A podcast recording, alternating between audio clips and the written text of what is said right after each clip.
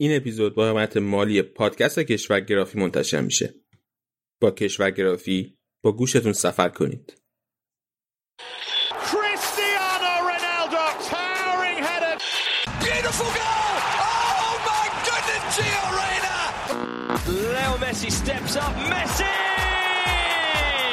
Still going. And Salah for Liverpool. یه هفته دیگه و یه اپیزود دیگه از رادیو آفساید داریم. خوش اومدید رادیو آفساید یه پادکست فوتبالیه که به طور هفتگی درباره بازی چارتا لیگ برتر اروپا صحبت می‌کنه. این هفته هر چهار بخش برنامه رو داشتیم و علاوه بر اون به طور ویژه اتفاقات اخیر سوپر لیگ رو هم پوشش دادیم تا یه اپیزود کامل و پروپیمون باشه. معطلتون نمی‌کنم. بریم تو چه خبر بوده.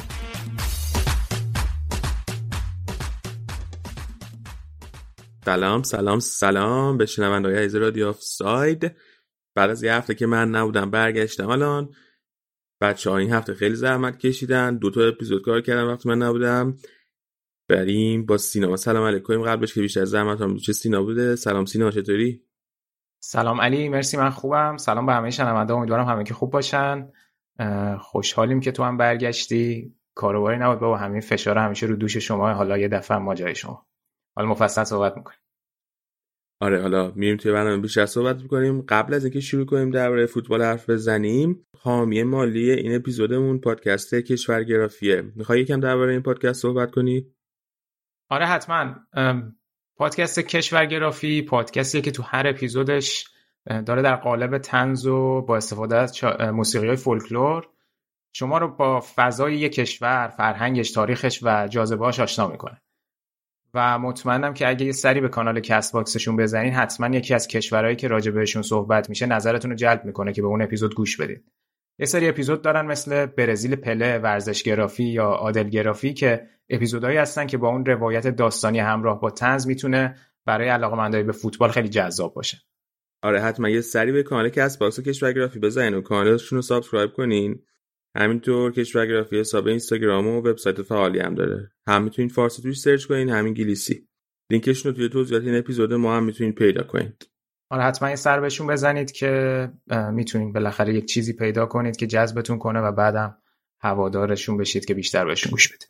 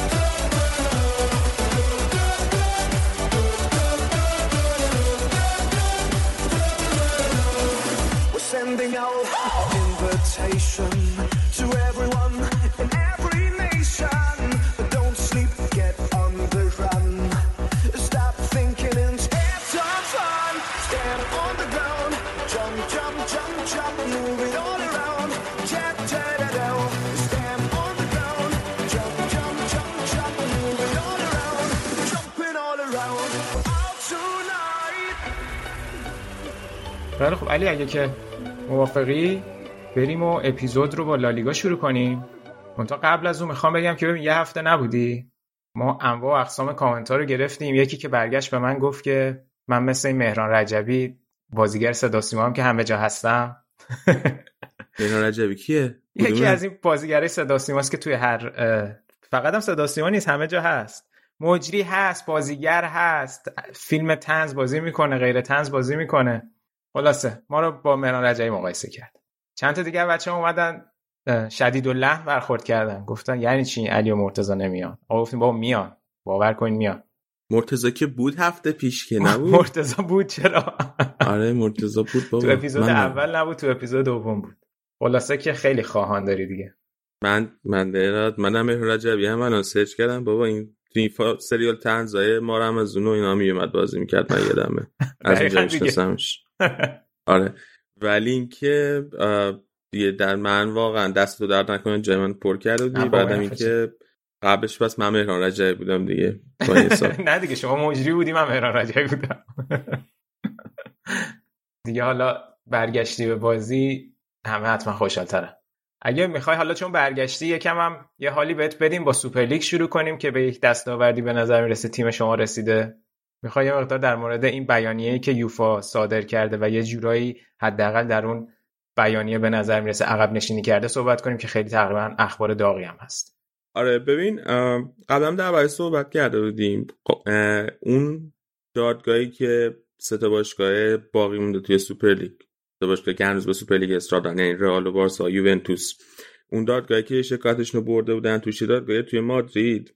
و قاضی دادگاه حکم داده بود که فعلا تا موقعی که پرونده به صورت کامل بررسی نشده یوفا حق نداره که هیچ جریمه روی باشگاه سوپرلیگی و یا کلا خود پروژه سوپرلیگ بذاره. یوفا تمکین نکرده بود به این حکم تا, تا الان و چند روز پیش دوباره دادگاه یه هشدار فرستاد که اگر که یه مهلتی بهش بود که تا امروز بود مهلتش. مهلت اگر یوفا آره که اگر تمکین نکنه هم یوفا رو مورد تعقیب قرار میده هم شخص چفرین رو به عنوان رئیس یوفا مورد تعقیب قضایی قرار میده. این البته خودش خیلی چیز بود خیلی بحث جنجالی بود. چون اصلا مشخص نیست دادگاه مادریدی می‌تونه یه نفری که داره اصلا توی یه کشوری اروپایی زندگی می‌کنه تحت تعقیب قضایی قرار بده. یعنی خودش مسئله جنجالی بود. ولی حالا به صورت دیروز یوفا قبول کرد. پرونده انضباطی که برای رئال و و بارسا داشت رو بی اثر اعلام کرد. فرقش که تموم شده اعلام نکرد. اگه تموم شده اعلام کرده بود نمی‌تونست در آینده دوباره پرونده رو باز کنه. ولی الان اومده پرونده رو بی اثر اعلام کرده و اون توافقی هم که با نه تا باشگاه دیگه داشت که با جریمه های جزئی کرده بودش فکر کنم 5 درصد از درآمدشون از با رقابت اروپایی واسه یه سال اول رو جریمهشون کرده بود. اون رو هم برشون مثل اینکه یک دستورالعمل جدید فرستاده و گفته که فعلا لازم نیست که پول رو پرداخت کنید تا موقعی که پرونده به طور کامل پیگیری بشه و حکم نهاییش بیاد. این خیلی صدا کرد که یوفا اینو قبول کرده و زیر بار حکم دادگاه مادری رفته. من خودم فکر نکنم خیلی مسئله مهم بود. یعنی من اینا معمولا این اتفاق میفته قبلا در صحبت کرده بودیم که وقتی که دو طرف میان توی دادگاه شکایت می‌کنن معمولا دادگاه اون اول کار اعلام می‌کنه که فعلا هیچ هیچ حرکتی در قبال هم نکنین. تا دادگاه حکم نهاییش بده واسه اینکه یه وقت ضرری یکی از دو طرف نکنه در حین این قضیه. خیلی مسئله به خودی خود مهم نیست. ولی خب اینکه یوفا زیر بارش رفت جالب. اولین بیانیه بود که یوفا خب تقریبا ضد یعنی نه نه ضد خودش منظور یک کم از موزه دفاعی. موزه آره دقیقا. و آره. و اونی هم که نکته هم که گفتی که یه حالتی بازش نگرش داشتن سر همین بود که ته اون بیانیه نوشته شده بود که اینا مثلا لیفت شد و کیس جوریه که انگار اصلا از اول نبوده. آره یعنی اینجوری برخورد کردن باش آره کیس اصلا کامل پاک کرد. دقیقا. و و بعدم یک دادگاه این دادگاهی که هست یک دادگاه مادریدیه دیگه و در نهایت آره. هم ولی هرچی بشه این دادگاه هم احتمالا case رو می‌بره به اون دادگاه دادگاه عدالت اتحادیه اروپا دیگه. یعنی اون اون دادگاه اصلیه که اونجا اگه بخواد case پیش بره پیش خواهد رفت. ببین case الان کلیت case الان توی دادگاه همین دادگاهی که گفت توی لوکزامبورگ بالاترین دادگاه اتحادیه اروپا است که قوانین اتحادیه اروپا رو چک می‌کنه. case الان اونجاست ولی احتمالا بررسیش حداقل یک سال طول می‌کشه. خب؟ ببین قبل از اینکه بریم سراغ اون دادگاه لوکزامبورگ صحبت کنیم من فقط دیگه بگم که دو تا اتفاق دیگه افتاد. یکی اینکه علاوه بر این بیانیه رسمی که یوفا اعلام کرد یک ممو هم به فدراسیون ها و لیگ ها فرستاده. یه یه ممو یعنی یه مراوده داخلی بین خودشون. که این یه قسمت هایش اومده بیرون و توی این ممو مثل اینکه یوفا اعلام کرده که این تهدیدی که باشگاه ها دارن می‌کنن این ستا باشگاه دارن می‌کنن یک تهدید حیاتیه که ممکنه کل نظم فوتبال رو به هم بزنه. ولی توی اون ممو هم به نظر میاد که لحنش لحنیه که نگرانی و ترسش مشخصه. و یک روز فکر کنم قبل از اینکه یوفا قبول کنه یعنی عقب نشینی کنه از این موازش آنیلی یه نام فرستاده که اینو اعلام عمومی هم کردن. آره یه نام فرستاده به آره یه نامه فرستاده به سهامدار باشگاه یوونتوس. که اون نامه خیلی مفصل درباره سوپرلیگ هم صحبت کرده و دوباره اشاره کرده توی اون نامه یه قسمتیش به اینکه نسل جدید از هوادار فوتبال داره میاد. اینا اسم برن واسه نسل های مختلف به نسل جدیدی که الان در حرف می‌زنن میگن generation Z. یعنی کسایی که الان بین مثلا 11 سال تا 20 سالشون اینا اسمشون میشه generation Z. آنیلی تو اونام اشاره کرده که این جنریشن زی که وقتی بیان و شروع کنن استفاده کردن از محصولاتی که ما داریم ارائه میدیم. این محصول که فوتبال الان در این لحظه به این صورت داره ارائه میده ما به میل اینا نخواهد بود ما عقب میفتیم و وقت آزادشون رو با چیزهای دیگه پر می‌کنن. و خیلی حمله کرده به ساختار حال حاضر فوتبال. و توش هم خیلی خیلی چندین جا اشاره کرده به اینکه این ساختار ساختار inclusive ی یعنی همه رو در بر می‌گیره. نمی‌خوایم یه سری فقط خاص جدا کنیم و سود همش واسه اونا باشه. قرار سود به همه باشگاه برسه و همه حرفی که درباره سوپرلیگ قبلا هم می‌زدن. حالا بعد دید که از این نظر به کجا می‌رسیم؟ چیزی می‌خواست بگی درباره این دوتا؟ اول می‌خواستم هم آنیلی رو اشاره کنم که به جا بهش اشاره کردی. دو تا مورد رو می‌خواستم بگم. یکی اینکه این case ی که کلا تو دادگاه مادرید مطرح شده به طور خاص فکر می‌کنم اگه اشتباه نکنم در مورد سوپر لیگ به خودی خود نیست. در واقع اعتراض این سه تا باشگاه در مورد اینه که کلا این monopoly فوتبال چه از لحاظ قانونگذاری چه از لحاظ برگزاری مسابقات در سطح اروپایی افتاده دست یک نهادی که یوفاست. یعنی شکایت اصلیشون در این بابه و اینا می‌خوان که یعنی ساختاری تغییر بدن. خیلی مشخص راجع به سوپرلیگ صحبت نمی‌کنن. دقیقا. اینا چیزی که دارن میگن اینه که یوفا در حال حاضر در قاره اروپا هم رگولیتوره یعنی چی؟ یعنی هم داره قوانین رو تعیین می‌کنه و اجرا می‌کنه. هم کامپتیتوره. هم یعنی در رقابت شرکت داره و از مسابقات فوتبال داره سود می‌بره پول به دست میاره درآمدزایی می‌کنه. و میگه که نمیشه یک نهادی هر دو تای این کار رو با هم بکنه. شکایت اینا الان اینه. و اگر این حکم به نفع اینا توی دادگاه لوکزامبورگ صادر بشه اون موقع دیگه یوفا نمی‌تونه جفت اینا باشه. و وقت احتمالا یوفا مجبور میشه که صرفا رگولاتور باشه. وقتی مجبور باشه که فقط رگولاتور باشه یعنی وقتی مجبور باشه که فقط نهادی باشه که قانون قانون های فوتبال تشخیص میده و قانون گذاری می‌کنه واسه فوتبال اون وقت نهادهای مختلف می‌تونن بیان سود ببرن از مسابقات. و معنیش که میشه مسابقات مختلف تشکیل داد. اون وقت سوپر لیگ می‌تونه بیاد به عنوان یه نهاد جدید یا ما می‌خوایم یه مسابقات جدید تشکیل بدیم به این صورت. و دیگه اون وقت ارتباطی به یوفا پیدا نمی‌کنه. ارتباطشون با یوفا فقط میشه اینکه اون قوانین یوفا رو بگیرن بیارن اجرایی کنن. دقیقاً دقیقاً. یه نکته دیگه بگم فقط اینه. بگو. حالا اونقدر تاثیرگذاری کلیتش نیست ولی جالب بود برام. توی مقاله‌ای که گاردین نوشته بود نوشته بود درسته که اون نه تا تیم با یوفا deal کرده بودن. اما اون نه تا تیم کماکان بخشی از اون شرکت سوپرلیگ حالا ESL هستن. چون فکر کنم چما پیش بود که خود پرزم گفت که این اصلا قرارداد بایندینگ بوده. یعنی حالا جزئیاتش رو نگفت ولی گفت اینا از هنوز جدا نشدن به اون دقیقا.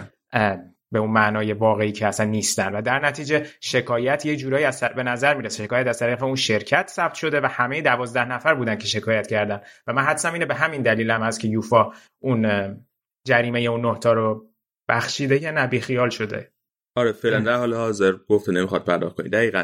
ببین موقعی که می‌خواستن مسابقات رو شروع کنن. یک کمپانی ثبت کردن که هر دوازده تای این باشگاه ها به طور مساوی سهام‌دار این کمپانی‌ان.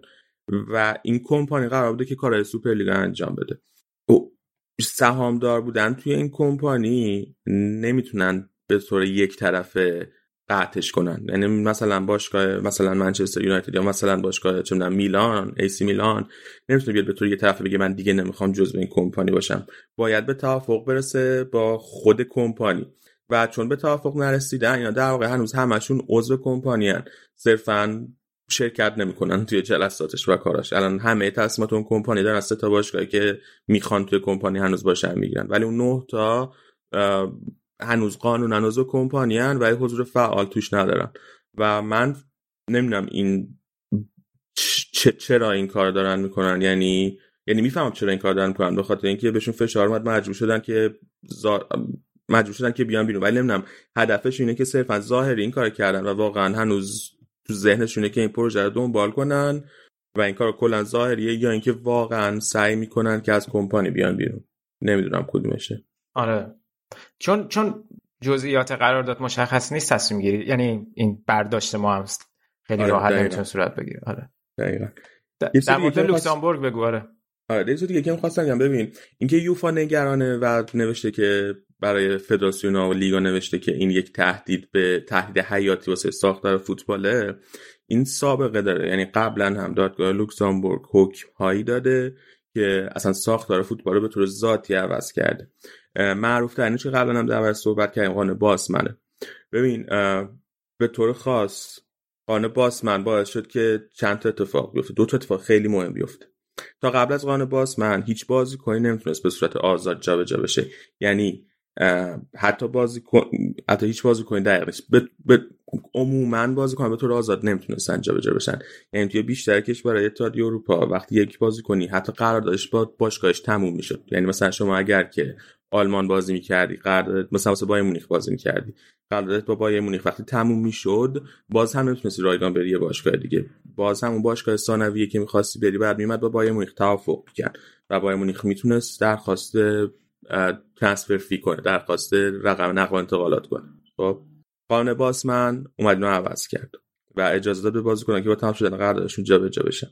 اولین مثال مهمی که اتفاق توش افتاد ادگار داویدز بود که به طور رایگان از آژاکس رفت میلان سال 1996 یک سال فکر کنم یا یه سال خورده بعد از اینکه قانون باسمن تصویب شد. یعنی حکم باسمن اعلام شد. این به خودی خود خیلی مهم نبود مهم بود ولی خیلی مهم نبود. همون موقع هم توی یه سری از کشورهای اتحادیه اروپایی می‌شد آزاد جابجا شد. مثلا توی اسپانیا و فرانسه می‌شد به صورت آزاد جابجا شد. مهمترین اتفاقی با قانون باسمن افتاد این بود که دادگاه لوکزامبورگ تشخیص داد که قوانینی که وجود داشته اون موقع که بازیکنهای اهل اتحادیه اروپا نمی‌تونستن به آزادی جابجاشن توی باشگاه های مختلف این خلاف قوانین کار اتحادیه اروپا بود.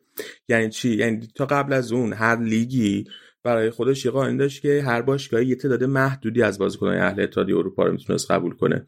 مثلا برای چمپیونز لیگ اگه رئال مادرید می‌خواست شرکت کنه تا ماکسیموم سه تا بازیکن غیر اسپانیایی می‌تونستن توی لیست رئال مادرید باشن. و واسه هر کشوری همین بود قوانین فرق داشت. تعدادش فرق داشت کم و زیادش ولی بود. قانون محدود کننده وجود داشت. اما این قانون باسمن این حکم باسمن این رو از بین برد و از اون به بعد رئال مادرید هر تعدادی بازیکن اهل اتحادیه اروپا که می‌خواد می‌تونه داشته باشه. منچستر یونایتد می‌تونه داشته باشه. بایر مونیخ می‌تونه داشته باشه اینتر میلان می‌تونه داشته باشه بدون محدودیت می‌تونن بازیکن اهل اتحادیه اروپا داشته باشن. این دومی به خصوص خیلی خیلی مهم بود. به خصوص وقت ترکیبش رو با اولی فکر کنید چون که باعث شد که باشگاهی که تا اون موقع تونسته بودن ثروتمندتر بشن اینا خیلی راحت می‌تونستن برن بازی کنه باشگاه دیگر رو بخرن و بدون مشکل اینا رو بیارن توی باشگاه خودشون.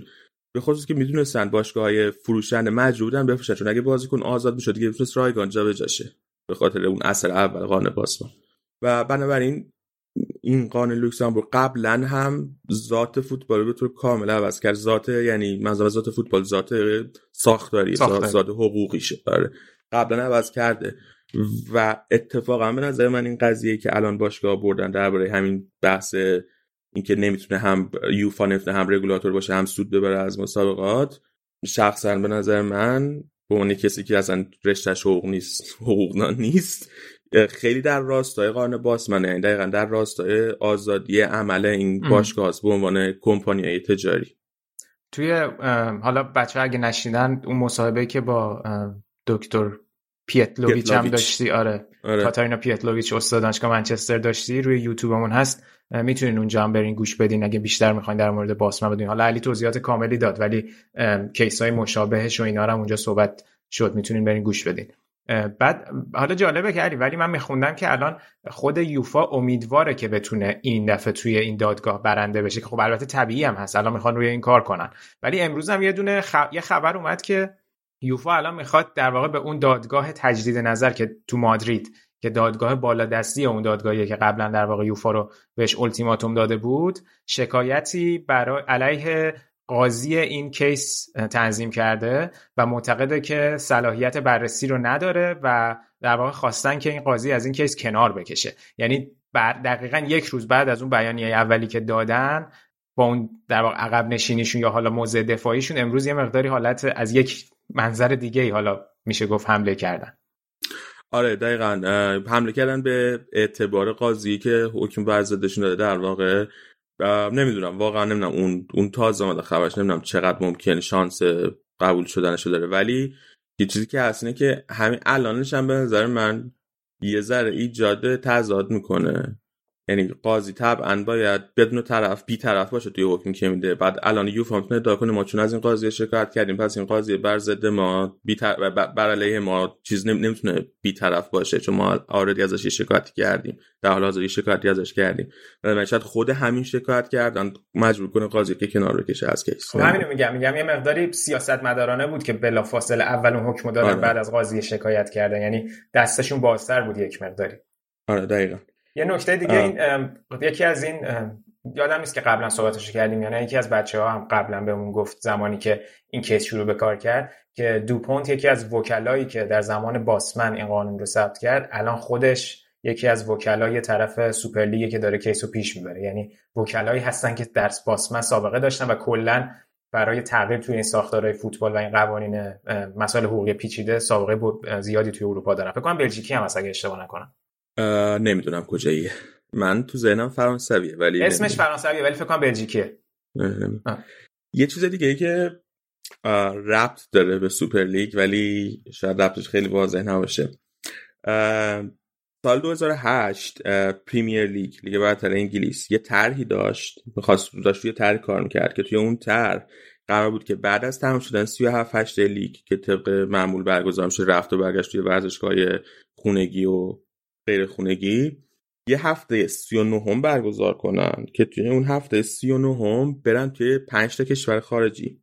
10 تا بازی برگزار کنن توی 5 تا کشور خارجی. که این 5 تا کشور اینا بودن برزیل، هند، اندونزی، آمریکا و چین. که خیلی دیگه کشورهایی که جمعیتشون بالاه و فوت... فوتبال دوستای زیادی می‌تونن بیان به ورزشگاه و پولای خوبی خرج کنن برای دیدن بازی لیگ برتر. یه همچین طرحی داشتن.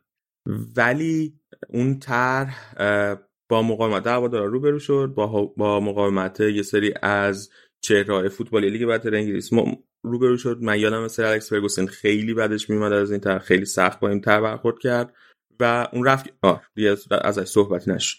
اولا که این به خودی خود خیلی شبیه یعنی هدفش خیلی شبیه ایده سوپر لیگه.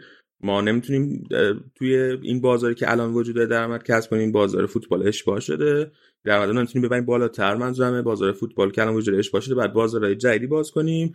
بازارهای جدید توی این کشورهای پر جمعیتن که حالا اگه برزیل رو در نظر نگیری جزو این پنج تا کشوری که گفتم چهار تا دیگه کشورهایی که اصلا فوتبال به اون صورت توشون معنی دار نیست. یه صنعت معنی دار نیست. و اگر بش... و اگر. بازی لیگ برتر انگلیس بره اونجا برگزار بشه با اون جذابیتی که داره با اون تیمای خوبی که دارن بازی می‌کنن و به خصوص جزو بازی لیگ محسوب میشه یعنی بازی دوستانه هم نیست این باعث میشه که اونا شروع کنن جذب این لیگ شدن و بازار فوتبال گسترش بده و سوپر لیگ هم یه همچین ایده ای داره حالا الان دوباره بحث این پیش اومده الان دوباره دارن مثل اینکه 20 تا باشگاه انگلیسی درباره این صحبت می‌کنن که یه همچین ایده رو حالا شد نه به اون صورت سال 2008 ولی یک همچین ایده دوباره باز کنن و روش کار کنن که یه تعدادی از بازی های لیگ رو بتونن ببرن خارج از انگلیس برگزار کنن. ایتالیا هم که الان داره جام حذفیشو سوپر سوپر. کاپشو که توی عربستان برگزار می‌کنه درسته؟ آره. فینال جام حذفیش هم فکر کنم خارج از کشور برگزار می‌کنه نه؟ اخیرا نه. فکر کنم که فعلا فقط سوپر کاپ رو اونجا برگزار کرده. Okay. لالیگا هم که سوپر کاپش رو قرار عربستان برگزار کنه. یه دور برگزار کرد عربستان یه دور هم در اخیرا پارسا نتونستن برگزار کنن به خاطر شرایط کرونا. یعنی لیگای دیگه هم دارن سعی می‌کنن که یه سری از مسابقاتشون برن کشورهای دیگه برای اینکه این بازارهایی که وجود داره اشباع شده و درآمد نمیشه از این بالاتر برد. یعنی من میگم حتی این لیگ هایی که خودشون مخالفت می‌کردن با سوپر لیگ و طبیعیه چون که ارزش خودش نمیاره پایین حتی اینا هم می‌دونن که اون بحث مرکزی که داره که باشگاه سوپر لیگی دارن می‌کنن درباره اشباع شدن بازارا و اینکه باید کار جدیدی کرد واسه افزایش درآمد اون بحث مرکزی توی درست بودنش کسی شک نداره. نه نه و منم اتفاق- منم منم اون موقعی که صحبت می‌کردیم سر این موضوعش فکر نمی کنم آره آره. مخالفتی بود. خب. یعنی درست میگی کاملا. آره. آره. و حتی همین لیگ هم دارن ایده های مشابه می‌زنن. یعنی یکی از نگرانی هواداران این بود که یه سری بازی بره خارج از کشور برگزار بشه. لیگای داخلی همین الان دارن این کار رو سعی می‌کنن که انجام بدن. همین. این بحث هایی بود که توی یه هفته پیش اومده بود درباره سوپر لیگ. حالا این مورد انگلیس رو دو سه روز. توی چی؟ یعنی دو سه روز. دو سه روز دقیقا. حالا آره. اون مورد انگلیس رو که گفتی با مرتضی یه مقداری تو بخش انگلیس هم صحبت می‌کنیم که.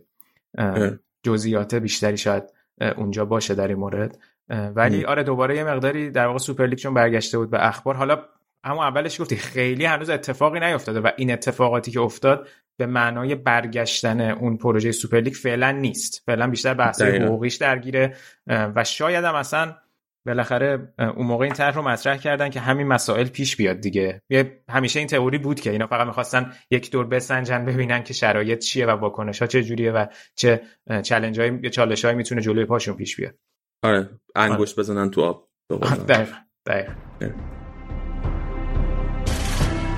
Lionel Messi! Oh my goodness! Lionel Messi does it again. He's superhuman.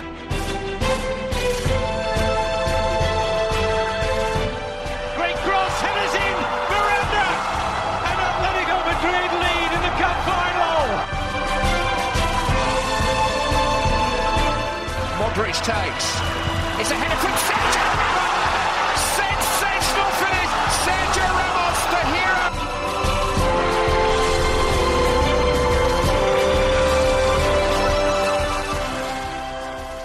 بریم. اگه موافقی کم کم راجع به لالیگا صحبت کنیم که هم راجع می‌خوایم رئال مادرید صحبت کنیم هم بارسلونا.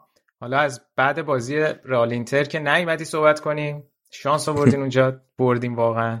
دیگه حالا دانس آوردیم. خیلی آره، واقعا شانس آوردین. واقعا شانس آوردین. حالا دیگه خیلی گذشته ازش. بعدا می‌تونیم صحبت کنیم. شانس بعد الانم حالا چیز شد دیگه. رفت تا بازی آخر.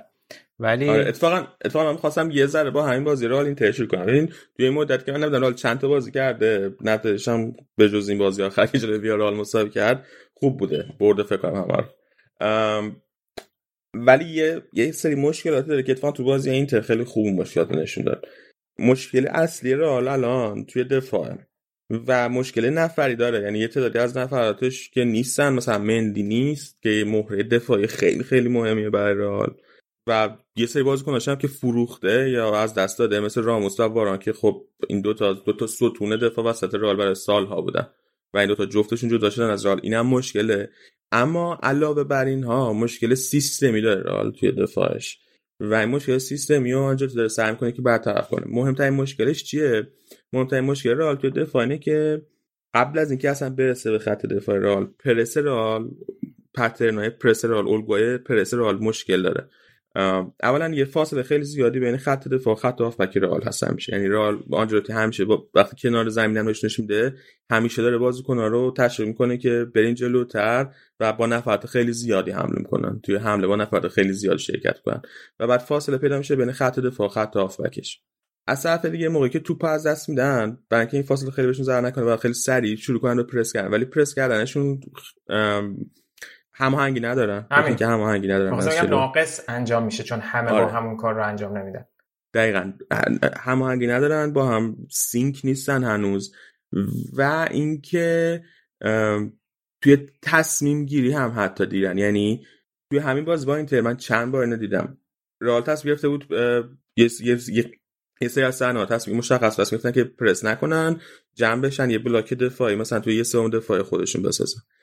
ولی یهو میدیدی که یه بازیکن تصمیم گرفت تنهایی بره پرس کنه جلو و پشتشو خالی کرد مثلا وینیسیوس چند بار این کارو کرد. و اصلا این این این تصمیم گیری که الان توی چه مودی از بازی یعنی حتی اونم بینشون کامل هماهنگ نیست هنوز. و این برای من خیلی عجیبه. این چیزی که بعد آنجلوتی رفعش کنه و خودش هم توی کنفرانس مطبوعاتیش گفته درباره پرسش صحبت کرد. اه، درباره نفرات خب دفاع وسط رئال که تقریبا مشخصن آنجلوتی هم گفته بود که به آلابا به عنوان دفاع وسط نگاه می‌کنه به طور. دفاع وسطشه بیشتر تا اینکه بخواد بهش به عنوان دفاع چپ یا به عنوان هافبک باز بده. اون یکی دفاع وسط هم الان داره به میلیتائو نگاه می‌کنه میلیتائو رو زوج جالبا می‌کنه. میلیتائو فصل رو به اون خوبی که فصل پیش تمام کرد شروع نکنه خیلی بد نبوده سوتی خیلی خاصی نداده ولی به اون خوبی که فصل پیش تمام کردم شروع نکرده. ولی داره بهتر میشه آروم آروم مشکل فول بک داره رئال ببین یه مشکلش اینه که کارواخالو فکر می‌کردیم که دوباره می‌تونه مرتب بازی کنه چند تا بازی اول فصل بازی کرد ولی دوباره مصدوم شد. و الان با این مصدومیتش که حداقل یک ماه هم هست ما دوباره به مشکل برمیخوریم. قرار بود لوکاس واسکس جاش بازی کنه اما لوکاس واسکس هم فصل خیلی بد شروع کرده. واقعا چند سوتی زیاد داده و گلای بد ما خوردیم به خاطر اشتباه لوکاس واسکس. توی این بازی آخر کاری که کرد جلوی ویارئال کاری که کرده بود آنچلوتی اومده بود والورده رو گذاشته بود دفاع راست. قبلا توی یه بازی فصل پیش زیدان این کار کرده بود. ولی خب والورده بازی کنیه که پستش اصلا دفاع راست بود به فول بک بودن نیست و اینکه پستشون نیست. ببین تحرک داره خیلی فیزیکیه خیلی جنگنده است. اما مشکلی که اون ذهنیت دفاع راست رو نداره مثلا وقتی دو تا بازیکن جلوش می‌بینه یکی می‌بینه که توی عرض قرار گرفته روی خط قرار گرفته یکی می‌بینه توی نیم فضا قرار گرفته. کاملا مشخصه که نمی‌دونه توی هر موقعیتی باید بره سمت کدومشون. نمی‌دونه که باید فاصله خودش با دفاع وسط کنارش رو تنظیم کنه کم کنه یا اینکه باید بره بازی کنه که لب خط گرفته سمت اون بره با اون بازی بکنه. اینا اینا براش مشخصه اینا براش واضح نیست که بعد چیکار بکنه. و برای والوردم توی اون پست خیلی به نظر من خوب نخواهد من من دوستم والورد در عنوان هاف بک ببینم پست اصلیش. از طرف دیگه ناچو می‌تونه دفاع راست بازی کنه ولی خواستم بگم که خب این کار رو اگه بکنین بعد تو چپ می‌تونین از بازیکن دیگه استفاده کنین. آره. و کرد. یه بازی همین کار کرد. بازی جلوی مایو کافه کنم همین کار کرد. گذاشت نه؟ آره. گوتیرس. آره میگل گوتیرز گذاشته بود چپ ناچو گذاشته بود دفاع راست. مشکل اینه که من فکر کنم من حس کنم که داره دقایق میگل گوتیرز رو هم کنترل می‌کنه. ببین توی این سه تا بازی لالیگا بهش بازی داده تو الان. توی این سه تا بازی باز مثلا جلوی بتیس بهش بازی داد که بازی توی زمینه بتیس که بازی خیلی مهمیه. یعنی بازی راحت نیست برای رئال هیچ وقت توی زمینه بتیس بازی کردن. ولی مثلا جلوی اینتر بهش بازی نداد. و من حس می‌کنم که مسئلهش خیلی اینکه بازی حالا سخته یا آسونه به میگل بازی بدم یا بازی ندم نیست. مسئلهش کنترل دقایق میگله. و چون بازی قبلی جلوی مایورکا بازی کرده بود این بازی جلوی ویارال تصمیم گرفت بهش بازی نده. و تو وقتی میگلو هست کنی از معادله مندی هم که مصدومه هست کنی از معادله مجبور میشی که ناچار بذاری دفاع چپ. بعد اون وقتی دفاع راست وقتی لوک کار با خال نباشه یا باید به بازکس بازی بدی یا اینکه بری به والورده بازی بدی. من من اگر بودم به میگل بازی بدم هم دفاع چپ. یعنی بازی کنه جوون بازی کنه زیر 20 سال می‌تونه دوتا بازی در هفته انجام بده. گیلس حالا در باید رفتم یه چیزی یادم افتاد اودریوزلا چه جوری بوده تا حالا توی فیورنتینا به نظرت؟ من بازی کرد دیدم از اینتر فیورنتینا. تو اون بازی خیلی معمولی بود. حالا در دفاع ازش هم اینه که البته بین فکر کنم که از اول بازی نمی‌کرد. ولی معمولی بود. ببین این مشکل من همیشه با اودریوزولا داشتم. اودریوزولا به عنوان یه بازیکنی که اصلا پستش دفاع راسته اصلا انگار چیزو نداره. اون ذهنیت دفاعی دفاع راست نداره. اون غریزه دفاع راست نداره. دقیقا مثل مارسلو از این نظر. و تصمیم نمی‌دونه چجوری باید تصمیم گیری کنه توی دفاع. و دقیقا والورد هم تو دفاع راست از اون نظر تصمیم گیری عین اودریوزولا و برای همینه که من اودریوزولا رو همیشه فکر کنم یعنی مثلا بازی کنه متوسطیه واسه تیم مثل رئال نمی‌تونه بازی کنه. توی دفاع خیلی ضعیفه. و توی حمله هم اون قدر اضافه نمی‌کنه به تیم. یعنی سرعتش خیلی خوبه ولی واسه تیم مثل رئال اون قدر اضافه نمی‌کنه توی حمله که نگه داشتنش منطقی داشته باشه. کلا حالا راجع به چیز داریم صحبت می‌کنیم راجع به فول بک داریم صحبت می‌کنیم. مارسلو رو که کلا دیگه از فرمولا گذاشتی که از محاسباتت گذاشتی کنار دیگه. مارسلو که یه مسئولیتی داره مسئولیت جزئی ولی از فصل پیشم کلا حال نمی‌کردی دیگه بازی کنه دیگه. من آره من بعد زمان مارسلو تمام شده. ام. یعنی دقیقا همین مشکل که میگم اودریزو داره توی دفاع که اصلا ضرره همش و توی حمله هم اونقدر دیگه اضافه نمی‌کنه که منطقی داشته باشه بهش بازی داده. به میگل بازی بده خیلی داره. به میگل هم ممکنه سوتی بده کما اینکه داده. ولی همون سوتی هم که میده بازی کنه. جوونه اون باید بازی کنه که این سوتی ها آره. رو بده که رشد پیدا کنه بهتر بشه. آره دقیقا. درباره هاف یه کار جالب کرده. به آسنسیو داره توی هافبک بازی میده. جلوی مایورکا بازی داد این بازی جلوی ویارئال هم به عنوان هافبک بهش بازی داد. جلوی مایورکا خیلی خوب بود آسنسیو ولی دلیلش و هتریک هم کرد. ولی دلیلش این بود که مایورکا خیلی بد بود. ساده بگم. مارکو افتضاح بود. آخه بیارال هیچ... هم از اون ور اون بلاکی که نوع بازی که داره همچین بازی راحتی نیست که بخوای اون دفاع رو بشونی و کلا هم. آره. آخه من نگرانم از آسنسیو اینه که دو, دو تا چیز. یکی اینکه وظیفه دفاعی که بهش بدی اون وظیفه دفاعی نمی‌تونه انجام بده. و بازیکنی که بهش بگو آقا شما باید این بازی کنه این بازی کنه می‌بینی جلوی شما وایساده. این بازیکن وقتی شما توپ نداری تیم توپ نداره شما باید همیشه با این بازیکن حرکت کنی. نه باید بذاری این تنهایی بره تو محوطه جریمه. آسنسیو کلا ممکنه یه لحظه اصلا یادش بره که همچین دستوری داره توی بازی و انجام نده. خب؟ بنابراین هیچ من نمی‌تونم به آسنسیو اعتماد کنم که داره وظیفه دفاعش انجام بده حتی همون موقع که وینگر هم بازی می‌کرد وینگر راست بازی می‌کرد همون موقع هم از این کارا می‌کرد. این یه مورد. مورد دوم آسنسیو وقتی خیلی خوبه که بیاد نزدیک دروازه قرار بگیره نزدیک محوطه جریمه قرار بگیره اونجا جایی که بیشتر سود و فایده داره از نظر تهاجمی. الان توی این شماره هشتی که تقریبا داره بهش بازی میده جلو که جلو ویارال بازی کرد توی اون فضا قرار نمی‌گیره که بتونه حد اکثر استفاده ازش ببره. توی بازی با مایورکا پستش شبیه همین بازی با ویارال بود ولی از بس ویارال بد بود. عملا آسنسیو آزاد شده بود کاملا می‌رفت پشت ما بود جریمه که می‌خواست همشون جا بود. یعنی اصلا نیازی به اینکه عقب بمونه نداشت. و برای همین تونست خیلی خوب بازی کنه هتریک بکنه. من نمی‌بینم توی آسنسیو که مثل دیماریا بشه چون همین کارو آنچلوتی با دیماریا هم کرد. دیماریا وینگر راست رئال بود بیل اومده بود دیگه اون پست مال بیل بود. اومد از دیماریا به عنوان هافبک استفاده کرد و دیماریا خیلی خوبم جواب داد تو پست ولی من فکر نمی‌کنم آسنسیو مثل دیماریا باشه. دلیل اصلا اینه که آسنسیو اصلا دوندگی دیماریا رو نداره تو بازیش. ذاتا نداره اون دوندگی. مشکلی اینه که کاسمیرو خیلی فصل ضعیف شروع کرده. جلوی اینتر هم خیلی بد بود. جلوی مایورکا هم جلوی مایورکا بازی نکرد؟ نکرد فکر کنم. نه فکر کنم بعد سر بازی با ویارال برگشت به ترکیب. آره قبل بازی با مایورکا کی بازی کردیم که خوب نبود؟ جلو والنسیا. آره بازی با مایورکا مودریچ و کاسمیرو جفتشون نبودن دیگه. آره آره. جلوی والنسیا بود که خیلی بد بود تو اون بازی. حالا الان کروس هم برمیگرده دیگه ولی درست میگم؟ آره کروس هم نبوده خب بالاخره خیلی تاثیر بزرگی آره. نبودنش. آره کروس هم نبوده ولی کروس برمیگرده داره الان با تیم تمرین کنه احتمالاً جلوی این بازی چمپیونز لیگ جلوی تیم شریف قرار بازی کنه. و کاسم هم خیلی چون این که میگم خوب شروع نکرد فصل یه دلیل خیلی مهمشه که اصلا تعداد بازی که کاسم رو توی مدت کرده واسه باشگاه واسه تیم ملی تا سفرهای بلند مدت که کرده خیلی زیاد بوده و واقعا بعد یه استراحتی بتونه بکنه تا بتونه بهتر بازی کنه. اینا فعلا مشکل اصلی رئال به نظر من که اگه حلشون کنه ما امید خیلی زیاده دارم بهشون به خصوص که بارسا و اتلتیکو خیلی وضع خوبی نداره سویا می‌تونه در سرساز باشه یا نه؟ واسه قهرمانی؟ آره. نه. نه. پارسال بودن تا اون لحظه آخر یعنی داشتم میجنگیدن ولی نمی‌بینی. آره ولی هیچ وقت اون قد شانسشون بالا نبود. مثلا آره. حتی توی بهترین حالتشون فکر کنم 3 درصد 4 درصد شانس قهرمانی داشت.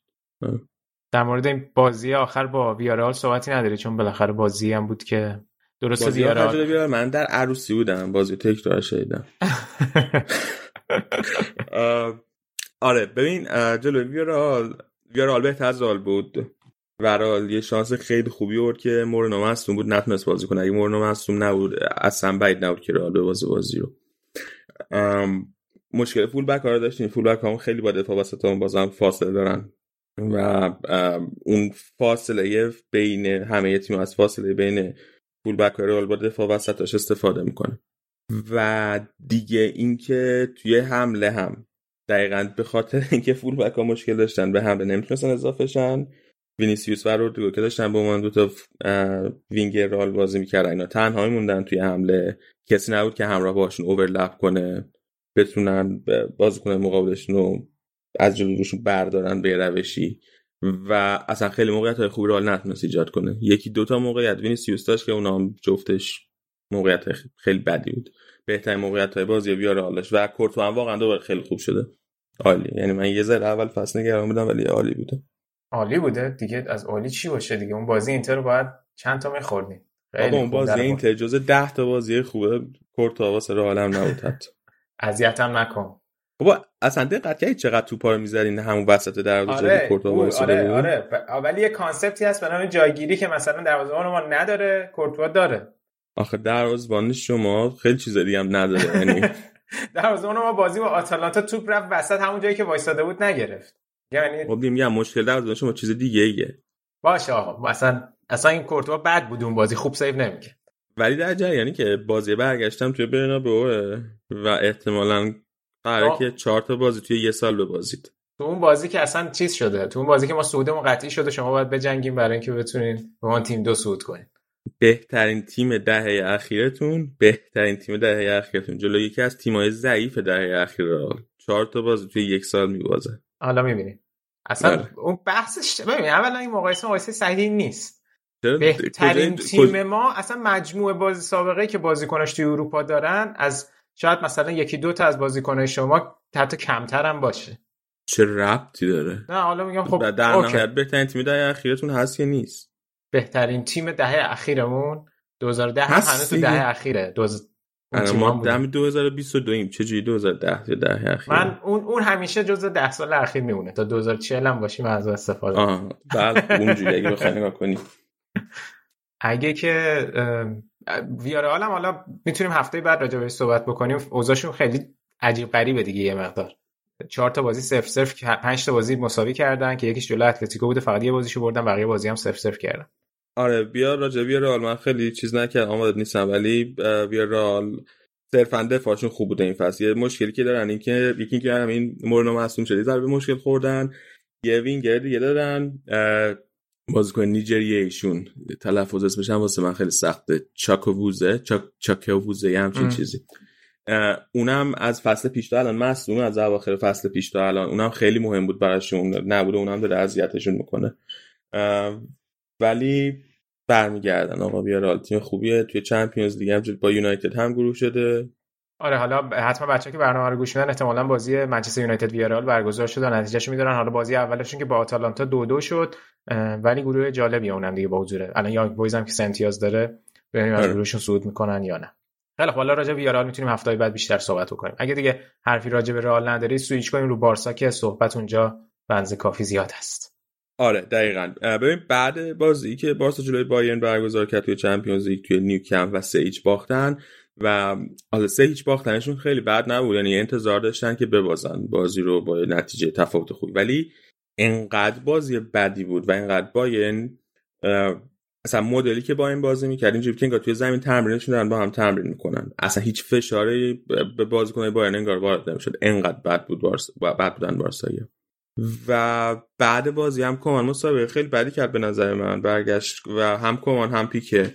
برگشتن گفتن همین یکی هست. ما تیممون قدرتش همین قدره کمان مشخصا گفت که ما این فصل توی چمپیونز لیگ که خیلی بعیده اگه بتونیم بریم مراحل بالای چمپیونز لیگ شبیه یه معجزه است.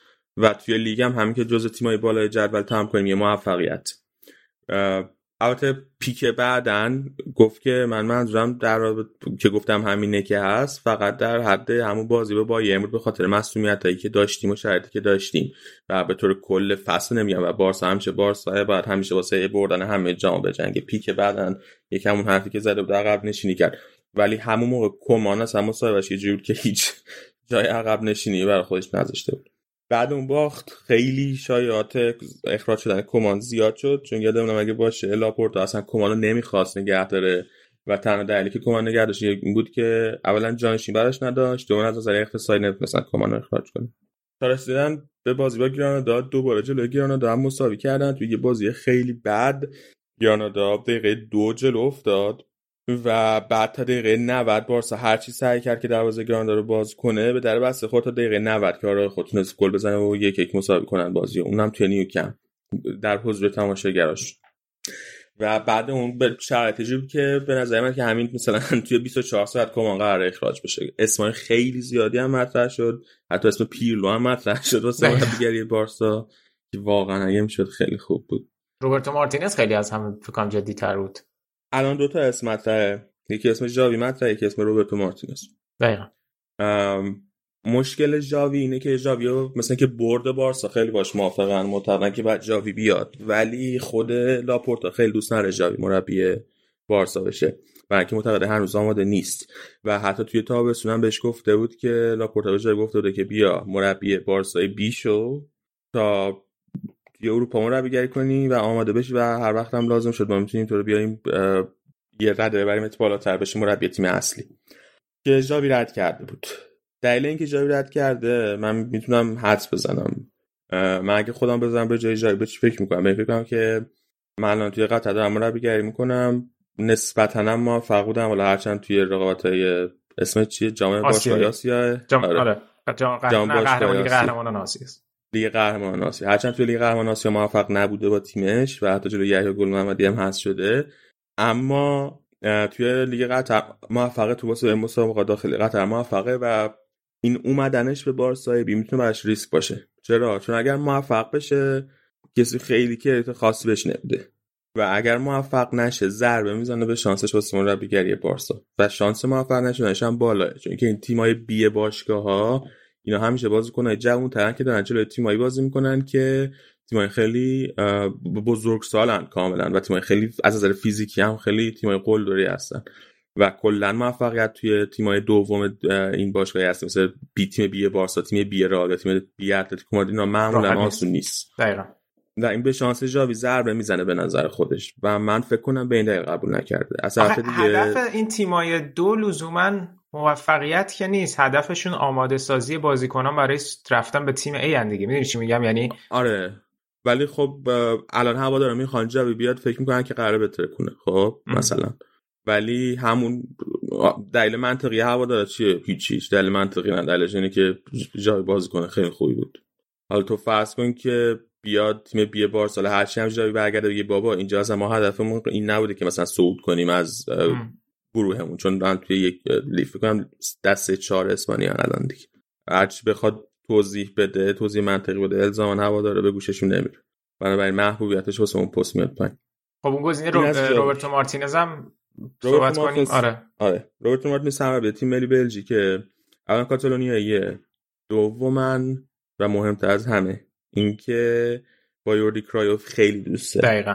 اوردر دوستیشون در این حده که جفتشون بسمن هم دیگه بودن توی عروسی اون یکی. حالا بسمن به فارسی چی میشه ساق دوش آفرین. ساق دوش هم دیگه بودن توی عروسی های اون یکی. و کاملا با هم دوست صمیمیان بی بی اف بی بی اف نه. بی اف اف بی اف اف هم دیگه. همه چی خاطی پاتی میشه. BF هم دیگه. آره best friends for هم دیگه. و و یوردی کرایف مثل اینکه داره حمایت می‌کنه از روبرتو مارتینز. روبرتو مارتینز همجوری که اخبارش اومده بیرون یه بله ریزی به بارسا داده که OK ه که بیاد. دلیلش هم اینه که بل تیم ملی بلژیک سن بازیکنای هستش داره آروم آروم میره بالا و خوب بوده مارتینز توی بلژیک به نسبت نتایجی که گرفته. هم تو جام جهانی OK بود هم توی یورو OK بوده. ولی دیگه از این نتایج بهتر به نظر نمیاد که بتونن بگیرن. حالا چه توی جام جهانی که در پیشه چه بعدش. و خب مارتینز دوست داره حتما که بیاد بارسا مربیگری کنه به خصوص که یادمون باشه بهترین تیم که قبل از تیم ملی بلژیک مربیگری کرده مثلا اورتون بود. من نمی‌دونم چرا رئال بارسا افتادن دنبال مربی سابق اورتون. دقیقاً. بنابراین روبرتو مارتینز هم شانس داره. آره حالا اونو که مطرح شده بود فکر کنم حتی بند آزادسازیش هم اونقدری زیاد نبود در حد یک میلیون یورو اینا بود که بارسا آره. گفته بود می‌تونیم راحت پرداخت کنیم. فقط الان مسابقه های این دور نیمه نهایی و فینال این لیگ ملت های اروپا است که فکر کنم دو هفته دیگه برگزار میشه. مثلا بعد از اون یعنی گفته بوده که می‌خواد حتما اونو بمونه. حالا طبق اخباری که رسیده بود ولی بعد از اون فکر نمی کنم خیلی commitment خاصی داشته باشه که بخواد بمونه یعنی محتمله. آره. خب البته این بازی آخرش برد جلوی لوانت آخر هفته. بازی خیلی خوبی هم کردن به نسبت حالا بیشتر درباره بازیکناشون حرف می‌زنیم یه ذره. سه هیچ هم بردن راحت بردن. ولی لوانت بازیکنی نیست که معمولا تیمی نیست. تیمی نیست که بارسا معمولا بخواد باش رو در رو بشه مدل تیمش. لوانت تیمیه که اعتقاد داره که حتما باز باید بازی کنه باید بازی تهاجمی داشته باشه و هیچ وقت خیلی بلاک های دفاعی عمیق جلوی تیمای حریفش نمیشه چه جلوی رئال بازی کنه چه جلوی بارسا. و اینجور تیما دقیقا تیمایی که بارسا به راحت ترین شکل ممکن می‌تونه شکستشون بده. باید دید که این اخرا... این بازی جلوی لوانت آیا باشه که یه فرصت دیگه کمان بگیره یا نه. یه چیزی بگم. این یه مشکل... تو این بازی یه, بگم. یه مشکلی که داره اخراج کمان اینه که اگه اخراجش کنن یه جریمه ای باید بدن. یعنی علاوه بر اینکه باید کل حقوقش رو بدن یه جریمه اخراج هم داره. و با توجه به مشکلات مالی بارسا و با توجه به اینکه مربی که در دسترسشونه هی اصلا هیچ کدومشون به نظر نمیاد بهتر از کمان باشن. یعنی تاکتیسیان های بهتری از کمان باشن. به نظر من منطقی نیست اخراجش. من اگه بودم اخراجش نمی‌کنم تا آخر فصل نگهش می‌داشتم. چون آخر فصل هم قراردادش تموم میشه. تا آخر فصل نگهش می‌داشتم. ببینیم چیکار می‌کنه با تیم. بعد حالا اگه خواستیم می‌تونه بره دنبال هر گزینه دیگه. هم جاوی تابستون هست هم روبرتو مارتینز میشه. هم تابستون ولی حالا حرفی که لاپورتا ازش اومده بود این بود که خیلی حالا دنبال این هم نیست که صرفا یکی رو بیاره این فصل رو تموم کنه. می‌خواد یکی رو بیاره که مربی بلند مدتش باشه دیگه. آره دقیقا. خب اون کار می‌تونی تابستون بکنی لازم تو وسط فصل چه point ی چه آره. نکته ای داره چه حالا مگه. که اوضاع خیلی خراب بشه دیگه؟ مثلا سهمیه Champions League هم به خطر بیفته. بارسا دیگه واقعا تحمل اینکه Champions League نباشه رو نداره الان اوضاع مالیش. آره اگه سهمیه Champions League به خطر بیفته. ولی من بعید می‌دونم که سهمیه Champions League به خطر بیفته. دلیلش اینه که برای اینکه سهمیه Champions League به خطر بیفته. فرض کن که سه تا سهمیه رو رئال اتلتیکو مادرید و سویا می‌گیرن. میمونه یه سهمیه چهارم برای بارسا. یه تیم باید باشه که بتونه بیاد چالش ایجاد کنه برای بارسا و هیچ تیمی نیست. به ویارال ساده. راست میگه نیست. حتی ویارال هم ویارال پارسال پنجم تمام نکرد آره. حتی لیگو. هفتم شدن؟ یعنی- فکر آره. کنم. آره. آره فکر کن یا هفتم شدن یا ششم. و تیمای دیگه ای که اون پایین ترن یه لول پایین ترن مثلا ویارال و ویارال سوسیه داده این دو تا هم به نظر من خیلی تو چشه نمیشه. والنسیا هم فصل به نسبت خوب شروع کرده ولی خیلی بعد می‌دونم بتونه اینجوری ادامه ام. بده. از نظر تاریخی یعنی اونجاست یعنی بعد واسه چمپیونز لیگ رقابت کنه ولی این تیم الانشون بعد می‌دونم بتونه. آره. اینا خیلی بعیده که بتونن سهمیه چمپیونز لیگ از بارسا بگیرن به نظر من. آره درسته. اون نکته ای که می‌خواستم بگم این بود که این کمان که نبود این بازی خودش کنار زمین و کنفرانس هم نبود این شرویدر دستیارش که حضور داشت خیلی هواداره بارسا من دیدم که حال کرده بودن باهاش که حالا همون شور حرارتی که کنار زمین داشت هم, هم سابقه دستیاری ناگلزمان رو توی هوفنهایم داشته. یه سری گفته بودن همین شرویدر رو برداریم بذارین سرمربی بهتره. یعنی اونم هم خیلی شبیه تنهاخه. خیلی آره. آره. یعنی اون اگر که اتفاقی در این فصل بیفته و نخوان مربی رو در لحظه بیارن شرویدر حالا همچین گزینه بدی هم نیست اگه که مثلا این فصل رو بخواد در دست بگیره. صرفا یک صحبت خیلی خامه ها ولی منظور میگم که این حرفا رو من دیدم که مطرح شده بود. آره آخه مثلا هوادارای بارسا ده سال بود می‌گفتن پیمینتا باید بیاد بشه مربی ده سال هم اغراق می‌کنن ولی یه تا سال زیادی بود می‌گفتن پیمینتا مربی دوم بارسا مربی تیم ب بارسا باید بشه مربی تیم اصلی بارسا. که البته لاپورتا هم اومد نگذاشت نه برداشت طرف اخراج کرد کلا. ام، من فکر کنم کومان بعد بمونه چون چون الان با بازیکن جوونشون هم داره خوب کار می‌کنه. دارن دارن بهتر شده مثلا این بازی مینگزا بازی کرد جلوی لوانت به عنوان دفاع راستش. چون که آلبا رو ندارن آلبا مصدومه به جاش دستو داره سمت چپ بازی میده. توی این بازی مینگزا دفاع راست بازی داده بود. مینگزا قشنگ نسبت پارسال بهتر شده. یعنی توی فاز تهاجمی خیلی بهتر شده شرکتش تو فاز تهاجمی خیلی بهتر شده. دست این فصل به نظرم دست اولا که سمت چپ خیلی بهتر سمت راسته که خیلی سورپرایز کننده است واسه من. تو این دو تا بازی که چپ بازی کرده حداقل نظرم اینجوری اومد. و اینکه از نسبت به پارسالش هم بهتر شده. یه سری بازیکن خیلی جوان هم کماندار بازی داره مثلا این بازی گاویا بهش بازی داده بود توی پست وینگر راست. این 17 سالشه این بچه. حالا خیلی بازی درخشانی نکرد ولی خوب بود. خیلی خوب به عنوان یه بازیکن 17 ساله که میارش توی زمین بهش بازی میدی. چهار و سه یک بازی کردن این بازی. اگه یادت باشه فصل پیش موقعی که کمان اصلا اول با چهار و سه یک شروع کرد و ایدش این بود که چهار و سه یک بازی کنه. ترکیب اصلش هم توی سالیان پیش هم چهار و سه یک بوده. اما 4 3 با اون ترکیبی که پارسا پارسال داشت با حضور مسی گریزمان جواب نداد. مجبور شد تغییر بده. برگشت اول به 4 3 3 بعدم که اصلا تغییر داد به 3 5 ولی این بازی 4 3 بازی کرد که بازی خوبی هم داشتن. اون دابل پیوت وسط زمینشون به خاطر اینکه پدری مصدومه و فرانکی دیونگ هم اخراج شده بود بازی قبل. از بوسکتس استفاده کرد. کنار بوسکتس از نیکو گونزالز استفاده کرد. که اونم بازیکن فوق العاده اول فصل من در صحبت کردم. بازیکن آکادمی خود بارسا بازیکن لاماسیاه و این بچه گونزالزه که پسر گونزالزه که توی دپورتیو لاکرونیا بازی می‌کرد. اون تیم خفن دپورتیو لاکرونیا سال 2000 2001 بازی آره می‌کرد. سبک بازیش هم شبیه بوسکتس خیلی. البته فیزیکی تر از بوسکتسه ولی از طرف دیگه اون پرس گریزیش به اندازه بوسکتس خفن نیست هنوز. یه بازیکن دیگه دارن یوسف دمیر که بینم تا الان بازه توی این لیگ اینو تابستون امسال از راپید وین قرضی آوردن 500 هزار یورو دادن به راپید وین قرضی آوردنش و option خریدش هم دارن با 10 میلیون یورو. که حالا بعد ببینیم که option خریدش عملی می‌کنن یعنی 10 میلیون یورو هم به نسبت پول زیادی که بخوام بدن. خودش کجاییه گفتی؟ یوسف دمیر ولی از اتریش اومده بود از راپید از آره آره از راپید وین اومده. بکنم مراکشی اینا باشه یوسف دمیر آه خودش هم اتریشیه. OK از این خود... از مهاجر. خودش هم اتریشیه آره آره. از ترکه در واقع ریشه هاش ترک OK.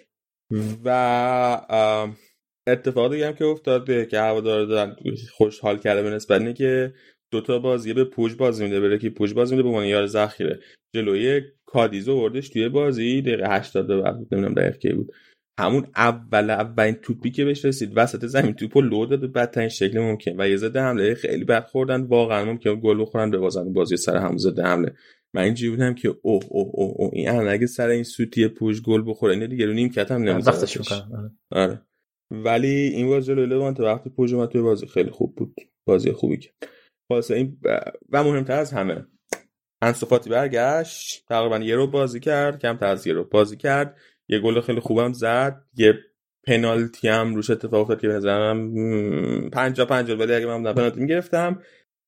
و بازی خیلی عالی داشت. خیلی استادیوم خیلی خوشحال به خاطر بازی کردنش. این دور و بریا توی رخکن و توی نیمکت بارسا وقتی گل زد همه داشتن خوشحال می‌کردن. خیلی جو عجیبی بود. ده بارسا هم دادن بهش بپوشه و که واقعا خیلی فشار روش زیاده. خیلی توقع ازش بالاست. البته غیر طبیعی هم نیست وقتی شماره ده هم دادیم بهش ولی فشار تو زیاده این. بازی اول است بس فشار کامل برمون آره می‌دونم. قضیه یه بازی من- دو بازی نیست قضیه دراز مدت دیگه. آره. ولی من معتقدم که متاسفانه جواب میده کامل. یک امید ریزی داشتم که مصدومی یعنی البته امید که بنده سلامتی بازیکن‌ها رو همیشه می‌خوام ولی امید داشتم که مصدومیت فوتبالش رو نابود کنه براش. که نکرده ظاهرا. البته بگم آسنسیو هم از مصدومیت طولانی مدتش که برگشتم بازی اول یه گل خفن زد. فکر کنم به والنسیا زد اگه اشتباه نکنم آره. ولی بعدش شد آنچه شد. حالا صبوری پیشه می‌کنیم یه چند هفته بگذره ببینیم مداوم بخواد آره. بازی بکنه چجوری میشه. حالا قضیه اینه که برای اینکه ببینیم اخراج میشه یا نمیشه. الان چند تا بازی قبل از قبل از تعطیلات بازی ملی این بازی که جلو روش دارن بازی خیلی سختیه. یه بازی جلو بنفیکا داره توی چمپیونز لیگ جفتشون هفته اول باختن. و خیلی مهمه براشون که نتیجه بگیرن تو این بازی. بعدم یه بازی آخر هفته دارن جلوی اتلتیکو مادرید توی ورزشگاه اتلتیکو مادرید واندا متروپولیتانو بازی دارن. و اگه این دوتا بازی نتایج خوب نه یعنی بنفیکا که حتما باید ببره فکر کنم. و اتلتیکو مادرید هم بعد یه بازی بکنه که امیدوار کنه برد بارسا رو وگرنه کاملا ممکنه همین اخراجش کنه. حالا اتلتیکو مادرید الان خودش هم تحت فشاره البته. البته فشار می‌تونه بعضی وقتا نشونه مثبتی براشون داشته باشه ولی اونا هم خودشون یه مقداری اوضاع جالبی ندارن دیگه. آره. این هم از بارسا. بارسلونا. آره. دیگه نکته ای نداری راجع به اسپانیا؟ نه فقط می‌خوام بگم که توی این بارسا چقدر من از این اریک گارسیا بدم میاد. خیلی نامربوطه. اصلا من نمی‌فهمم چرا این هست. ببین من یه خبر راستی خوندم که می‌خوان با پیشنهاد دادن ترشتگن و دپای دلیخت رو از یوونتوس بگیرن. من ندیدم ولی. دلیخ بند فسخ 150 میلیون یورویی داره. اولا که من نمی‌دونم دلیخ خودش دوست داره بیاد بارسا نه این یه نکته. دوم اینکه بند فسخ 150 میلیون یورویی داره. به نظر تو آیا ترشتگن و منفیس 150 میلیون یورو میارزن؟ حالا یه نکته دیگه بگم. اولا که یوونتوس دروازه‌بان می‌خواد. ولی حال ارزشش داستانش فرق می‌کنه. خب ببین اگه هفته- به هر ارزشی می‌خواست بگیره که می‌رفت دوناروما رو که. آزاد نه، نه. بود امسال می‌گرفت می‌دونم. خب اونم ب- صرفا فکر نمی کنم نخواستن خودش بود. رایولا هم اون وسط بود. حالا یه نکته دیگه بذار بگم. این هفت تو اپیزود پیش گفتم رایولا خیلی یهو راجع به این صحبت کرد که رومانیولی که الان قراردادش با میلان تموم میشه ممکنه فصل بعد با دیلیخت بازی کنه در یوونتوس که البته موندن خود دیلیخت در یوونتوس هم قطعی نیست و اینو برای اولین بار یهو اومد مطرح کرد. ولی اون بند فسخ 150 میلیونی هم درسته که خب 150 میلیون اصلا خود دیلیخت 150 میلیون میارزه یا نه جای بحث داره. نه اون که جای بحث که نمیارزه ولی نه مسئله اینه که رایولا من به نظرم آدمی که همینجوری حرف زیاد می‌زنه فقط واسه اینکه قیمت بازیکنش رو بره بالا. ببین همین که اون حرف رو بزنه دلیخت توی مطبوعات یه ذره بیاد بالا حرفش زده بشه. به خصوص به خصوص چون که سنگین داره به کیلینی و بونوچی هم بازی میده. آلگری زن هم که یه حرفی در مورد دلیخت بزنه یه ذره یه ترندای گوگل اسمش بیاد بالا خوبه واسش من خیلی روی اون حساب نمی‌کنم.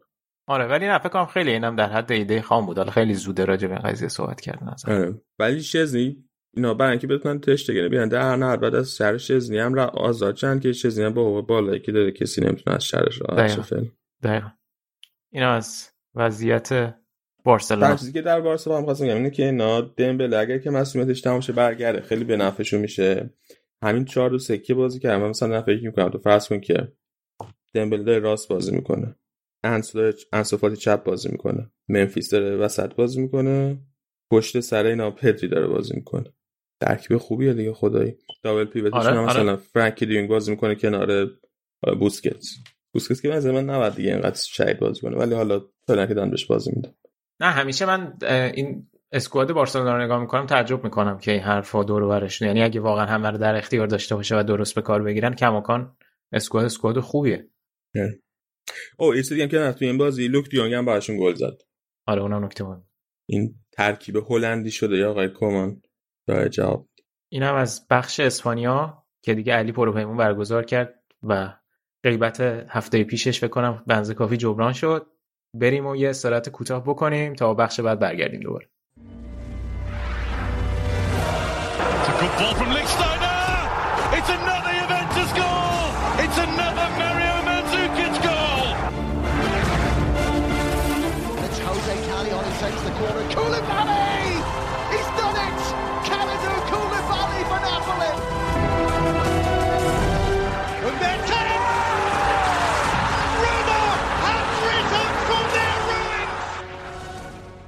برگشتیم با بخش سری آ. می‌خوایم درباره بازی های سری آ در, در هفته ای که گذشت صحبت کنیم. سینما دلی شکست ما توی این بخش به محوش مساوی کرد جلوی آتلانتا. اونم با ناداوری. یعنی بعد بازی میباختن حتی. چه ناداوری؟ جون بیا بگو که بازی ها چطور بود؟ اینتر آتالانتا چطور بود؟ حالا بذار به داوری می‌رسیم. آره. بازی خیلی بازی بود که برای سلامت روان من خیلی مناسب نبود. انقدر که اتفاقات عجیب غریب توش افتاد. ولی نکته بازی فکر کنم این بود که هم گاسپرینی به این اشاره کرد هم اینزاگی و فکر کنم تمام کسایی هم که دیدن این این رو می‌تونن تایید کنن. که اینجوری بود که هم آتالانتا می‌تونست ببره هم اینتر می‌تونست ببره. یعنی هر کدوم میبرده هم می‌تونست بگه حقشون بود ببرن. انقدر که اتفاقاتی که توی بازی افتاد عجیب و غریب بود. حس می‌کنم یه ذره این از این گزارا بود که جواد خیابانی ممکنه صادر کنه هم نه، این می‌تونست ببره. هم, هم, هم به خدا هم گاسپرینی گفته بود هم اینزاگی گفته بود. حالا جواد خیابانی طور برخورد کردم من نقل قول کردم. ببین الان یه دو سه هفته است مفصلا راجع به اینتر صحبت نکردم با فراغ بال می‌تونم صحبت کنم. تو این بازی به طور خاص اینتر بازی قبلش هم جلو فیورنتینا و تو وسط هفته تونست سه یک ببره با اینکه عقب افتاد. و نیمه دوم خیلی درخشانی داشتن تو اون بازی. و من من خفنی هم کرده بود. انگار کلا تو تو خونه فیورنتینا همیشه بعد نتیجه می‌گیرین. بوده همیشه آره. این داستانهایی تو فیورنتینا داشتیم. یه دفعه با اون گل ولاهوویچ باختیم. یه دفعه اون بازی که پیچیده شد هند گرفتن هند دیام رو گرفتن. دقیقه 90 بازی 3 3 شد. خیلی ساده نبوده همیشه بازی تو آرتمیو فرانکی. داستانم بعد که رسیدیم به بازی آتالانتا من توقع داشتم بازی سختی باشه. ولی نه دیگه در این حد که خود اینتر برای خودش بازی رو انقدر به نظر من سخت کرد. ببین اینتر یه مشکلی که داره اینه که وقتی تیم حریف پرس می‌ذاره دقیقا توی همون بازی ها هست که اینتر گل می‌خوره. یعنی این این نمود رو می‌تونی توی بازی ورونا سمپدوریا و آتالانتا ببینیم حتی بازی با فیورنتینا. دقیقا توی این چهار تا بازی زمانهایی که PPDA تیم حریف به پایین ترین حد خودش رسیده اینتر گل خورده. و این خیلی مشکل بزرگیه و خود اینزاگی هم اشاره کرد که یک عدم توازنی ما بین عملکرده دفاعیمون و عملکرده هجومیمون داریم. حالا عملکرده دفاعی که میگم یک بحثه که در مقابل حمله حریف حالا چه جوری برنامه ریزی می‌کنی؟ یه بحث دیگه اینه که آقا اون شروع بازی رو که از عقب زمین می‌خوای انجام بدی چه جوری انجام بدی که از پرس اینا فرار بکنی؟ خب اینتر تو این بازی گل اول رو زد چه گل فوق العاده هم زد لاتارو مارتینز. یه ده میلیون اومد رو قیمتش با این گلی که زد. و واقعا باید دیگه بازی رو همونجا میکشتن. ولی انقدر توی پرس آتالانتا اینا عاجز بودن از در رفتن از اون پرس که بازی برگشت نیمه اول. ببین بازی رو اگه نگاه بکنی می‌بینی که آتالانتا پرس وحشتناکی گذاشته. یعنی اینتر که می‌خواد از دم دروازش بازی رو شروع بکنه به حد این پرس شدید بود و بازیکنها بالا وایساده بودن که بازیکنها پشت 18 وایساده بودن که به محض زدن ضربه هجوم بیارن و حتی تو دو تا صحنه داور مثلا اومد تذکر داد که آقا بیاین عقب‌تر. یعنی در این حد اینا منتظر این بودن که بازیکنان اینتر شروع کنن و توپو ازشون پس بگیرن. و واقعا اینتر نمی‌تونست از این پرس فرار بکنه. اینتر ببین برای فرار از این نوع پرس آتالانتا یه مثال خیلی بارز بازی اینتر آتالانتاس دو فصل پیش توی برگامو و که یعنی می‌خوام بگم خود اینتر تونست این کارو بکنه و همین که خود اینزاگی تونست فصل پیش توی برگامو با لاتزیو این کارو بکنه. اونم بازی به کمک دروازه‌بانش و بازی طولی بود تا بتونه مهاجمای تیم رو پیدا کنه و از این پرس شدید فرار بکنه. منتها این برنامه اصلا وجود نداشت. حالا یا نمی‌دونم که من ژکو نمی‌تونه این توی این شیوه کمک بکنه اونجوری که لوکاکو می‌تونست کمک بکنه. چون لاتارو هم خیلی توی این زمینه خوب بوده همیشه. یعنی لزوما حرف حرف اون نیست که مثلا طرف قدش بلند باشه بخواد سر بزنه. اون بازی با لاتزیویی که اشاره می‌کنم اتفاقا ایموبیله بود که موقعیت سازی می‌کرد برای کوریا. قشنگ خیلی یادم دقیق اون بازی رو که لاتزیو سه یکم بود. ولی این اتفاق نمیافتاد. یعنی این تلاشه خیلی خوب صورت نمی‌گرفت و به جاش توپو میفرستادن به گوشه ها که دارمیانم اصلا تو این بازی به نظر من خوب نبود و توپ خیلی سریع لو می‌رفت. یعنی ببین یه بحث اینه که توپ لو میره. okay یکی دو بار توپ لو میره. این اتفاق تکرار می‌شد. یعنی شاید مثلا توی 10 15 دقیقه اینتر هی این توپ لو می‌داد این فشار رو دروازش میمونه وقتی این فشار رو دروازه شما میمونه خب از لحاظ mentally هم خیلی سخته تو بخوای یه راه حلی پیدا بکنی و تحت فشار قرار نگیری. و خب دو تا گل هم خوردن دیگه. یعنی قشنگ مشخص بود همچی اتفاقی میفته اگه که اینزاگی براش سولوشنی پیدا نکنه. حالا بماند که رو دوتا گل رو گل اول اشکرینیار با وجود تمام بازی خوبی که این فصل کرده انتقاد بهش وارده که چرا فشار رو مالینوفسکی نذاش گل دوم هم که حالا راجع به هندانویچ یکم جلوتر صحبت می‌کنم. شوت دریافتی رو وقتی شما درست دفع نمی‌کنی میندازی جلو پای آتالانتا دیگه گل دیگه. یعنی تقریبا هدیه داد اون گلو. و این وضعیت نیمه اولی بود که اینتر باید بازی رو میکش ولی به جاش دو یک رفت تو رخ خب حالا بعد از این وقتی که این اتفاق میفته آتالانتا یه مقداری به اصطلاح پاشو از روی گاز ور میداره دیگه. یعنی اون پرسو نمی‌ذاره و اینتر بود که نیمه دوم تمایل به گلزنی رو نشون داد و تونست به گلم برسه.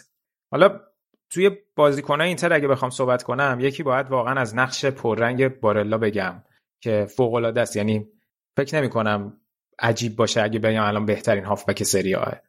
توی خلق موقعیت توی اون expected threatی که اخیرا حالا داریم بیشتر ازش استفاده می‌کنیم توی دادن پاس کلیدی توی اسیست که الان اول توی سری ها 5 تا اسیست داشته توی این شش تا بازی.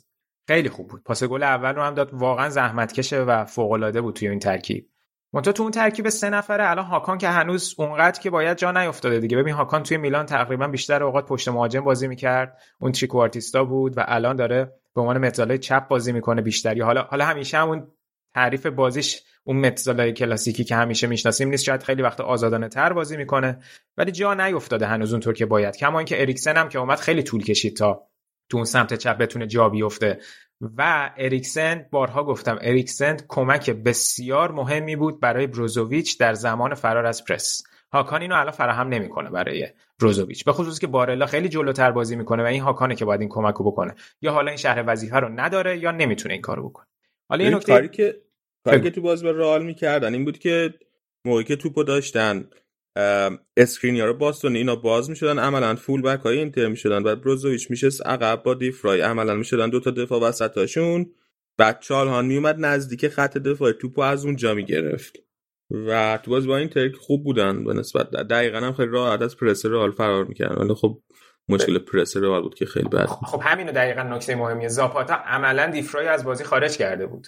یعنی دیفرای و بروزوویچ خیلی گزینه های پاسی اونجا نبودن که کسی بخواد حتی بیاد کمکشون بکنه که بخواد اینا از پرس فرار بکنن. یعنی بازی می‌رفت کاملا به گوشه ها.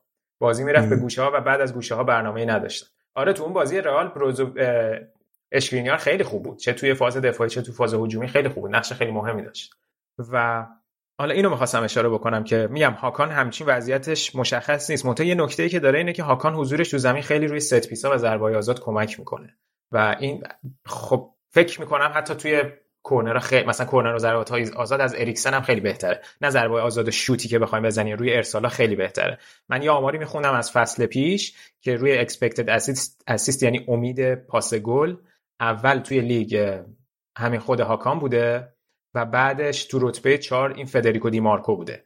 و خب می‌بینیم که مثلا اینزاگی سعی می‌کنه همیشه یکی از این دو حالا اگه دوتاشون نیستن همیشه یکیشون توی بازی باشن.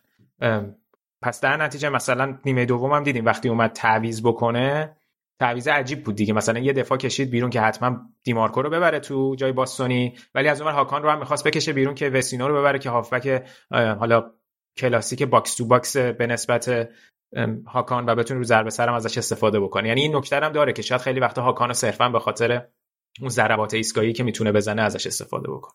حالا نیمه دوم میگم روند بازی اینجوری پیش رفت که اینتر حتی بعد گلم به اون پنالتی که براشون گرفتن روی خط خطای هند دمیرال رسید. ولی خب پنالتی هم دادن دیمارکو زد که سر همین هم خیلی توی بین هواداره اینتر بحث شده بود که آیا واقعا باید می‌دادن به دیمارکو بزنه یا نه. حالا دیمارکو خوب بوده انصافا خیلی خوب بوده برای اینتر و از اون بازیکنایی هم هست که از قدیم با اینتر بوده یعنی خودش جزء هوادارهای اینتر بوده. بعد بازی هم چقدر اون کوروانور تعریف ازش حمایت کردن و برای شعار دادن و اینا و خودش هم اومد حالا بعد بازی معذرت خواهی کرد و این حرفا. ولی می‌گفتن آیا واقعا گزینه بهتر از دیمارکو نبود که حالا با این سنش الان این تجربه که نداره بزنه؟ قضیه اینه که ژکو آدم فکر می‌کنه پنالتی زنه ولی آمار پنالتیش فاجعه است. از 21 پنالتی که زده 11 تاش خراب شده. شت. خیلی آمارش بده. سانچز هم که فصل پیش صحبتشو کردیم آمارش بدتر از ژکوه لاتارو هم تو زمین نبود. یعنی می‌دونی این مشکل هم هست. یعنی اگه لاتارو از زمین خارج بشه باید ببینیم که خب گزینه پنالتی ما کیه. پریشیچ هم هست. حالا در مقابله با پریشیچ صحبت کرده و گفته بود که به نظر من دیمارکو اینزاگی گفته بود دیمارکو سر حالتر بود من دادم اون بزنه. ولی میگم دیگه الان نگاه کن این مشکل بزرگی. حالا درسته که الان ژکو 5 تا گل زده و آمارش فوق العاده بوده.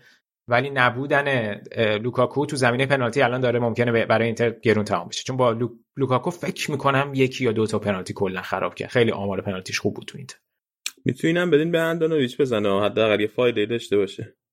برای چی فکر آخه بابا طرف رو بازی با پاش هم افت کرده. یعنی ما می‌گفتیم okay کنته اینو الان نگه داشتی بازی با پاش هم خوبه. بازی با پاش هم داره سوتی میده هر بازی ماشاءالله. حالا تیکن انداز دیگه بمون من یه چیز تیکن انداختم جدی بعد اولش که جدی برداشت کرد آره حالا حرف ژکو شد ژکو تو این بازی دو تا دیگه هم آخه می‌تونست بزنه. یعنی دقایق آخر بازی یه دونه نزد. با اینکه 5 تا گل زده ولی فکر کنم ببین من راضی ام ازش. به نظرم داره دلیور می‌کنه. ولی خیلی هم میگن که داره موقعیت سوزی می‌کنه و کمک نمی‌تونه اون کاری که لوکاکو می‌کرد رو بکنه. خب طبیعیه. یه مقداری متفاوته به نظر من اون داستان لوکاکو و ژکو. ولی به نظر من تا اینجا خیلی خوب بوده. اون داستان ناداوری که گفتی رم اشاره کنم بعد از این پنالتی که اینتر خراب کرد آتالانتا یه گل زد که خیلی خوشحالی هم کردن و حتی به خاطر اون گل اینزاگی حتی تعویض که ساتریانو رو آورد تو زمین جای بارلا که می‌خواست مثلا بازی رو برگردونه. بعد همه این کار اتفاقی که افتاد داور اومد پنالتی گل رو مردود اعلام کرد چون قبل از اینکه گل به ثمر برسه هاندانویچ توپ از تو کورنر در آورده بود و توپ کاملا از خط رد شده بود. حالا اسمش ناداوریه می‌تونی الان بشکافی اینجا. نه خب من چون با وار مخالفم و وار مخالف ذات فوتبال می‌بینم این گل هم که اینجوری مردود میشه دوست ندارم. پس دیگه تو تیم ذات فوتبالیایی دیگه تو تیم ما هم نیستی یعنی. نه اون که اختیاره اون تو تیم شماست. نه اون ما, اون ما اونا رو به رسمیت نمی‌شناسیم. شما اونا روح فوتبال می‌گفتن ضد سوپر لیگی ها ما داریم میگیم ذات فوتبال تو هم متفاوت. یعنی ذات داره فوتبال ذات داره روح نداره. نه ذات داره روح نداره. آره. okay. double standard دیگه. خب حالا همین این نکته می‌خوام راجع به هاندانویچ صحبت کنم. ببین گل سوم آقا اولا که خودش برداشت توپو از تو کورنر در آورد. طبق چیزی که مشخص بود. حالا ت... میگیم تلاش کرده که okay توپو در بیار. اولا اون چه دفعه توپیه. این یک. دو توپو شوت کردن وسط دروازه. ایشون در توانایی اینکه در همون جایی که هست وایسر هم نداشت. اومد پای تکیهگاهش رو اصلا یه جوری برداشت که مسیر خودش عوض شد. و واقعا صدای همه در اومد. یعنی خیلی ها بودن فصل پیش می‌گفتن که نه نباید راجع به هاندانویچ اینجوری صحبت کرد و اینا. ولی واقعا الان من فکر کنم متفق القول همه هوادارا اینو میگن که الان واقعا یه مشکلیه برای اینتر. و اینو همه تیم‌ها هم متوجه شدن. یعنی آتالانتا از هر جا دستش میومد شوت می‌زد. یعنی اینتر نباید الان موقعیت شوت زنی به حریفاش بده. مثلا این ایلیچیچ اومد تو زمین شروع کرد شوت زدن. پای چپ پای راست. مالینوفسکی هم که قربونش برم خدای شوت زنی الان تو ایتالیا بیشترین شوت گل شوت فکر کنم زده تو ایتالیا از وقتی که اومده داره برای آتالانتا بازی می‌کنه. یه دونم کوبید به تیرک و دیگه می‌دونم همه یعنی پیدا کردن این داستان رو و راحت شوت می‌زنن. حالا درسته یکی دوتا توپم گرفت ولی واقعا توی رفلکساش و جایگیریاش ضعیف. حالا حرف این هست که از اول فصل بود که اونانا رو با اتمام قراردادش از آژاکس بیارن فصل بعد ولی حالا الان شاید یه کاری بکنن که از نیم فصل برگرده. منتها یه نکته بزرگ داره. بازوبند و بستن به بازوبند به بازوی هاندانویچ. یعنی این اگر که یعنی اگه بازوبند به دستش نبود شاید این انتقال راحت تر اتفاق میافتاد که یک دروازه‌بان دیگه بیاد.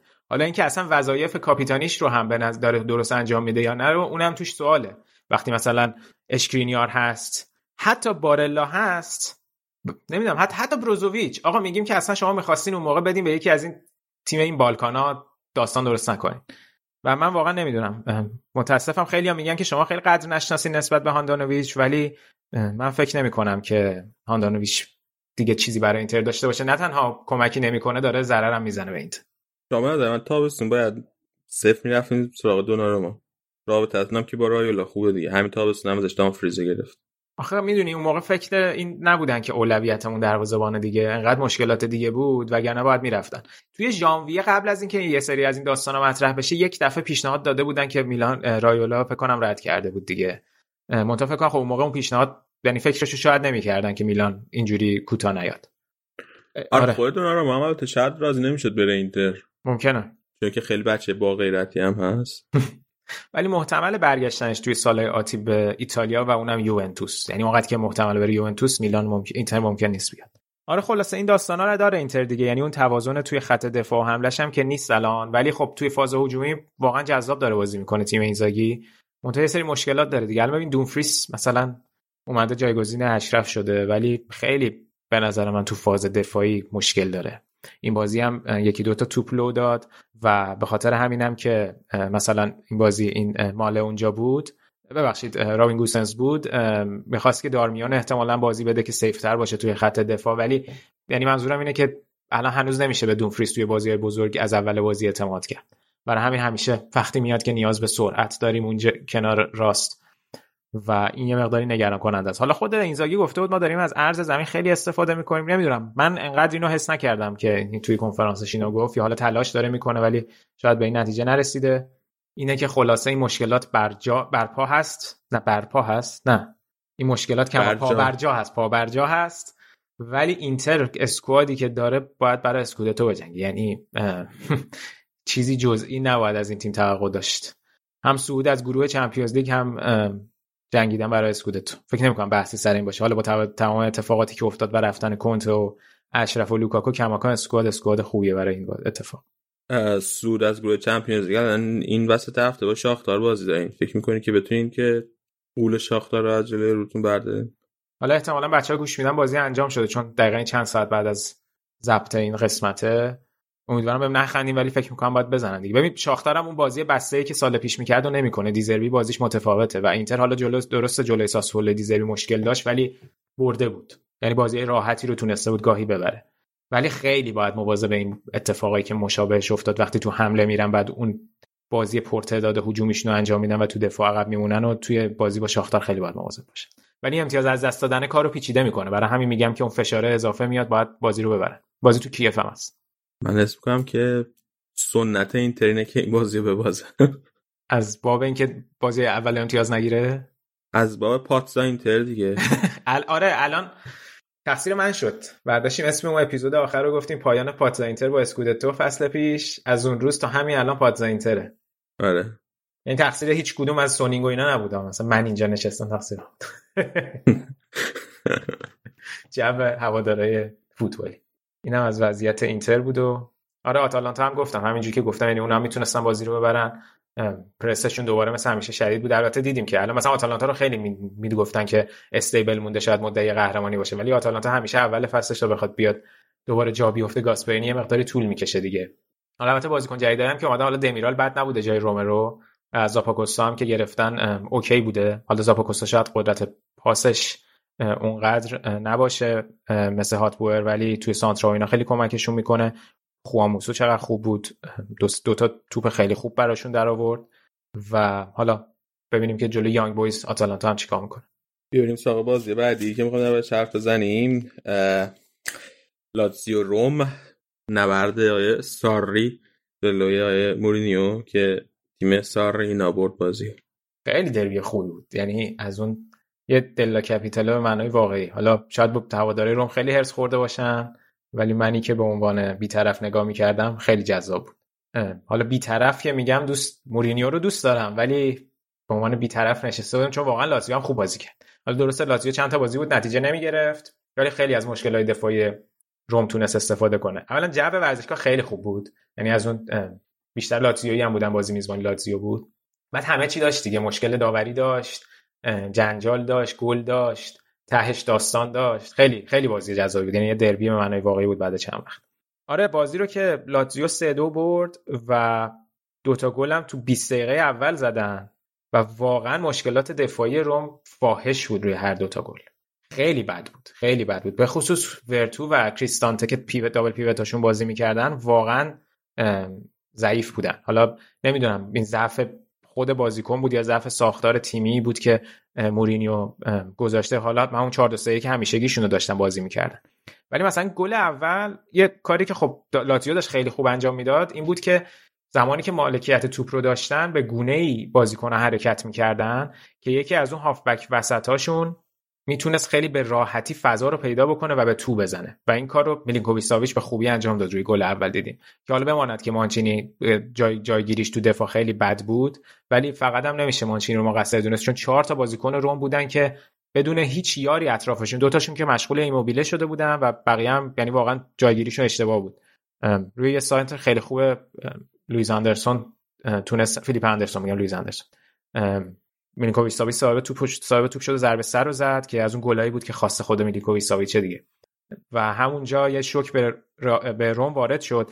گل دومی هم که خوردن داستان اینه که یه قبلش یه صحنه توی محوطه جریمه اتفاق افتاد که حالا اگه ویدیو داوری داشته باشیم این هفته روی صحنه می‌تونیم راجع بهش صحبت بکنیم. به نظر می‌رسید که هیسای روی زانیولو خطا کرده. داور خطای پنالتی رو نمی‌گیره و همون توپ برمیگرده و تبدیل به گل لاتزیو میشه. که خب خیلی معترض بودن رومیا نسبت به این صحنه. البته صحنه رو که نگاه می‌کنی درست همه زوایای دوربین نیست توی صحنه آهستهش ولی به نظر می‌رسید که زانیولو البته خودش قبلش تو آفساید بود و شاید برای همین داور بی خیال اعلام این پنالتی هم شده و ادامه داده بازی رو و گل به ثمر رسیده. روی گلم هر کس بره نگاه کنه می‌بینه که کریستانته چه عملکرد ضعیفی رو داره. یعنی پدرو که گل زد خیلی عقبتر از کریستانته بود و شروع می‌کنه به دویدن تا رسیدن به محوطه جریمه روم و کریستانته کاملا عقب میمونه و خیلی آزادانه پدرو این گل رو به ثمر میرسونه. یعنی می‌خوام بگم که درست بازی لاتزیو خیلی خوب بود. چه زمانی که مالکیت توپو داشتن چه زمانی که داشتن دفاع می‌کردن. ولی مشکلات دفاعی روم این بازی خیلی نمود بیشتری پیدا کرد. و خب گلی هم که پدرو زد خیلی جالب بود دیگه. پدرو آخرین گل دربی دل کاپیتالا رو فصل پیش برای روم زده بود بازی که دو هیچ بردن و اینجا حالا گل دوم بازی رو برای لاتزیو زد. و فکر کنم از اون صحنه های کلاسیکی شد که توی تاریخ این دربی به جای مونه. البته روم خب نیمه اولم گل جبران کرد ولی میگم بازم خیلی شاید می‌گفتن روم خوب بازی کرد ولی موقعیت خیلی جدی لاتزیو بهشون نداد. یعنی لاتزیو بعد از اینکه جلو افتاد خیلی تونست low block و حالا medium block خوبی بذاره. و دیدیم که نیمه دوم از ضد حملهشون تونستن استفاده بکنن. لوئیز آلبرتو چقدر خوب بود تو این بازی. حالا درسته تعویضش کساری ولی لوئیز آلبرتو داره به اوجش دوباره برمیگرده و این خیلی خبر خوبیه برای هواداره لاتزیو به نظر من. و به نظر من واقعا شایستگی این برد با لاتزیو بود. گرچه که بعضی شاید معتقد باشن روم خیلی خوب بوده تو این بازی هم. به نسبت یعنی همونجوری که مورینیو هم گفت میگفتش که ما نباید این بازی رو میباختیم. حالا گرچه که اون پنالتی براشون گرفته نشد پنالتی دو گل دومی هم که زدم به نظر من پنالتی نبود که جردن ورتو وارد دروازه کرد. البته حالا یک credit ی هم اینجا به رینا دروازه‌بان لاتزیو بدیم که انصافا خوب بود. یعنی واقعا مانع این شد که روم بتونه به گل برسه. یه صحنه بود بعد از گل اولی که روم زد خیلی قشنگ بود. مورینیو اون حرکت دستش رو انجام داد که آروم باشین آروم باشین وقت داریم. اون از اون صحنه خیلی جذاب بازی بود. میگم روم الان یه مقداری بعد اون hype اولیه‌ای که داشت و بازی به نسبت ساده تری که داشت حالا یه مقداری انگار به زمین سفت خورده. بازی قبل هم البته جلو اودینزه تونستن یک هیچ ببرن که برد خیلی مهمی بود و اون بازی هم البته پلگرینی اخراج شده بود که مورینیو اینا خیلی شاکی بودن. خب حضور پلگرینی می‌تونست خیلی متفاوت باشه توی این بازی و مثلا معتقد بودن که شاید اون آرنجی که زده اخراج نداشته و اگر اون اخراج داشته چرا لوکاس لیوا تو همین بازی با لاتزیو اخراج نشده؟ اونو خیلی شاکی بودن ولی بعد روم بازی سختی داره. یعنی بعد اینترنشنال بریک فکر کنم باید با یوونتوس و ناپولی بازی بکنه. که خیلی فکر کنم هم میلان میلان یوونتوس ناپولی. خیلی این ستا بازی براشون سخت خواهد شد. اینه که یه مقداری شرایط مورینیو ممکنه که اگه که نتونه این شرایط رو برگردونه یه مقداری اینجا هم پیچیده بشه و فشار بره روش. یه جزئیات دیگه هم که داشتیم بود که ساری قرار بود مربی روم بشه دیگه اول تابستون که بعد یه هور مورینیو اومد شد ناگهان دیگه. دقیقاً دقیقاً. و بلا فاصله جاش رفت به لاتزیو. حالا به نظر تو ساری می‌تونه توی لاتزیو موفق باشه؟ الان تا اینجا فصلشون خیلی خوب نبوده. یه مشکلی هم که داره که اون سیستمی که این زاگی به لاتزیو بازی می‌کرد خیلی فرق داره با سیستمی که ساری همیشه دوست داره بازی کنه. 4 3 3 مشکل وینگر دارن قشنگ. کوبیده ساخته دیگه. یعنی داره می‌سازه یعنی این تیمو. ببین موفقیت اگه ت... آخه نمی‌دونم موفقیت اگه این فصل با توجه به شرایط بقیه تیم‌ها من فکر نمی‌کنم مثلا لاتزیو جزء 4 تا بتونه تموم بکنه کماکان. یعنی باید یکم بلند مدتتر باید به این شرایط شاید نگاه کرد. ولی ببین همه خیلی توقع دارن که تیم ساری مثل تیم زمان ناپولیش بشه. می‌دونی چی میگم؟ یعنی مثلا مثلا ایموبیله این بازی خیلی خوب بود. گل نزد ولی خیلی خوب بود. یعنی مثلا ایموبیله اگه اون شرایط رو براش ایجاد بکنه توی خط حملش مثلا دیدیم هم که خودش که همیشه آمار گلزنیش خوبه یه گونزالو ایگواین مشابه اون چیزی که ساری توی ناپولی داشت ازش ممکنه در بیاد. ببین اسکو... بالاخره مثلا همین فیلیپ اندرسون که آوردی یا پدرو اگه رو فرم بیان همیشه این فرم خوبشون رو داشته باشن خب خیلی مهمه براشون دیگه. ولی فصل طولانیه یعنی رو این دوتا هم شاید دائم نمیشه حساب کرد هنوز. ولی پیشرفتشون تو این بازی چشمگیر بود. مهم اینه که اینا consistent باشن. تا اینجا نبودن. عملا تا اینجا نبودن. آره. و مثلا آره اینم مهمه. توی تبدیل شدن سیستم از 3 5 2 به 4 دفاعه برای یکی مثل لاتزاری مهمه. لاتزاری که همیشه wing back بوده حالا می‌خواد full back بازی کنه یه مقداری تفاوت زیاده. شاید اونقدر به چش نیاد ولی واقعا هست. خب دیگه بقیه بازی چه خبر بود؟ این نکته راجع به مورینیو فقط بگم. با هم قبلا صحبت می‌کردیم که الان مورینیو انتخاب درستی برای روم بوده و هم برعکسش. آیا مورینیو انتخاب درستی خودش کرده یا نه؟ ببین من از دید یعنی اگه بخوام به روم نگاه کنم مورینیو تیمی رو نگرفته که تیم مثلا competitive و سطح بالایی بوده باشه بخواد اون مسیر رو ادامه بده. مورینیو واقعا یه تیم به هوادارای روم بهشون بر نخوره یه تیم شکست خورده رو دستش گرفت. با فونسکا واقعا اوضاع خوب نبود. کلی مشکلات ساختاری بازیکنی و مالی داشته باشگاه و توی این شرایط اومده دست گرفته. و این صحبت هم کردیم. پیش فصل برای روم خیلی خوب بود از لحاظ رد کردن یک سری از بازیکنان یعنی توقع نتیجه گیری این فصل با مورینیو و نتیجه خیلی خوب رسیدن به نظر من زیادیه. البته فرم فوتبالی که بازی می‌کنه خب 100 درصد مهمه. یعنی هیچ شکی توی این قضیه نیست. ولی من خودم توقع خیلی زیادی نداشتم. اون اول فصلم که اینا بازیاشونو بردن من تو اون قطاری سوار نبودم که می‌گفتن که ای ولی اینا می‌خوام بیان برای سری آ بجنگن. می‌دونی یعنی همین حرفا حتی واسه روم فصل پیشم زده می‌شد. می‌گفتن چه بازیکنایی دارن اینا حتی اگه که یه سری مشکلاتشون حل می‌شد مثلا مشکلات دروازه‌بان و دفاعشون حل می‌شد اینا می‌تونستن برای سری آ بجنگن. ولی این حرف خیلی خامه. این فصلم میگم مثلا روی پاتریسیو رو آوردن که یک سری مشکلات داره حل میشه تو اون عقب زمین ولی دفاع هنوز مشکل داره دیگه. یعنی خب باید روی این کار بکنه. ولی به نظر من باید بهش وقت بدن. باید بهش وقت بدن با این نیم فصل بازی چیزی از توش در نمیاد برای مورینیو به نظرم. حالا نمی‌دونم نظر تو چیه توی که مورینیو رو همیشه دنبال کردی.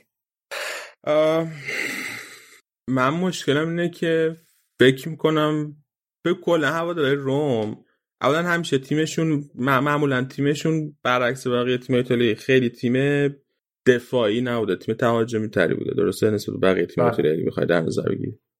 و مورینیو دقیقا برعکس اون ایده داره بنابراین من نمی‌دونم هواداری روم چقدر حاضرن پاش بمونن.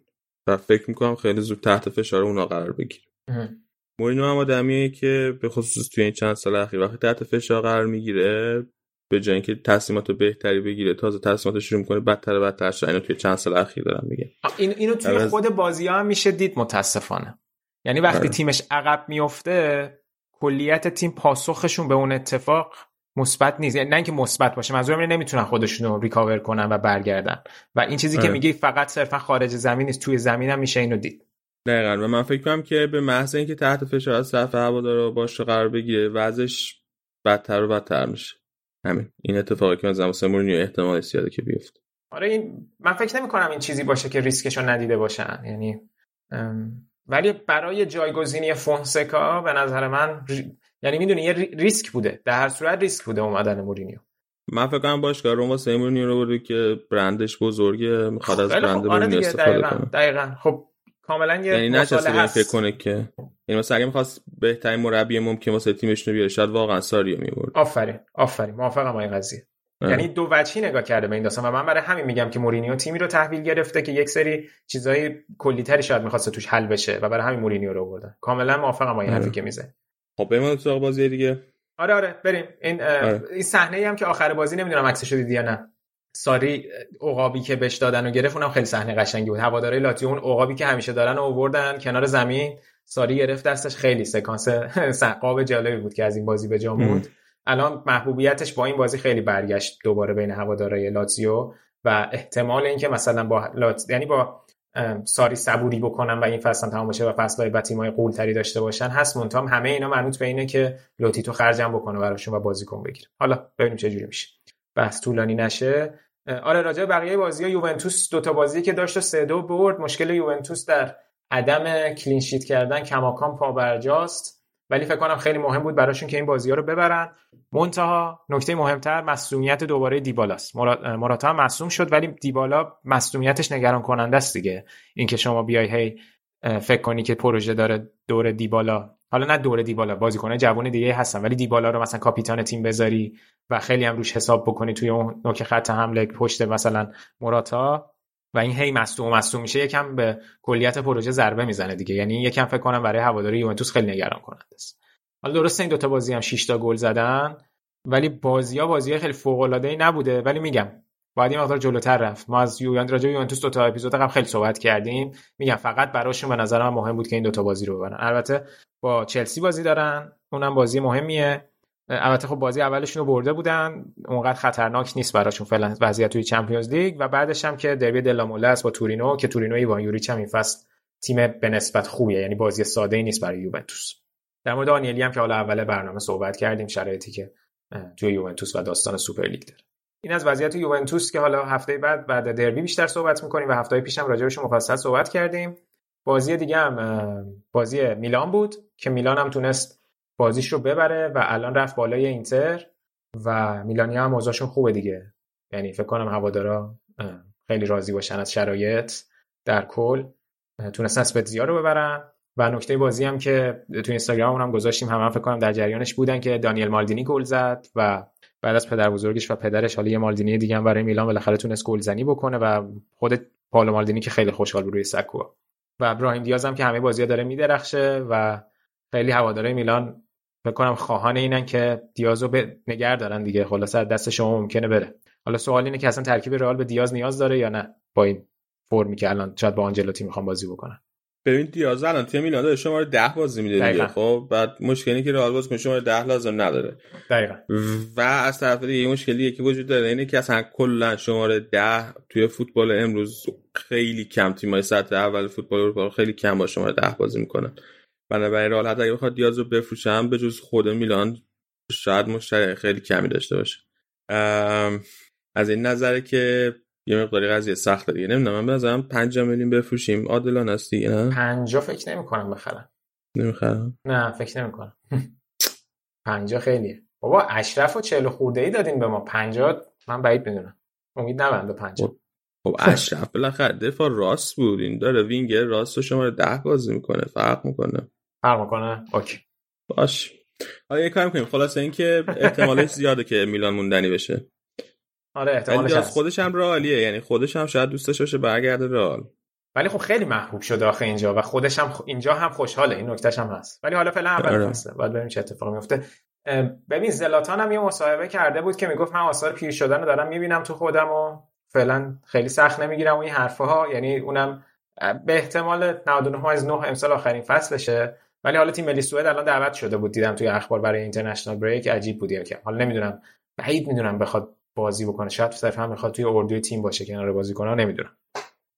این وضعیت میلانه که حالا بازی این که تازه داره این که تازه زلاتان شروع کرده آثار پیچ شدن و توی خودش می‌بینه هم خنده داره خود خود شما جای پدر بزرگ منی یعنی چی؟ دقیقا.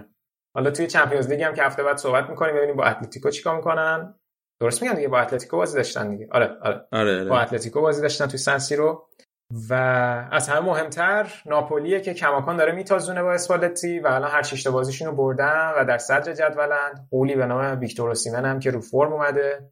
فوق العاده است یعنی همیشه فکر کنم گفتیم از فصل پیش که اینجا بیفته خیلی وحشتناک میشه.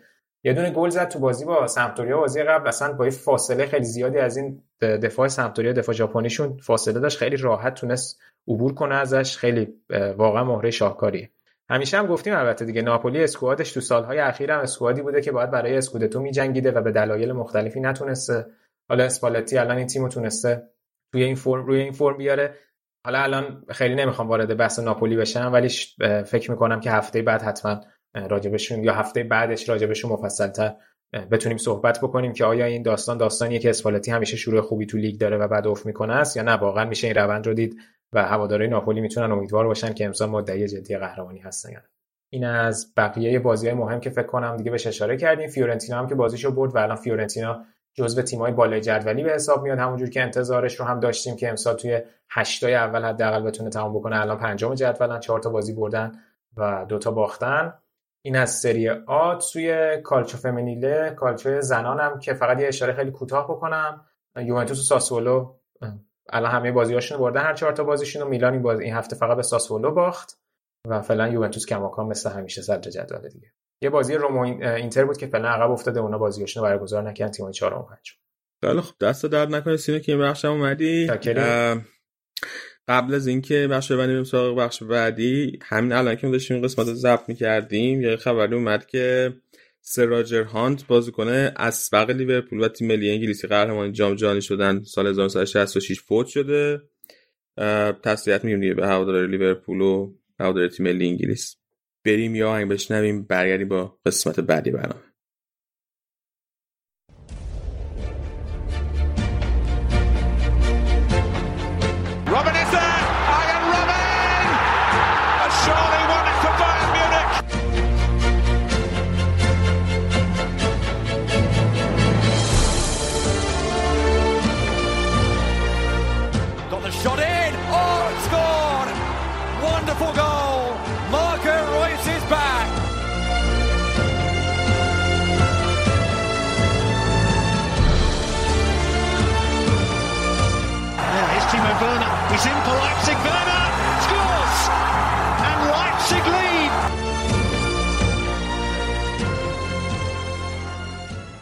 بریم سراغ بخش بعدی برنامه. الان آراد با من اینجاست. می‌خوایم در مورد فرمول یک صحبت کنیم. اگه وقت شد یکم در مورد بوندسلیگا صحبت می‌کنیم. سلام آراد چطوری؟ چه خبر؟ سلام سینا جان مرسی. تو دیگه رسما تغییر کاربری اعلام کردی. یکی از بچه ها توی اینستاگرام نوشته بود بیشتر در مورد فرمول یک صحبت کنین آخه. خب فکر کنم طرف دارش از از بوندسلیگا بیشتر. marketing خوبی انجام دادی داره کم کم می‌گیره بازارو آره آره. ولی میترسم که کم کم مجبورشیم کلا تغییر کاربری بدیم. پاندیت فرمول یک بشه. آره می‌تونیم بخ... حالا می‌تونیم بخشا رو از هم جدا کنیم اگه خواستی باش. بیا حالا پس یه پادکست فرمول یک هم بعد با هم آره اولین پادکست فرمول یک فارسی. حالا بگو ببینیم چه خبر بود. گرندپری روسیه برگزار شد که همیلتون هم اول شد و خیلی حال روز خوبی مثل که نداری. آره خب حداقل تا اینجا چیز نکته من بحث و متوجه شدی خیلی خوبه دنبال کردی. آره من یه خود سیاست طرف داریم من تو فرمول یک پیچی دست جان دوست دارم مرسدس بنز قهرمان شه ولی همیلتون نشه. خب بعد این چون که همیلتون راننده مرسدس بنز یکم کار سخت میشه. مثلا میمونه که مثلا بگیم الان دوست داریم منچستر قهرمان شه ولی رونالدو گل نزنه. آره مثلا. آره, آره خیلی مثال قشنگی زد. و این هفته گرند پری سوچی بود که توی شهر کراسنودار روسیه است؟ اه، توی چیز توی بخش کوالیفاینگ اتفاق مهمی که افتاد این بود که همیلتون اومد و فرستاپن هم به خاطر جریمه ای که مشکلی که توی qualifying برش پیش اومده بود از رتبه 20 قرار شده شروع کنه. یعنی دوتایی که توی کورس قهرمانی هم در واقع. موتورش رو عوض کرده بود؟ چیکار کرده بود؟ آره آره. تغییرات که میدن اینا نمی‌تونن چیز کنن آها آها آها. بعد توی خود race اتفاقی که افتاد این بود که خب شرایط هوای خود ناپایدار بود. ولی زمین ها مثلا با یه بارونی خورده بود یه خورده خیس بود و پیش بینی می‌شد که توی در طول مسابقه ممکنه که بارون بیاد. مسابقه شروع شد و حالا خیلی افتان خیزان بود. خیلی کاری با ایناش نداریم ولی اون اواخر مسابقه 53 دور بود. اگه اشتباه نکنم مثلا تو هول دوره 47 و اینا شروع کرد بارون گرفتن.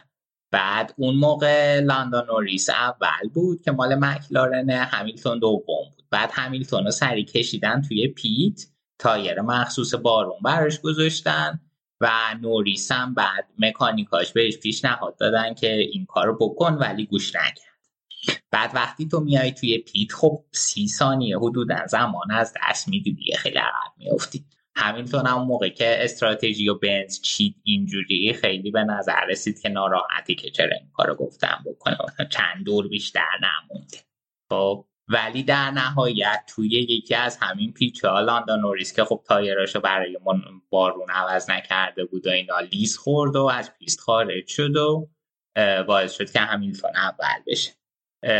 فرستاپن هم race خیلی خوبی داشت. دوم تموم کرد از رتبه بیستم. که خب خیلی نشون میده چه رانندگی خوبی کرده و ولی خب اختلافشون نفر اول 25 امتیاز می‌گیره دوم 18 امتیاز. باعث شد که الان همیلتون با دو امتیاز جلو بیفته. توی بخش سازندگانم الان مرسدس بنز با یه سی و خورده امتیاز اختلاف نسبت به ردبول اول. ببین یه سوال اونجا که گفتی خودش تصمیم گرفت که عوض نکنه لاستیکا رو صرفا پیشنهاد مکانیکه یا اون تیم تیم فنی خود مثلا اون گروه هم باید نظر بده. ولی تهش تصمیم با خود راننده است. یعنی اینجا سلسله مراتب داره یا نه؟ آره, آره. اینجوریه که آره نه. خب ببین اینجوریه که آره سلسله مراتب داره. اگه مکانیک به تو میگه الان بیا تو پیت تو باید اطاعت کنی. خب یا مثلا میگه الان بذار هم تیم تیم بهت میگه الان بذار نمی‌دونم هم تیمی ازت سبقت بگیره تو باید اطاعت کنی ولی در نهایت اونی که پشت فرمونه خب یه کسیه که خودش هم اختیار داره همیشه تبعیت نمی‌کنه. و این باعث میشه که بعد از مسابقه پشت درهای بسته تبعاتی داشته باشه. آها آها متوجه شدم متوجه شدم. اوکی الان مسابقه بعدی کجاست و که مسابقه بعدی هفته دیگه از ترکیه. ترکیه اوکی. بعد حالا کلا الان همه اینا رو برگزار می‌کنن تو سر و کله خودشون هم می‌زنن و این داستانا. بیا بگو ببینیم چه خبره کلا در بخش اقتصادیش. بعدم به خصوص که یه مقداری خب ورزش یه مقدار که چه کنم خیلی ورزش لاکچری دیگه بین هوادارایی هم که همیشه میان و احتمالا بلیت تماشای بازی هم عددهای خیلی پایینی نداره قاعدتا. این کلا داستان درآمدزایی و بعد از اون ور سودی که به این کمپانی خودروسازی می‌رسه چجوریه؟ سوال خیلی خوبی سینا. من حالا قبل اینکه شروع کنم این بحث رو بگم که فکرم هفته پیش مستند شوماخر و نتفلیکس منتشر کرد. به کلیه علاقه مندان توصیه کنم که با مقدار مناسب دستمال کاغذی بشینن مستند ببینن. بند خدا. آره و خوب بود خیلی. این قضیه اقتصادیش خیلی جالبه. حالا اول برات میگم که چجوری می‌تونی درآمد و مخارج تیما چجوریه و بعد اینکه نتیجه گیری اینکه حالا اصلا از نظر اقتصادی چه توجیهی داره این کار چقدر برشون در میاد؟ خب ببین یه سری مخارجی هر تیم داره که اینا رو میشه چهار دسته کرد. دسته اول که بخش آرندیه یعنی شما باید بیای ماشین هر سال قوانین تغییر می‌کنه ماشین جدید دیولوب کنی بعد اینا رو توی تونل باد باید تست کنی تستایی دقیق تستایی نمی‌دونم توی پیست باید انجام بدی و هزاران نکته دیگه. که خب این بخش پرخرجی هم هست اتفاقا. مثلا به صورت میانگین یه چیزی حدود چهل چهل خورده میلیون هر فصل هر تیم روی آرندیش سرمایه گذاری می‌کنه. بعد یه بخش حقوق مثلا این حقوق ناچیزی که آقای همیلتون می‌گیره خب پرداخت شه. بعد حقوق تیم هست و دیگه نمی‌دونم دایرکتور دایرکتور. مثلا دایرکتور بنز که توتو ولفه این هم خب یه حقوق می‌گیره. این هم هر سال مثلا یه چل چل خورده میلیون هر تیم هزینه می‌کنه. که تاله شد یه 85 میلیون. بعد بخش بعدی که اونم خیلی سنگینه پروداکشنه که شما حالا این کار رو تست کردین و با موتور تولید کنید هر موتور فرمول یک عمرش 700 800 کیلومتره. خب یعنی اینکه تعداد موتور زیادی لازم میشه. دیگه قطعات کلیدی رو باید به تعداد زیاد تولید کنید و حالا مثلا نمی‌دونم بال جلو بال عقب اینا که ممکنه تو تصادفای سطحی آسیب ببینه. تمام اینا جزو اون بخش production میشه و اینم جمعا یه چیز حدود چهل میلیون هزینه خواهد داشت. بخش بعدی که اونم بخش خیلی مهمیه بخش operation ه که در واقع اینکه خیلی چیزا رو شامل میشه خیلی کلیه. مثلا اینکه حالا الان از روسیه باید کل تیم بره ترکیه بعد از ترکیه باید بره یه جا دیگه. و تمام اینا پرواز نمی‌دونم بخش اینکه سوخت ماشینا رو تأمین کنی لاجیستیک چجوری باشه.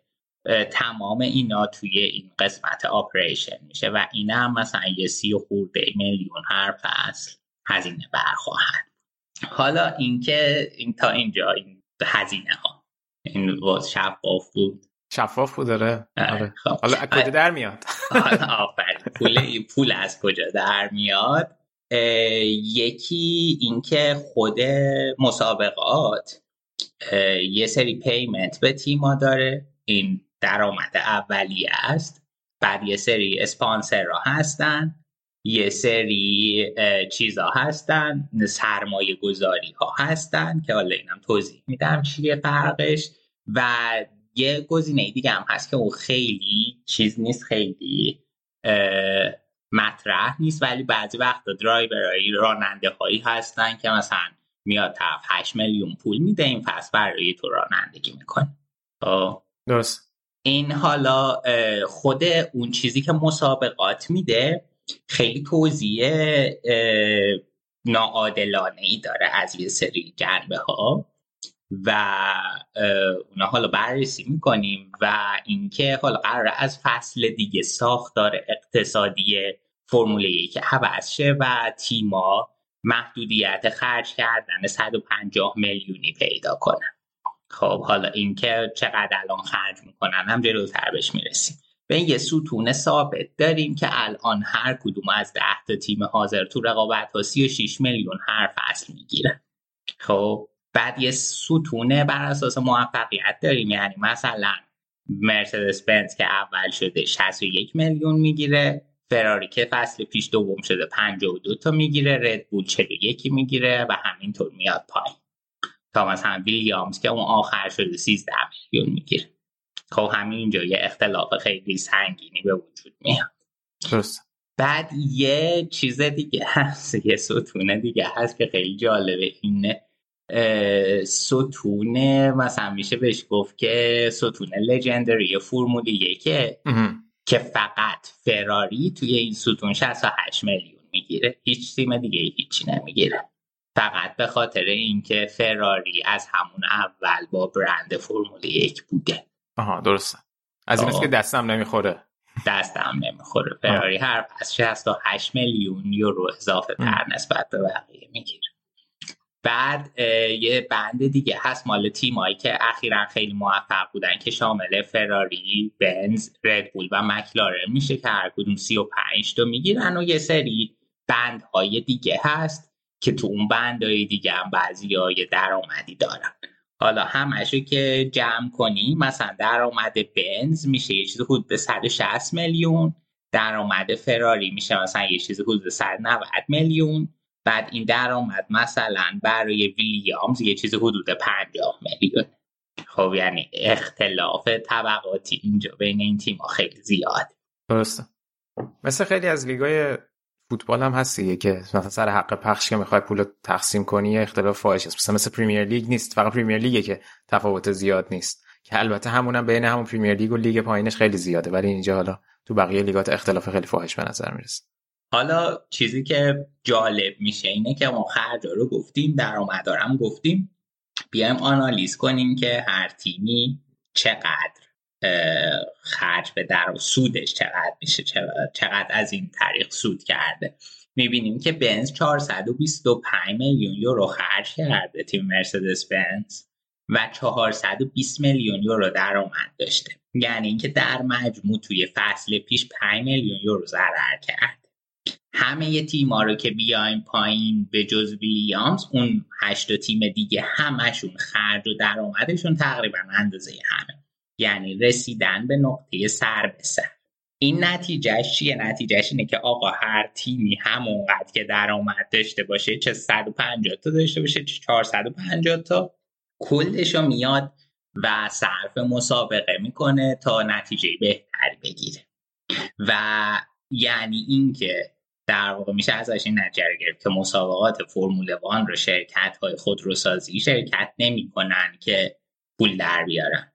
و, و این برمیگرده به اون فلسفه خیلی قدیمی که وجود داشته از دهه 60 و اینا که شرکت خودروسازی توی فرمول یک دوست داشتن شرکت کنن که نشون بدن ما چقدر ماشینامون خوبه خب. یعنی اینکه الان بنز میاد همشو خرج پول در میاره خرج می‌کنه یعنی تقریبا یر به یر میشه ولی بعد پنج سال پشت سر هم اول میشه و این برند مرسدس بنز رو قوی می‌کنه. یعنی اینکه ما چقدر ماشینامون خوبه ما چقدر خفنیم فلان اینا. و این توی تاریخ هم رد پاش. توی تاریخ خودروسازی دنبال بکنی هست. مثلا داستانهای خودرویی اگه بخونی فورد یه جایی میاد تصمیم می‌گیره که برای اینکه رقابت خیلی توی آمریکا توی صنعت خودروسازی تنگ و تنگ بوده. میاد برای اینکه بگه که ما خیلی بهتر بقیه شرکت های آمریکایی تنها راهش اینه که اوکی بریم توی فرمول وان اول. درسته. یا یه مسابقات دیگه ای که از این جهت هست و خیلی خوبه. اونم مسابقات لومانز. 24 ساعتی لومان فرانسه است. یا مثلا بریم توی اون اول. شیم خب این همین بحث وجهشه. که مثلا میگن که okay ما الان هم سطح فراری ماشینامون یا مثلا ما الان ماشینمون اینقدر خوبه اینقدر بده. لوتوس هم که یه شرکت انگلیسی بوده اونم داستان مشابهی داشته. خلاصه که این از فرمول یک و داستان business plan ش و اینکه حالا که چی. خیلی توضیح خوبی بود یکم. الان با حماقت کمتری میخوابیم امشب. اطلاعاتمون بیشتر شد. ولی یادمون میمونه که تا حالا همینطور اول شده به خیال بحث خود تورنمنت شدی و زدی تو کار حاشیه آره نه ایشالله که حالا این فصل نتونه اول بشه که این رکورد شما خیر نشکنه دیگه گناه داره. آره. اگه که بود حداقل خود شما آخر هنوز بود می‌تونست مثل وحید چمسایی برگردی دو تا گل دیگه بزنه. مشکلی نداشتی. آره مشکلی نداشتم ولی حالا دیگه مجبوریم چیز کنیم. نه شوخی می‌کنم.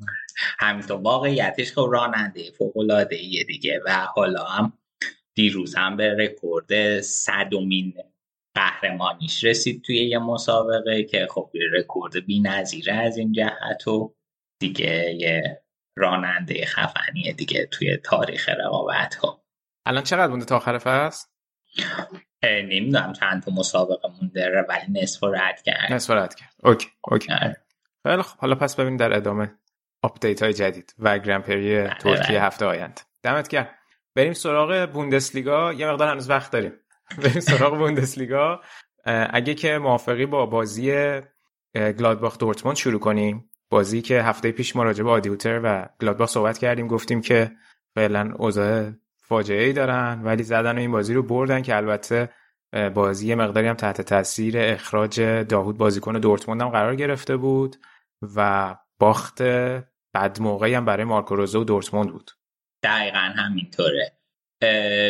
ببین سینا حالا نمی‌دونم اول یکم می‌خوای بازی رو بگم بعد اخراج رو بگم. آره. آره راجع به بازی صحبت کنیم بعد آره. راجع به اخراج صحبت می‌کنیم که تحت تاثیرش قرار گرفت.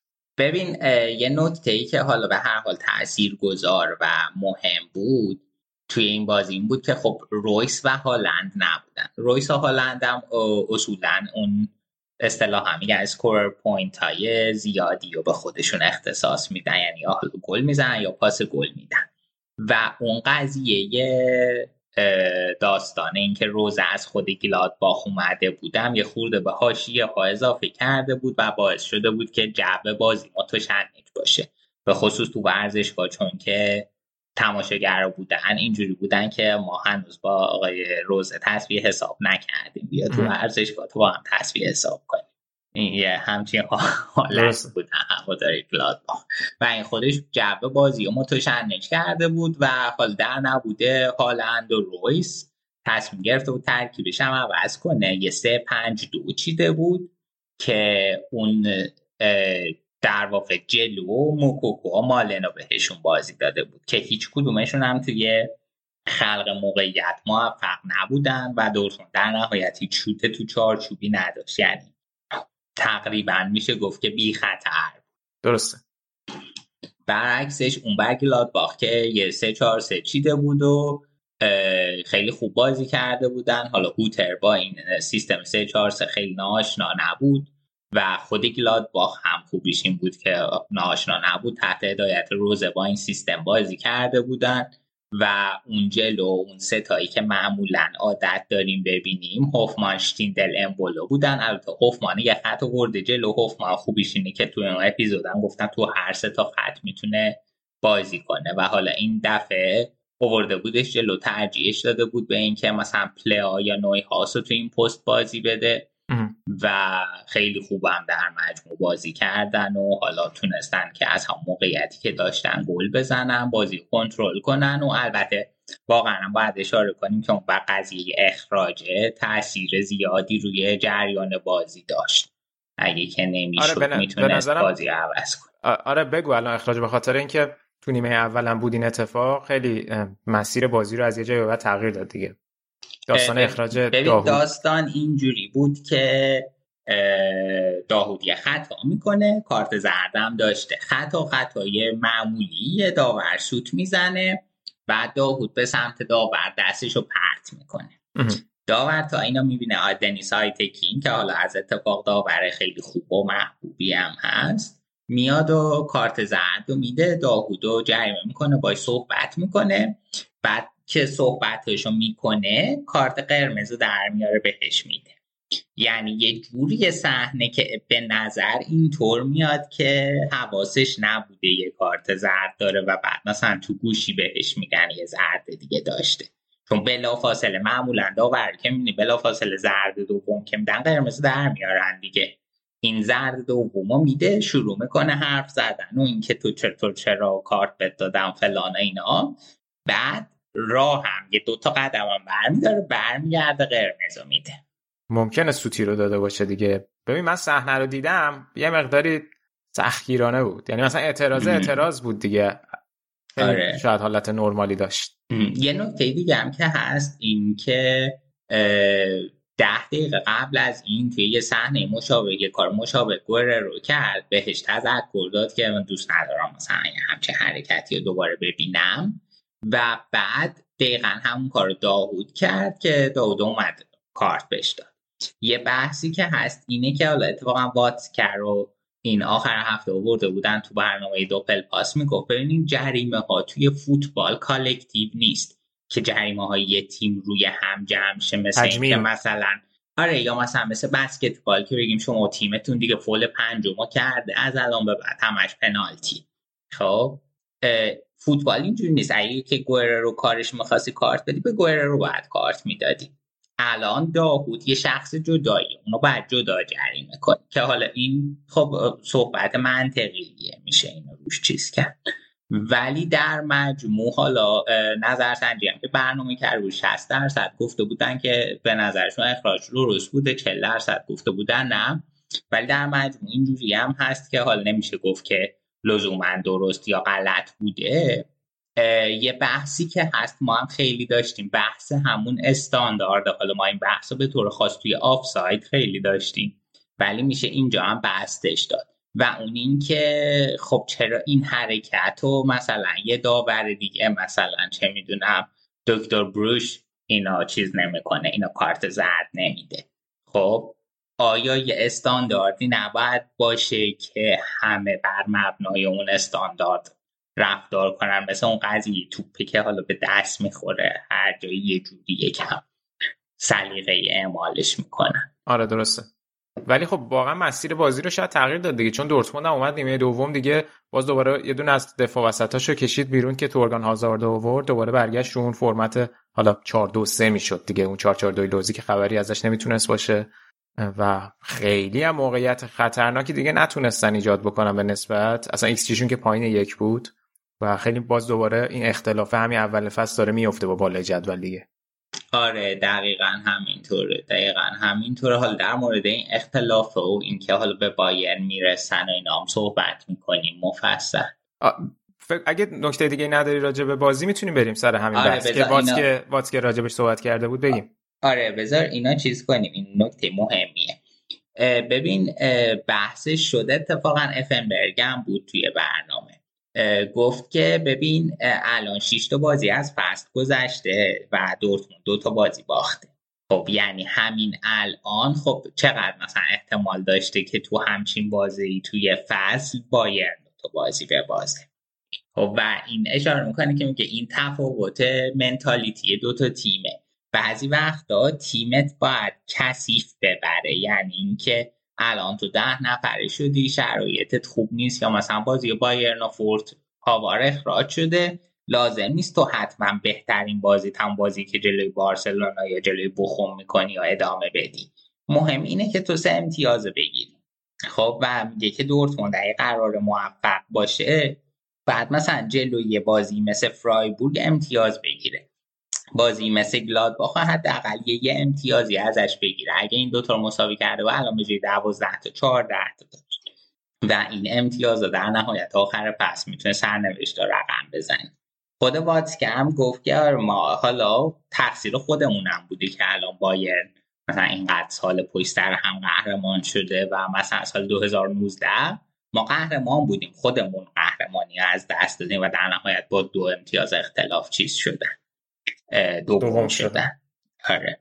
و این به نظر من این همون نکته, ایه که من به بهش چند بار اشاره کردم. یعنی مهم نیست که حالا رفت و برگشت جلوی بایرن ببازن اگه بتونن بازی کوچیکا همه رو در بیارن خیلی شانس قهرمانی خوبی به نظر من دارن و, و این نکته هم هست که دیگه فقط خودشون قهرمان نمیشن آخه. نکته نیست که خودشون قهرمان نمیشن. نکته اینه که بایرن کماکان قهرمان میشه. و اون منتالیتی که میگی کماکان بین بازیکنان جدید این تیم هم جا میفته و دورتموند نمی‌تونه این فاصله رو جبران کنه. دقیقا دقیقا.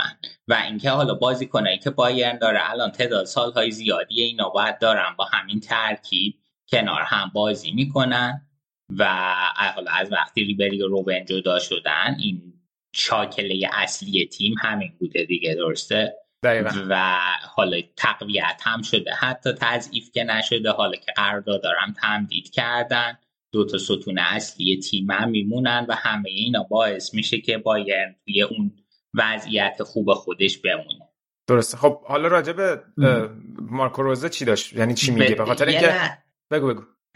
ببین یه نکته ای که نباید حالا قبل اینکه به مارکو روزه برسیم نباید فراموش کنیم اینه که ببین توی این ده سال اخیر حالا انصاف و رعایت کنیم بایر نه تنها در حالا سطح آلمان میگن بوندسلیگا یه طرف فلان اینا ولی چند تا تیم بودن توی این ده سال اخیر که در قامت رقابت با بایرن بودن. خب ببین یه رئاله یه بارسا بوده حالا تا پارسال و سیتی و لیورپول توی این سطح بودن توی این ده, ده سال گذشته. بقیه تیم ها مثلا چلسی، آرسنال، تاتنهام از انگلیس، یونایتد که زویزو در هر حالت اینا چقدر بالا و پایین داشتن و اصلا در سطح اینکه هر سال برای باین قدلم کنن نبودن.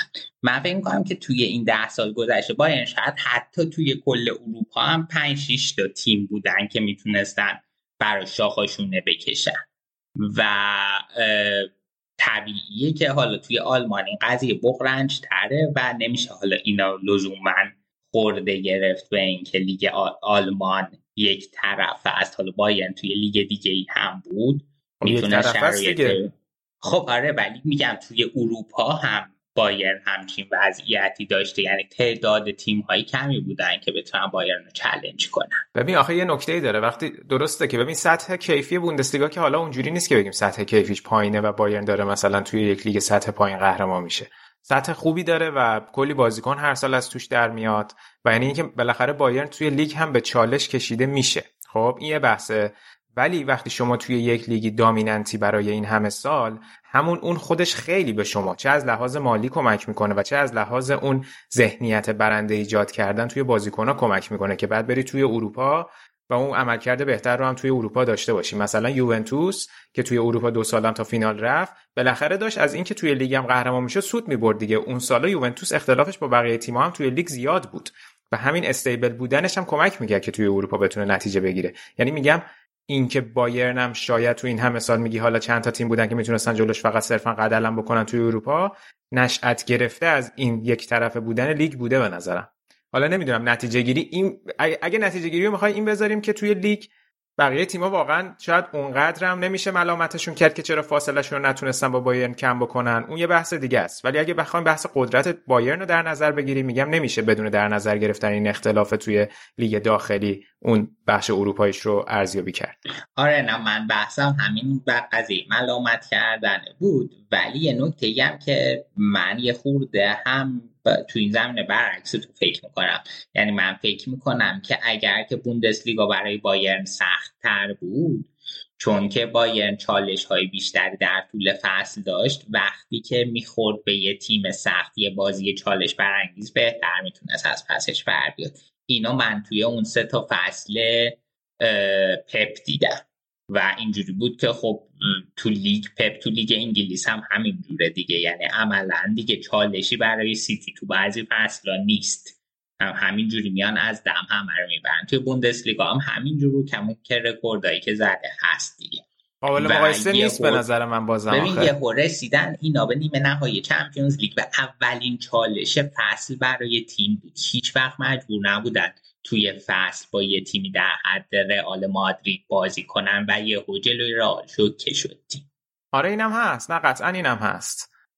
ولی در مقایسه با سیتی رو یکم مخالفم. سیتی بالاخره اون تو لیگ انگلیس حداقل چند ساله اون چی میگن؟ اون ثبات توی قهرمانی نمی‌تونی اونجوری به این راحتی حفظش کنی که بایر می‌تونه توی آلمان حفظش بکنه. می‌دونی چی میگم؟ یعنی بیشتر به چالش کشیده میشه تا اینکه بایرن توی آلمان به چالش کشیده بشه. و آره دیگه مساله هست دیگه. مساله هست. یعنی یه طرفش یه سری سود می‌کنی بالاخره یه سری بازیکنات می‌تونن توی یه شرایطی توی لیگ بازی کنن با خیال راحتتر و یه سری هماهنگی از اونا به وجود بیاد. یه سری بازیکنایی که واقعا مثلا یه حالت اصطلاحا می‌تونیم بگیم مثلا تیم دو تو شاید بازی بده یه سری بازیکن استراحت کنن حالا لزوما همیشه برای بایرن اینجوری نبوده. خیلی از بازیاشو اکثرا با بازیکن اصلی بازی کرده. من نمیگم اومده تیم دوشو بازی داده توی لیگ. ولی دستش هم بازه دیگه. برای همین میگم یه مساله هست. یعنی خیلی صفر و یکی نیست این داستان. که بگیم خیلی به ضرر بایرن الان که توی لیگش فقط خودش داره می‌تونه مسلط قهرمان بشه آره درسته. ولی خب هستی الان مثلا یه گزینه نکته دیگه است. دورتموند خودش هم اشتباه کم نداره دیگه. الان چقدر به نظرت این اون بودن روز بالای سر این تیم کمک می‌کنه که این تیم رو به سطح بایرن برسونن؟ یعنی مگر مثلا تو تو گلادباخ به چی رسید؟ شاید در سطح گلادباخ خوب بود ولی الان در سطح دورتموند به چی می‌تونه برسه؟ اینا اتفاقا این سوال از خود واتکم پرسیدن که حالا از هم بر چی اووردینش بعد واتکه گفت ما از اون موقعی که این توی تیم سالزبورگ زیر 19 ساله های سالزبورگ و تونست قهرمان سی ال کنه. ما اینو مد نظر قرار دادیم. و گفت که این موفقیت موفقیتی کمی نیست که یه باشگاهی از اتریش که حالا لزوما بهترین فوتبال تو اروپا ارائه نمی‌کنه بیاد و قهرمانه توی رده های پایه قهرمان چمپیونز لیگ بشه. ما اینو توی آلمان هنوز نداشتیم که یه باشگاه آلمانی بتونه این کار بکنه. و این اهمیت کاری که روز اونجا انجام داده نشون میده. بعدش دورتموند با توی لیگ اروپا با سالزبورگ بازی کرد و خیلی برشون درد سر داشت. خود بات که میگه که دقیقه 20 که من نگاه کردم گفتن که شت 70 دقیقه دیگه من باید این بازی رو تحمل کنم. و قشنگ معلوم بود که تونسته اون پلنی که داره رو اجرا کنه. و میگه که برای من من وقتی می‌خوام سرمربی انتخاب کنم خیلی برای مهمه که اون سرمربی امضای خودش رو داشته باشه. که ظاهرا حالا این موضوع توی مارکو روزه دیده. و ببین به هر حال دورتموند که حالا اون قضیه فاوره خیلی اشتباه بود. و حالا ترزی چه جاش ورده بودن. ترزیش به عنوان انتخاب موقت انتخاب خوبی بود. تونست تیما جمع کنه و حالا باید یه مربی جاش می آوردن. ببین باید این واقعیت هم در نظر بگیریم که چه گزینه این می‌تونست باشه.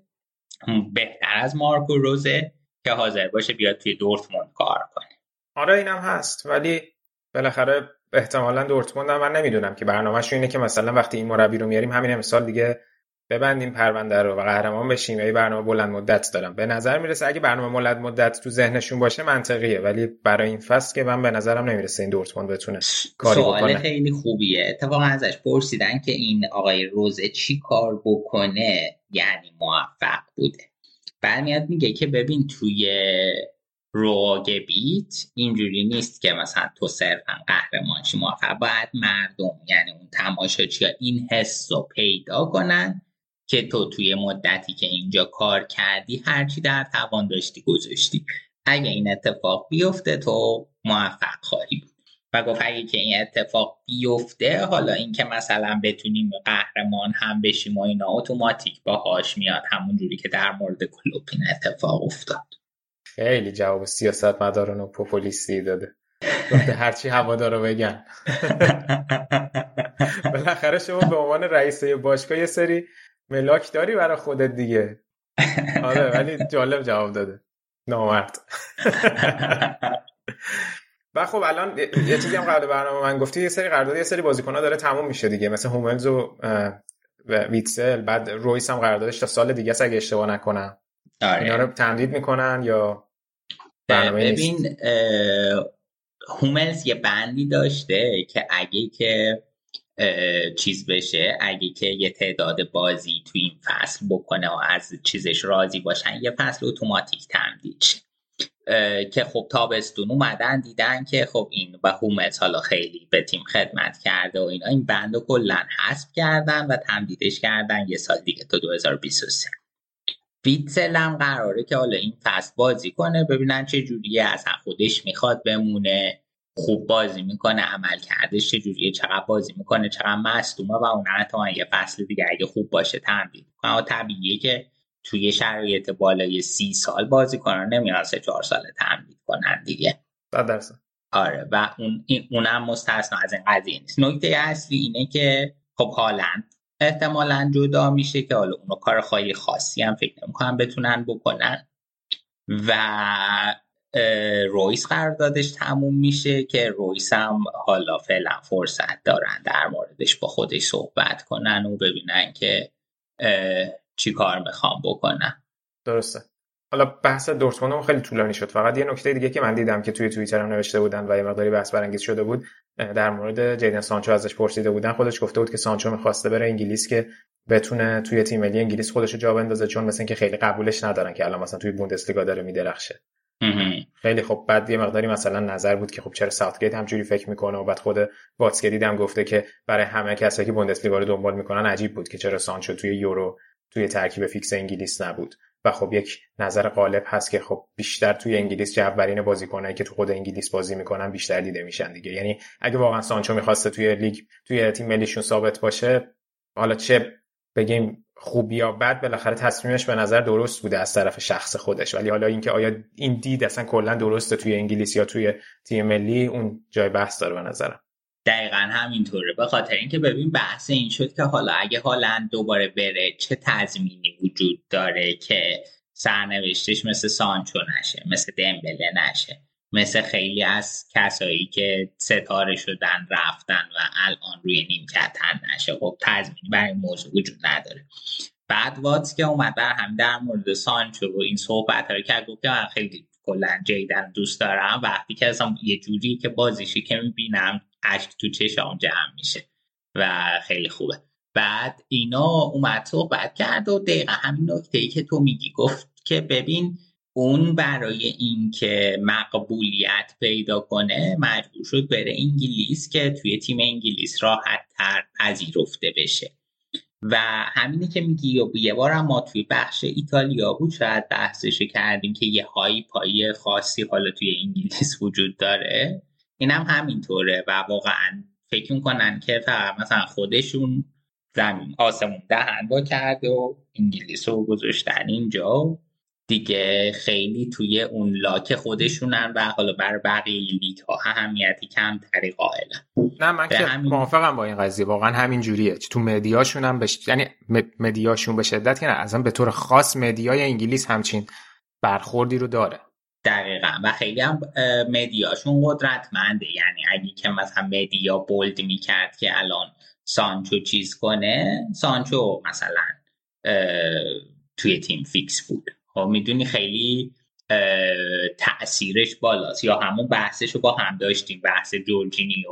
آمار کیمیش توی فصل گذشته اگه Champions League را هم حتی بیایم فقط مقایسه کنیم با اینکه بازیش تقریبا نصف جورجینیو بوده آمارش خیلی بهتر جورجینیو بود بابا جورجینیو که تازه اونقدر هم بهش نمیپرداختن تو همون تیم تو رسانه انگلیسی تازه جورجینیوش هم underrated یعنی یه جوری برخورد می‌کردن که آدم گفت این خیلی underrated آره، یعنی آره، به خاطر. ایتالیایی بودنش.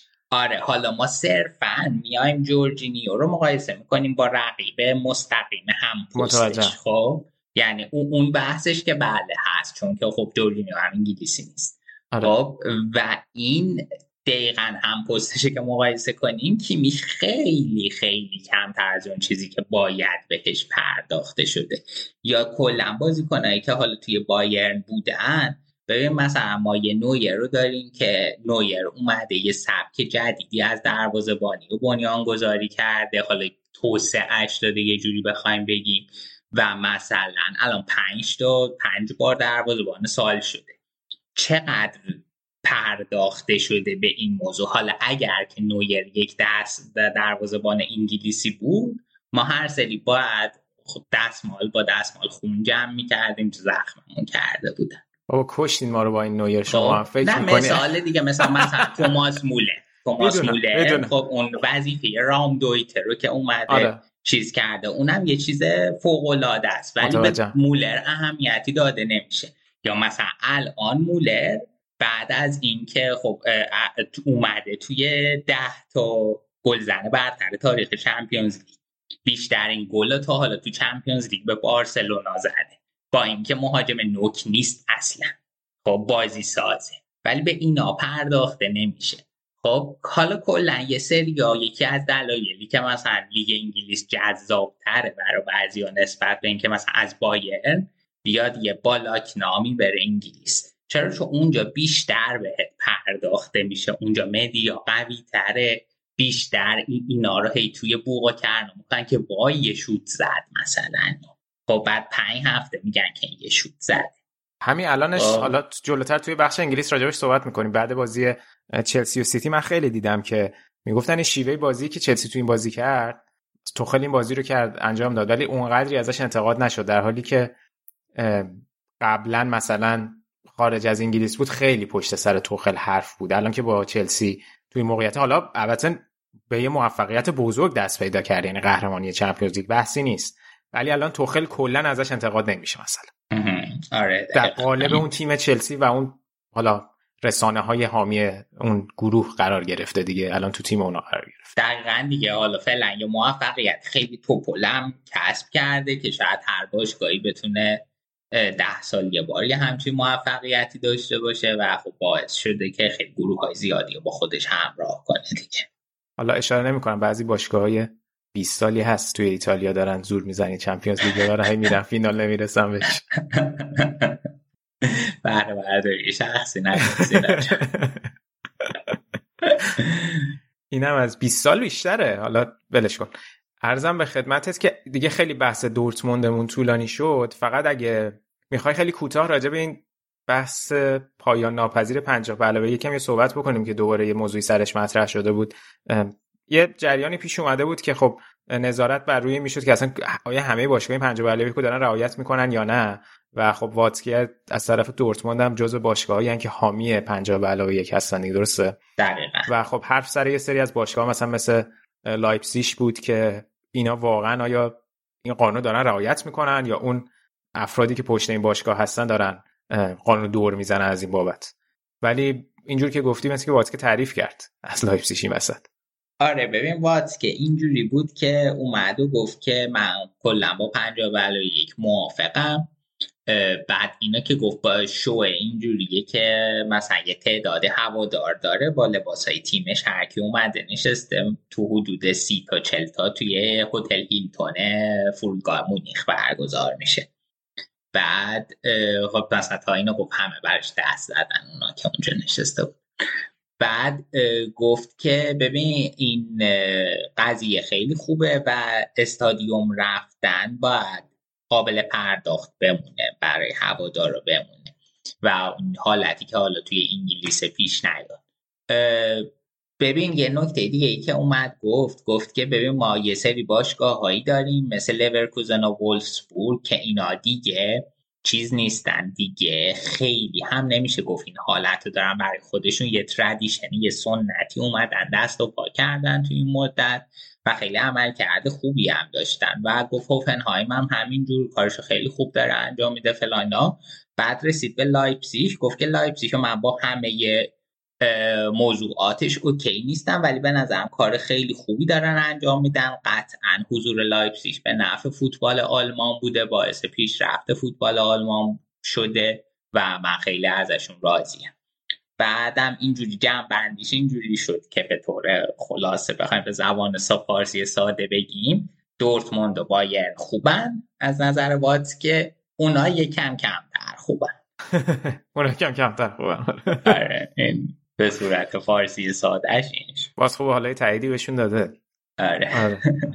یا همینجا حرف هوفنهایم و وولفسبورگ شد یه سیگوی بزنیم بریم سراغ بازی هوفنهایم و وولفسبورگ. اگه حرف دیگه نداری راجع به دورتموند بریم.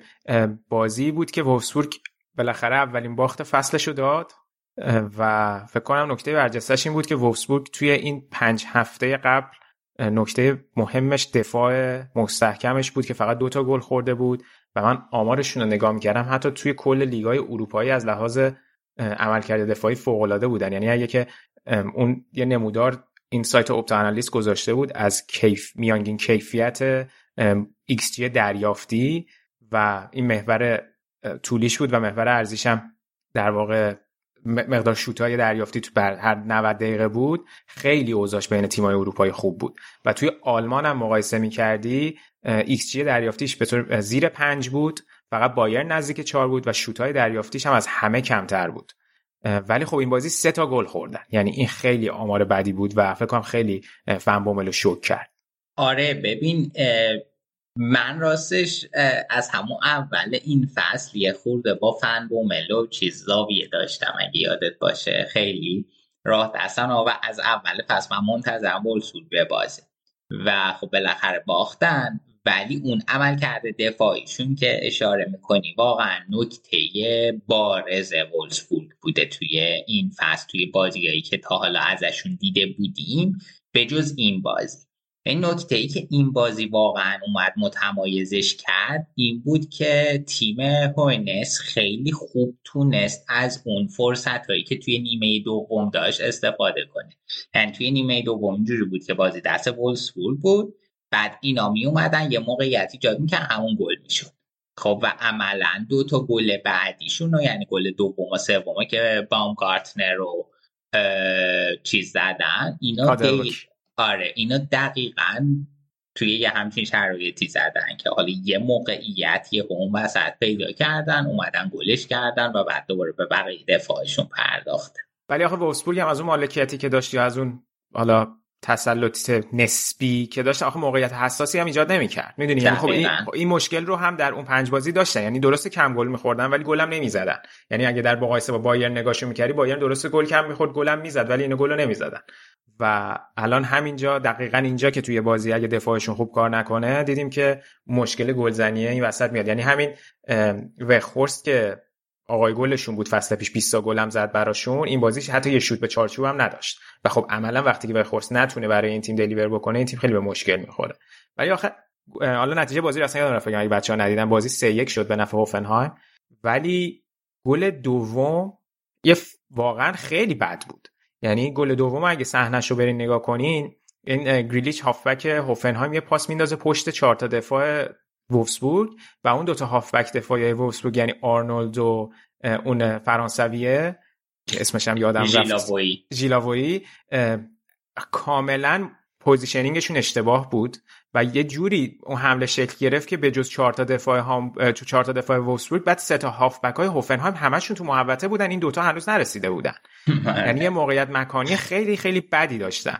و این خیلی به نظر من مشکل بزرگی بود که الان یعنی قاعدتا فهم خیلی واضح بود. یعنی می‌دونی یعنی از اون چیزاست که باید قابل حله ولی اینکه چرا این مشکل به وجود اومده مطرح یعنی حتی تلاش برای برگشتن هم نمی‌کردن سر اون گل. و حالا گل سوم هم که یه نفوذ خیلی خوب بود که خطا کردن و ضربه ایستگاهی زد هوفنهایم. حالا الان با یه بازی سخت دارن حالا توی وست چمپیونز لیگ جلو سویا حالا بازی خونگیه ولی بازی سویا می‌تونه سخت باشه. البته من تو مصاحبه هایی که خوندم معمولا یکم قاطی کرده بود دیگه الان بازی قبلشون با آینتراخت یکی یک کردن که خب سرمربی سابق خود وولفسبورگ هم مربیشون گلاسنر. اونو یکی یک کردن بعدم که با لیل هم سف سف کردن اینم باختن. مثلا یکم حالت این بودن که باهاش صحبت می‌کردن که آیا وارد بحران و اینا شدن خیلی شاکی شد. گفت که مثلا اگه ما 10 تا بازی رو برده بودیم مثلا هیچ وقت همچین حرفایی نمیزه حالا ما با دو تا یه باخت و دو تا مساوی همچین برخوردی می‌کنین. میگم ولی یه مقداری به نظر من زنگ خطر بود این شیوه بازی که توی فاز دفاع داشتن. معلوم می‌شده زودی یه مقدار که بگذره. ببین کلا حالا ولی من نمی‌دونم که مشکلشون توی دلیور کردن چیه چون که از نظر هجومی به نظر من خیلی شرایط خوبی داره وولسبورگ. خود وخورس هست که خب اینکه هم بازی جهان بخش بود اگه یادت باشه و اون همون موقع هم خیلی گل می‌زد. از, از همونجا توجه ها بهش جلب شد اومد وولفسبورگ. وینگاشون هم خوبه چی؟ وینگاشون هم خوبه همین آره باکو که گل زد. آره لوک باکیو که خب اونم خیلی خوبه. اونا از فکر کنم دوسلدورف بود توجهشون بهشون جلب شد و این باکو و نمچا لوکاس نمچا که اوورد تو زمین این دوتا دوتا از استعدادهای آینده فوتبال آلمانن. خیلی خوبم فوق العاده این دوتا من خیلی دوستشون دارم. باکو دعوت شده بود فکر کنم این آره. آره. و این دو تا خیلی به نظر می‌تونن در طول فصل حالا هم تجربه کسب کنن هم بهترشن بعد اینا اومدن از فرایبورگ لوکا والشمیتو گرفتن. البته نه رفته بود از فرایبورگ رفته بود بنفیکا. الان از بنفیکا بردنش آلمان برگردوندنش آلمان که اونم بازیکن خوبیه می‌تونه کمک کنه به تیم و یه مهاجم با تجربه قدیمی هم دارن از بچه های اشتوتگارت گینشک. که این یه زمانی از استعدادهای فوتبال آلمان و الان هم 32 سالشه. ولی تموم کننده خیلی خوبیه توی جلوی دروازه. یعنی اگه که نیاز داشته باشن به تجربه می‌تونن مثلا آخر بازی بیارنش تو. فکر نمی کنم از نظر تهاجمی بنابراین مشکل مهره داشته باشه وولسبورگ و احتمالا من فکر کنم مشکل هماهنگی و نقشه و اینا بیشتر که حالا اصلا این مقدار موقعیت ایجاد کنن که این نیروهای هجومی به این موقعیت رو گل کنن. گل بکنن دقیقا. آره ولی خب اگه که واقعا بتونه مشکلات دفاعی رو مشکلات که میگم منظور مشکلاتی تو این بازی بود. حل بکنه و اون دفاع رو خوب نگه داره و یک مقدار اون موقعیت گلزنی ایجاد کردن و گل کردن رو بهتر بکنه یعنی نیاز نیست اونقدر تفاوت زیاد باشه. شاید بتونه که نگه داره خودش اون بالا. حالا فصل پیشم چهارم شدن دیگه که رفتن Champions League درست میگم؟ دقیقاً آره. آره. حالا بازی Champions League هم هست. ببینیم که چه اتفاقی میفته. اگه که یکم راجع به هوفنهایم صحبت کنیم. آره اگر دیگه نداری تیم سرمربی پرور آره هوفنهایم که حالا هوینس که شاید این فصل بتونه اوضاع تیمو بهتر بکنه برادرزاده آقای هوینس بزرگ. و از اونورم تو بخش اسپانیا هم گفتیم این آلفرد شرودر که الان توی بارسا هستم که خب قبلا سرمربی هوفنهایم بود. حالا خیلی خودش به عنوان سرمربی موفق نبود ولی دستیار ناگلزمان بود. توی این بازی چقدر این کریس ریچاردز شما خوب بود تو خط دفاع هوفنهایم که الان قرضی اومده. خیلی خوب بود. آره واقعا خیلی خوبه و دست این هوفنهایم درد نکنه. بازیکنای مار می‌گیره قرضی قرضی می‌گیره. آره دیگه گنابری هم همینجوری چیز شد. دیگه خورده جا افتاد و بهتر آره. شد. آره خیلی مهمه. دقیقا. و به انتخاب کیکر بهترین بازیکن زمینم شده بود. پنج تا دوئل از از پنج تا دوئل چهار تاشو برده بود از پنج تا دوئل هوایی چهار تاشو باز برده بود هفت تا قطع توپ داشت سه تا پاس بلند موفق داشت. حالا یه پاس گل هم به اسمش ثبت کردن رو گل کراماریچ ولی پاس گلی نبود. اومد هد بزنه نخورد به سرش افتاد جلوی کراماریچ. اون زد تو گل. ولی خیلی خیلی خوب بود به نظر من کریس ریچاردز. و نکته جالبش این بود که دو تا دفاع مرکزی هر دو تا تیم دو تا بازیکن آمریکایی بودن. هم ریچاردز اینور بود اونورم که بروک دفاع مرکزی وولفسبورگ بود. من دیدم تو توییتر که خیلی آمریکایی‌ها راجع به این خوشحال بودن این قضیه که البته هنوز اونقدر ریچاردز فیکس نشده توی تیم ملی آمریکا ولی می‌تونه یکی از گزینه‌های برای آیندهشون باشه. دقیقا همینطوره. آره دقیقا همینطوره و حالا ریچاردز هم جزو اون نسلیه که حالا خیلی از بازیکن آمریکایی رو می‌بینیم دارن توی بوندسلیگا بازی می‌کنن و میدرخشن و این کریس ریچاردز هم در واقع جزو حالا همون نسله. دقیقا. و گل اولم که گفتیم کراماریچ زد بالاخره اونم فصل پیش مثل به خورست 20 تا گل زده بود این فصل هنوز نزده بود. خیلی مهم بود براش که این گلو بزنه ولی 4 تا پاس گل داده بود. الان فکر کنم با هالند صدرنشینن توی جدول پاس گلا آره دقیقاً. فکر همین کنم. ویرتس هم 4 تا پاس گل داده اگه اشتباه آره. نکنم آره توی پاس گل نزده بود ولی توی پاس گل خیلی خوب بود کراماریچ آره. تا اینجا حالا دقیقا. و میگم برد مهمی بود برای هوفنهایم چون توی خونه تا حالا نبرده بودن. و کلا یه دونه برد داشتن تونستن یه مقداری سر و سامون بدن به وضعیتشون توی جدول. و دیگه همین دیگه نکته دیگه ای نیست. از این بازی نکته دیگه داری تو؟ نه نکته دیگه ای ندارم.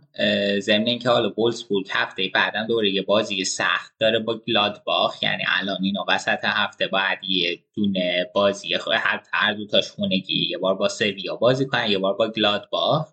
که هر دو تا بازی خیلی سخته. و من فکر کنم که حالا آخر هفته دیگه بهتر بتونیم در مورد ایار وولسبورگ نظر بدیم. آره حتما. حتما در موردش صحبت می‌کنیم. یه چیزی رو می‌خواستم موقع بگم. بام کارتنر رو گفتی. من همیشه تعجب می‌کنم از اینکه توی مسابقه پیش بینی یورومون که گذاشته بودیم یکی آقا- آقای گل انتخاب کنه یکی از بچه ها بام کارتنر رو از اتریش انتخاب کرده بود. خیلی خوب بود. اسمش هم یادم رفته. اگه داری گوش میدی دمت گرم. واقعا انتخاب شجاعانه آره واقعا. حرکت خفنی بود با امباپه بدون گل حذف شد. بعد اصلا نصف شرکت کننده امباپه رو آقای گل انتخاب کرده بودن. همه صرف گرفتن. همه صرف گرفتن. و حداقل با بامگارد.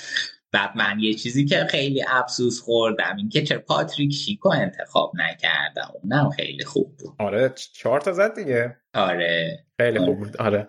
حالا پاتریک شیکو گفتی فقط این اشاره کنیم که لورکوزن هم یک هیچ ماینتس رو برد. ماینتس هم امسال خیلی تیم اه، چغر و بد بدنیه اونا هم توی فاز دفاعی خیلی خوب بودن. و نکته این بازی هم گلزنی ویرتس بود که هفته پیش همیشه اش- اشاره کردیم که چه ستاره برای اه، فوتبال آلمان که احتمالا به زودی دوباره hype میشه. اتفاقا فکر کنم همین الان از همین الان حرفش برای رفتن به بایرن هست که من دیدم که باباش که agent شه گفته که فعلا تمرکزش روی اینه که دو سالی رو تو لورکوزن بمونه.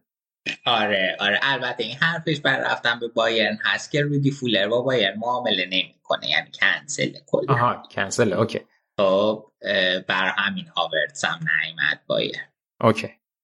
آره. و این کلا کنسله مگه اینکه غیر مستقیم باشه یعنی اول بره انگلیس بعد مثل حال جوری که سانه اومد بایرن خب ولی آره بازیکن فوق العاده ایه ببین آمارش نگاه کنی از نظر چیز از نظر همون scorer point و چی باید بگیم؟ الان از هالند و لواندوفسکی هم جلوتره. یعنی تعداد scorer point هایی که بر مبنای دقیقه گرفته فکر کنم هر سی دقیقه یه دونه گرفته. درست و مثلا هالند هر چل چل و خورده دقیقه بود لوا هر 60 دقیقه. خب و خیلی اصلا خفنه و تونسته همین گلش رو بزنه رکورد جوون ترین گل زنی که تو بوندسلیگا ده تا زده. دست پودولسکی بود. این رکوردم شیکوند و خیلی خوب فعلا داره جلو میره. حالا بعد ببینیم که چی میشه دیگه. همون بحث استعداد است که حالا آیا در حد یه صرفا یه استعداد میمونه مثل حالا برانت که فعلا شرایط خوبی نداره گوتسه دراکسلر یا اینکه اه، بلفل رو تبدیل به بلقوه رو تبدیل به تبدیل می‌کنه. بلفل می‌کنه آره. توی آماری که فصل پیشم بود از این بازیکنهای تینیج در واقع 17 18 حتی 16 ساله که بیشترین دقیقه بازی تو پنج لیگ معتبر اروپا رو داشتن پدری اول بود ساکا دوم بود بادیاشیله از موناکو سوم بود این فلوریان ویرت چهارم بود. و بعدش هم که جرمی دوکو بود که خب دوکو هم دیدیم توی یورو با بلژیک خیلی درخشید ولی خب. ویرت یعنی قشنگ می‌تونه یکی از ستاره های فصل باشه دیگه این فصل. یعنی از اون آره. بهترین جوان فصل مثلا. قشنگ میشه بشه. دقیقا دقیقا. آره پتانسیلشو داره. البته رقیب سرسختی هم داره به اسم موکوکو. باید ببینیم که اون چی کار می‌کنه و موکوکو هم اتفاقا فکر می‌خواستم الان بگم این لیسته که گفتی 16 هم داره. فکر کنم 16 اش فقط بر موکوکو گذاشتن. کس دیگه توی لیست نبوده. آره و واقعا حال خوب بوده این فصل ویرتس آره. عمل کردش فوق العاده بوده و می‌تونه بعدا یکی از ستون های مانشافت بشه. و می‌تونه این شرایط خوب لورکوزن هم خیلی بهش کمک کنه دیگه. صد درصد. این می‌تونه خیلی خوب باشه. اون بدین هوفنهایم بخرتش بعد بگیرینش دیگه. یه کمک مالی بکنید به هوفنهایم. آخه هوفنهایم که چیز نمی‌کنه. نمیاد همچین بازی کنی یا بخره. احتمالا من فکر نمی‌کنم که میگم با پولشو بدین. فسخی پیش بینی نشه. یعنی 80 تا بدیم هوفنهایم. هوفنهایم 80 تا. هوفنهایم. آره کاری نداره. از این کار حتما می‌کنین. نگو نمی‌کنین. سینا جو حداقل ما تیممون تو مالکیت شبه نیست. شما اول بریم مشکلات مالکیتتون رو حل کنیم به ما چه کار داریم؟ ما که مالکمون معلومه. بعضش هم خوب نیست. آره اونا که تو کشوری که مافیا هم. خیلی نمیشه از این صحبت که از یه وقت دیدی من فردا بیدار نشدم. تصمیمی نیست. می‌تونی یه دفعه بیای تو بخش ایتالیا؟ همینجور که الان پروپاگاندا کردی سر بایرن که نه ما مظلومیم و اینها. بیا اونجا ما هم یکم از مظلومیت اون صحبت کنیم. نه آقا من نگفتم ما مظلومی چرا دیگه گفتی اصلا توی لیگی هستیم که فایده نداره برای اون چمپیونز لیگو با وجود این میتره کنیم چمپیونز لیگو از این. حالا دیگه فقط بقیه نتایج اشاره کنیم. شما هم که سه یک بردین این تیم رو که من همیشه تلفظش نمی‌تونم بکنم نهایتا. گریتر فورت رویتر فورس گرفتین دیگه صدر جدول و سه اختلاف امتیاز و بعدش هم که لورکوزن و وولفسبورگ و دورتموند و فرایبورگ آره لورکوزن. هم که گفتی یک هیچ ماینتس رو برد تو بازی که خیلی سخت بود. اونیون برلین یک هیچ آرمینیا رو برد. آینتراخت فرانکفورت و کلن یک یک بازی کردن. فرانکفورت کلا داره یک یک می‌کنه به طور کلی. بعد لایپزیگ 6 هیچ هرتا رو برد و. آره اسفالتشون که برده خیلی خوبی بود. انکونکو دوباره عالی عالی خیلی قشنگم بازی می‌کنه. و بخوم شوتگارت صفر صفر مساوی کردن و فرایبورگ توی آخرین بازی هفته دیروز سه هیچ آکسبورگ رو برد. بازی های هفته بعدم که حالا بعد از چمپیونز لیگ برگزار میشه یکیشو که اشاره کردی گلادباخ بود و وولسبورگ گل- گلادباخ و وولفسبورگ بود و بایرن و فرانکفورت دیگه بازی های مهم هفته آره. دیگه. فرانکفورت که ما خیلی بهش مدیونیم. شیش تا جام برامون گرفتن. و آره حالا باشون بازی داره اون بازی بعد از اینترنشنال بریک اون بازی چیز خیلی خوبه. بازی بایرن لورکوزن خیلی خوب میشه. آره. اون یکم بازی جالبه خواهد در خواهد آره قطعا. ایول دمت گرم آراد. اگه که حرف دیگه نداری ببندیم. نه آقا قربونت. مرسی از تو. خیلی خوش گذشت. امیدوارم شنوندهام حال کرده باشن. بریم استراحت بکنیم و بریم سراغ بخش بعدی برنامه.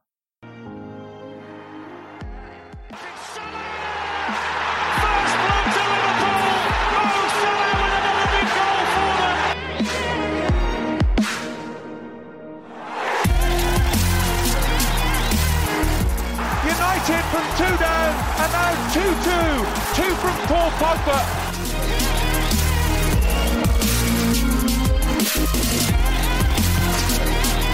Kane is onside. Check little bit hesitant. Kane scores for Tottenham.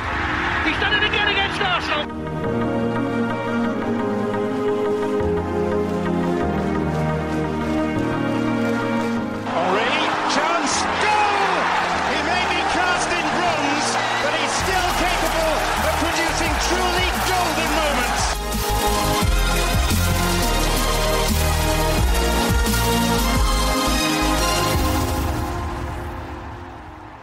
می‌رسیم به آخرین بخش این اپیزود بخش پرطرفدار پریمیر لیگ.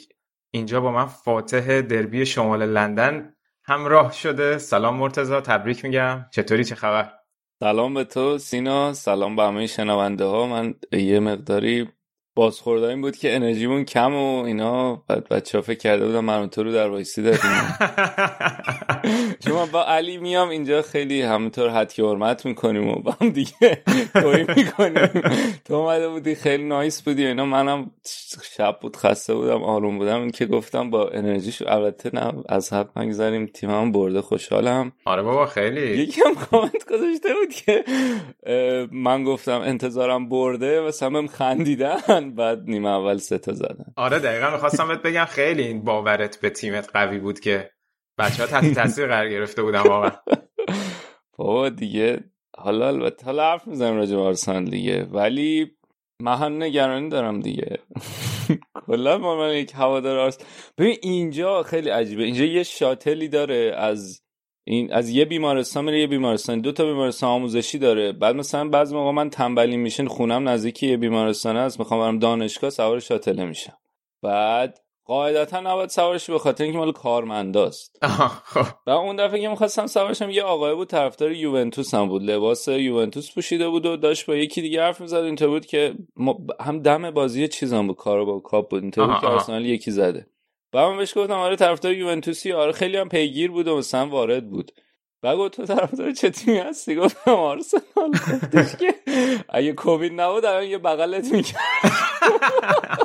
گفت بغل آره. لازم می‌گفتم آره مدت هاست. بعد یکی یه یه تیه هم داریم. این این یه چیزی داریم. هشت صبح اون دفعه بهش گفتم که این از این جلسه های اول همیشه از این آیس بریکر هست دیگه. بعد اینجا هم همه اهل بیرون و گشت و گذار و هایک و دو و دو چرخ سواری و اینا. بعد همه هی اینطوری بودن که من این کارو می‌کنم من این کارو بعد به من رسید گفت مثلا تو چی کار می‌کنی؟ گفتم که من فوتبال مونم فوتبال می‌بینم. آرسنال دوست دارم. بعد استاد اینطوری بود که بعضی هم که خوب نیست. تو هم اینجا می‌دونی. تو این تو این setting من واقعا انتظار نداشتم که تو بدونی وضعمون خوب نیست که تو هم می‌دونی از قضا یه نفر فوتبال سرش می‌شد اونم یادش بود. که. آره. آخه ولی فکر کنم توی کلا حالا نمی‌دونم تو کانادا یا تو آمریکای شمالی در مجموع fan base آرسنال بزرگه تو آمریکا. اینجوری من برداشتمه. یعنی خیلی عجیبم نیست بگی طرفدار آرسنالم. فوتبال بین کمه. فوتبال بینش. کمه. آره. آره مثلا هم کلاسی که اصلا اینطوریان که انگار داری باشون زبان دیگه حرف می‌زنی. هستن ها مثلا تک و. توک. ولی. غالبا مثلا هاکی و این چیزا دنبال میکن اوکی. یا اینکه خودشون ورزش می‌کنن. خودش ورزش کنه خودشون من اینطوری بودم که خودم ورزشکار نیستم ولی ورزشکار دوستم.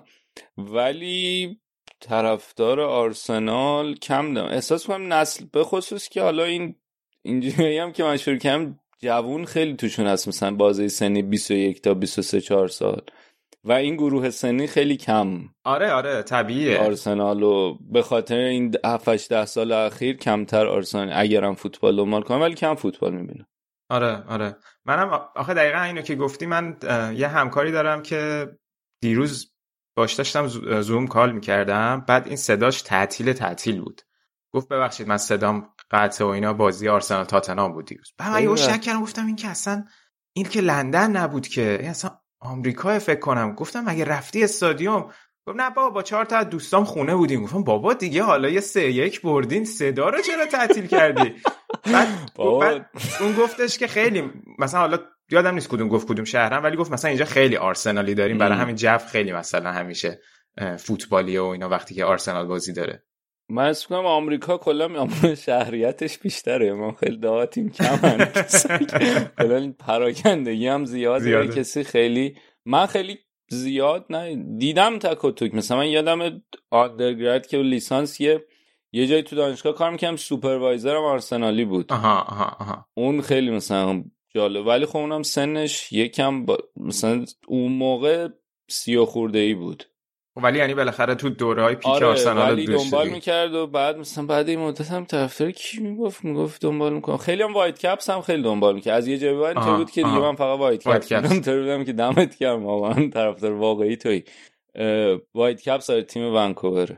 ولی حالا یه نکته دیگه راجع به. سن بگم توی همون جلسه که من گفتم آرسنال دوستم مثلا اینطوری بودم که سینما هم دوست دارم مثلا چه می‌دونم دو تا اسمای کارگردان ایتالیا هم گفتم فروتنی ولی به خرج دادی در حد چی؟ دوتا گفتی دیگه باید می‌زدی که من کارم که در حد اینکه مثلا بلکه یکی پیدا شه آخر میشه پیدا. نشه بعد آقای مال آلبانیه بعد مثل اینکه آلبانی خیلی تحت تاثیر ایتالیان اینجوری که خودش. میگه بعد یه جلسه فیدبک داریم مثلا تک نفری میریم باش میشیم میگه که مثلا چقدر تو بحثا شرکت. می‌کنی چیکار بکنی چیکار. و اینطوری بود که اولش اومد گفتش که تو سنت نمی‌خوره به این که مثلا چه می‌دونم آنتونیو فلینینا بشناسی. این مثلا من می‌شناسم سنم بالاه تو چرا؟ اینطور که داداش. منم سنم همچین کم نیست. بچه بچه ها رو می‌بینی منو کنار اینا می‌بینی.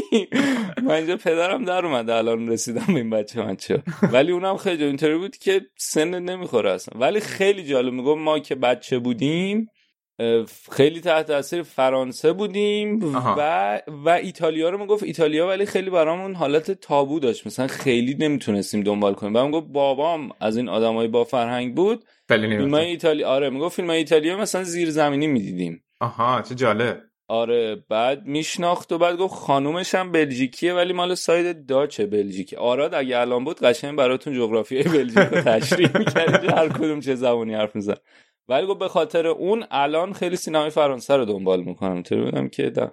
ولی خیلی بامزه بود یارو. اینطوری بود که هم فیلم های اونطوری می‌بینی هم فوتبال می‌بینی. اینجا کسی خیلی فوتبال نمی‌بینه. فاز چیه؟ اینطوری اونم. طرفدار آرسنال و دنبال کننده فلینی یعنی چیزهایی که حتی جدیدی هم بخوان دنبال کنن اونقدر نیست. بعد بعد آره یارو اینطوری بود که اینجا کمن. من خیلی گشتم. پدر کم گفتم منم تنها اینجا. یه خاصی با هم. این تموم شه ویکندا بیا با هم بریم فیلم ببینیم فوتبال ببینیم.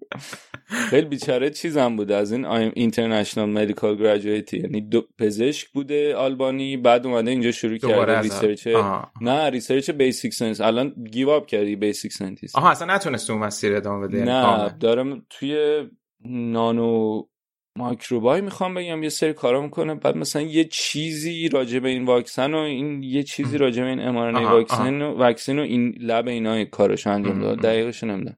Okay. ولی یک نکته دیگه هم من بگم اینه که این position های اینطوری و مثلا TA های اینجوری و که مثلا ما یه سری هر روزای زوج 8 تا 10 صبح یه چیز داریم. case-based learning میگن. یه case هر هفته میشیم راجبش حرف می‌زنیم تا آخر هفته حل کنیم.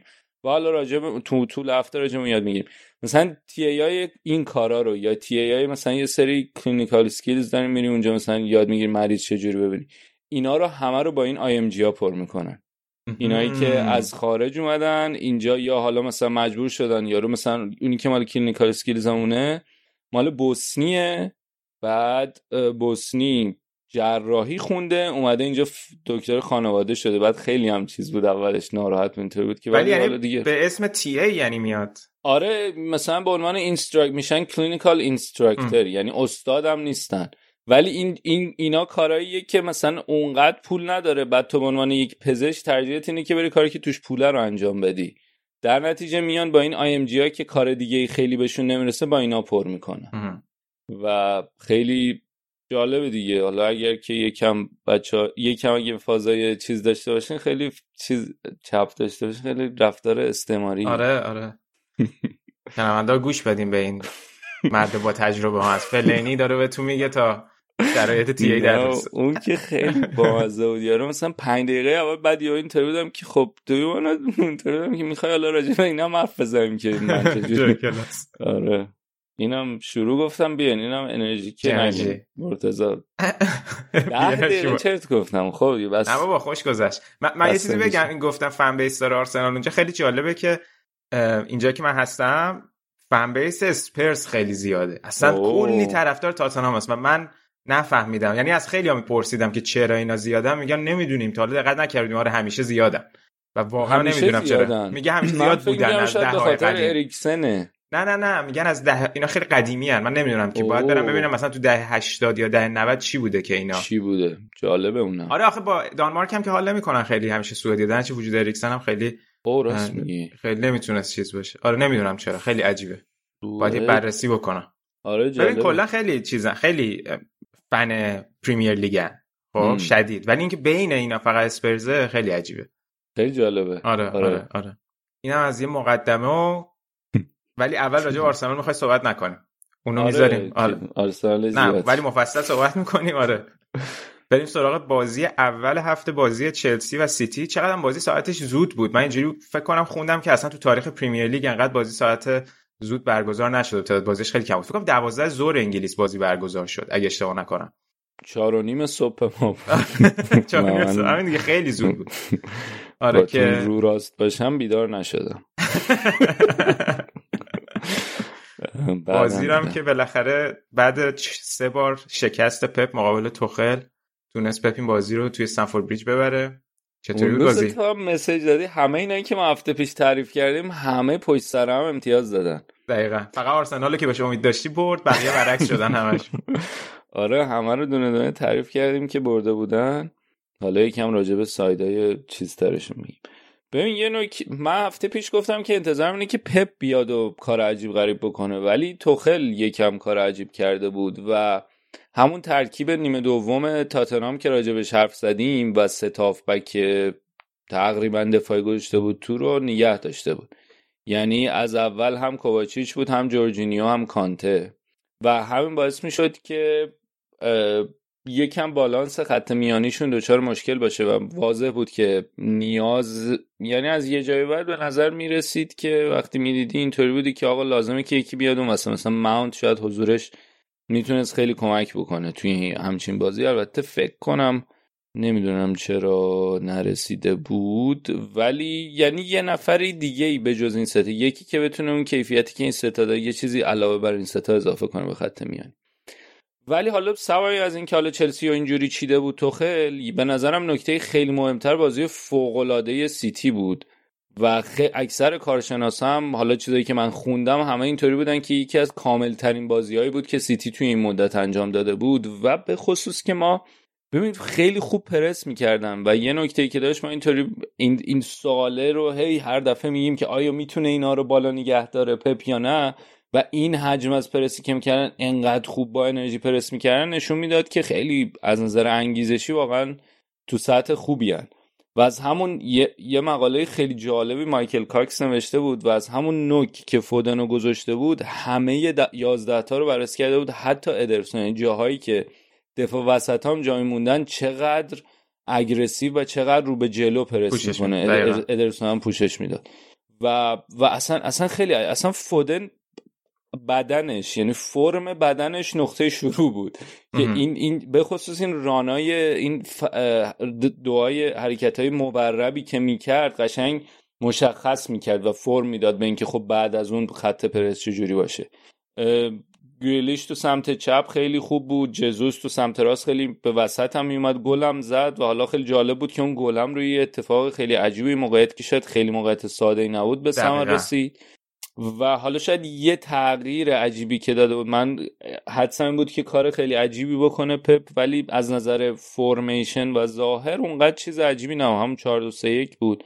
ولی خب یه نکتهش این بود که سیلوا رو گذاشته بود دابل پیوت کنار رودری. سیلوا خیلی خوب بود. رودری هم یکی از روزهای خوبش بود. یعنی رودری انقدر کامل نبوده به نظرم یکی از بهترین بازیاش بود تو این پست آفک دفاعی توی ترکیب سیتی از وقتی که اومده به سیتی بعد full back هم همینطور. یعنی هم واکر هم کانسلو خیلی aggressive و رو به جلو بودن سعی کردن از همون جلو ببندن و اصلا اجازه نمیدن به خصوص که این با توجه به اینکه سه تا هافبک دفاعی هم گذاشته بود چلسی خیلی بسته بودن روی این حرکت های wing back هاشون. به خصوص ریس جیمز اون سمت ولی خیلی خوب بستن جیمزو. و دو, دو تا دفاع وسط هم همینطور. یعنی لاپورت خب تو این 4 2 3 که بود میگم 4 2 3 تو اون 3 5 2 که بازی می‌کرد چلسی انتظار این بود که روی فرارای ورنر خیلی کار کنن. ولی خیلی فعالانه می‌رفت جلو و حتی قبل از اینکه توپ به ورنر برسه میومد توپا رو قطع می‌کرد. خیلی خوب بود لاپورت. میگم یکی دو بارم که شاید تلاش برای این بود که پاس بلند بندازم و فکر می‌کنم به هدف چلسی هم همین بود که از این فرارای ورنر بتونن استفاده کنن روی پاسهای بلندتر. مثلا یه بار که این دوتا دفاع وسط هم جا موندن ادرسون خیلی خوب اومد. در مجموع از نظر نظم تیمی و از نظر پرسی که انجام می‌دادن وحشتناک بود. سیتی یکی از از نظر pressing یکی از بهترین بازیهایی بود که سیتی توی این مدت انجام داده و قشنگ مهر پپ هم داشت. از نظر intensity که پپ دوست داره تیمش داشته باشه و در نهایت هم واقعا حق سیتی بود که این بازی رو ببره. و اون خیلی عجیب. فکر مثلا تو نیمه اول یا تو مثلا یه رو 20 دقیقه اول مثلا لوکاکو فقط سه تا تماس با تو آره. اصلا آره. آمارشون آمار خیلی عجیب. اصلا چلسی هیچ کار نمی‌تونست بکنه. ببین دو سه تا چیز بگم. یکی اون چیز میسه من تو خود توخل توی کنفرانس قبل بازیش گفت که مصدوم شده. آره. و حالا من نمی‌دونم که بر اساس مصدومیت ماونت اومد ترکیب و مثل ترکیب نیمه دوم تاتنهام چید؟ یا آیا واقعا پلنش همین بود؟ چون بازی فینالی هم که جلو سیتی داشتن تو فینال Champions League بازم فقط با ورنر نوک بازی کردن و ماونت کای هاورتس پشتش بودن دیگه. ولی الان اومد جفت ورنر و لوکاکو رو گذاشت. آره. و ولی خب مثلا می‌تونه هاورتس رو بیاره دیگه. هاورتس البته اوورد. یعنی از اول این گزینه رو داشت که هاورتس رو بذاره. آره آره. ولی خب می‌دونی یه چیز دیگه که هست اینه که شاید هاورتس ورنر به عنوان اون دوتای پشت لوکاکو اونقدر جواب نده که مثلا هاورتس و ماونت. جواب بده با توجه که ورنر هم الان داره هی کم کم جا میفته آره اینو اینو می‌تونم بفهمم. ولی یه نکته دیگه هم که بود گفتی که سیتی هم خیلی خوب بازی کرد اما در هر صورت یه چیزی که من میخوندم مثلا خیلی در استدلال اینکه آیا حق سیتی بود ببره می‌گفتن حالا سیتی هم اونقدر موقعیتی خلق نکرد به نسبت این فشاری که داشت میذاشت. ولی به نظر من خب بالاخره چلسی ته تهش پنج تا بازی بود کلا یه گل خورده بود. یعنی بهترین خط دفاعی لیگو داشته از زمانی که توخل اومده. و خیلی هم چیز عجیب غریبی نبود که انقدر موقعیت ندادن به چلسی به خصوص که حالا نمی‌دونم آگا پسیو بود یا خیلی active بود که خودشون هم یه مقدار حالت low block داشتن. آیا به خاطر فشار سیتی بود یا خودشون می‌خواستن اینجوری بازی رو ببندن؟ ام. تو بعضی اوقات می‌دیدی که واقعا اینجوری می‌خواستن بازی رو ببندن. ولی منظورم اینه که خیلی هم عجیب نبود که حالا مثلا سیتی انقدر موقعیت نداشت. کلا بازی کم موقعیتی بود. ولی از اونورم شیوه بازی ها اینجوری آره. کشونده بود بازی رو این وضعیت دیگه. ببین چند تا نکته است. یکی این که باید توی این توی این زمینه بهش نگاه کنی که این دوتا تیم تو فینال چمپیونز لیگ که با هم دیگه بازی کردن اون بازی ها مثلا چلسی دوتا موقعیت داشت و دوتا شو دوتا شوت توی چارچوب داشت و دو هیچ برد بازی رو. می‌دونی؟ یعنی با, با توجه به این باید به نظرم خیلی حرکت رو به جلوی بود برای سیتی جلوی این چلسی نکته دوم اینه که من به نظرم یه مقدار زیادی از این low block بودنشون هم به خاطر بازی چلز... به خاطر بازی سیتی بود. مثلا یه سری صحنه ها بود که مثلا برناردوه خیلی قشنگ می‌دونست که کی حرکت کنه این پرسه رو انجام بده که وادار نکنه به پاس بلند دادن. همونجا اون جلو بتونه با, با, با پرسش کاری بکنه که بازیکن مجبور شه تو پاس کوتاه خراب کنه. دقیقا. و این این time کردن این که آقا من کی استارت اینو بزنم وایسم وایسم کی به موقع حرکت کنم که حالا این بازیکنی که دارم میرم پرسش بکنم حالا چه می‌دونم مثلا آلونسوه این این مجبور نشه به پاس بلند. یعنی تصمیم گرفته بشه به پاس کوتاه دادن و حالا تو این پاس کوتاهی که می‌خواد بده من برم اونجا اذیتش بکنم و نذارم. و این اینش خیلی جالب بود و حتی مثلا, مثلا یا یه صحنه دیگه ای بود که می‌دونی این, این خیلی هم ذهنیت بالایی می‌خواد هم از نظر فیزیکی خیلی توان زیادی می‌خواد که تو تا اون بازیکن شروع می‌کنی یعنی در حرکت تو هم حرکت بکنی سریع خودت تو بتونی بهش برس یا یکی دو تا صحنه بود که مثلا جزوس می‌رفت پرس می‌کرد جا میموند همونو سریع برمیگشت. مثلا یه صحنه بود که چه می‌دونم دادم به جورجینیو بعد همونو اومد دیبروینه مثلا پرس کرد. بعد جورجینیو مجبور شد برگردونه عقب. همونو که داد عقب دوباره یه بازیکن دیگه اونجا بود که اون بازیکنی که برگشت و فکر کنم آلونسو دقیقا یادم سیا کریستنسن یا آلونسو دوباره اونو پرس کردن. اینکه همیشه حاضر بودن و همینطور موقعی موقعهایی هم که وقتایی هم که انتخاب می‌کنن برای این پرسه خیلی وقتای درستی بود. و حالا اون اون رانای موربی هم که فودن هم انجام می‌داد اونا هم خیلی جالب بود و یعنی اینطوری نبود که فقط پرسه با فشار بالا باشه. هدفمند بود دقیقا. آره هدفمند بود. ولی خب همون پرسه با فشار بالا هم خیلی انرژی و تمرکز می‌خواد. یعنی اونجوری که اینا پرس می‌کردن. یعنی علاوه بر اون فشار بالایی که حالا به نظر من همون پرسه با فشار بالایی هم که اینا داشتن انجام می‌دادن خیلی جای تقدیر ده تقدیر که خیلی جای چی میگن بولد کردن و تعریف آره. کردن داره.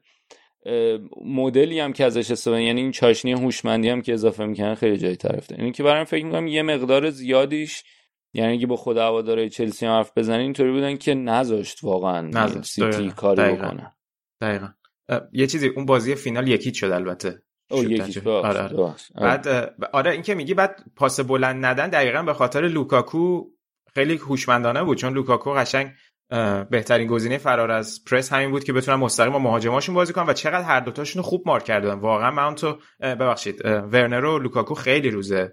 یعنی چی میگن؟ خیلی بیکار بودن دقیقا. آروم خیلی خوب لاپورت آره. آره دقیقا. آره.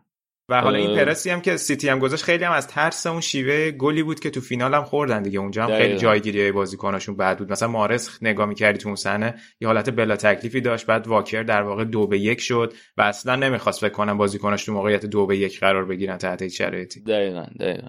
ولی ولی هر دو تا میان full back هم خیلی proactive بودن. یه چیزی هم این دیگه کاملا شخصی. این جزوز هم من واقعا دلم براش میسوزه این. آره و الان هم مثلا تو این پستی هم که داره ازش استفاده می‌کنه می‌دونی بیچاره جا نیفتاد تو نوکه؟ بعد اینطوریه که اینو داری ولی در نهایت میری با نوع کاسب بازی می‌کنی. دقیقا. بعد تو فکر با این همه فشار بازم میاد تو وینگ چ... برای بازیکن خیلی سخته که تو بدونی که آقا من پستم مهاجم نوکه. بعد هیچ که نداریم تو ترجیحت اینه که با مهاجم کاذب بازی کنی ولی با این وجود میاد و مثلا تو این پست wing ازش بازی می‌گیره حالا نمی‌دونم چقدر باید credit به پپ داد که میاد این کارو می‌کنه. آره می‌فهمم. این دیگه بحثش با دوستانی که پپ باز سیتی باز آره. پپ هم آخه اینش خیلی چیز داره دیگه. خیلی جا بحث داره. من اینو که میگم یاد آراد میفتم میترسم ادامه بدم. آره. آراد خیلی دوست نداره پپ. ولی آره من, من خیلی همیشه یه حالت ترحمی دارم نسبت به قیافش هم خیلی قیافه مظلومی. دفعه میبینیش داری که بمیرم برام بابا بعد بازی هم اومده بود مصاحبه می‌کرد. تفلی خیلی هنوزم که هنوز انگلیسیش خیلی میزون نیست هم آدم کلا دلش میسوزه براش.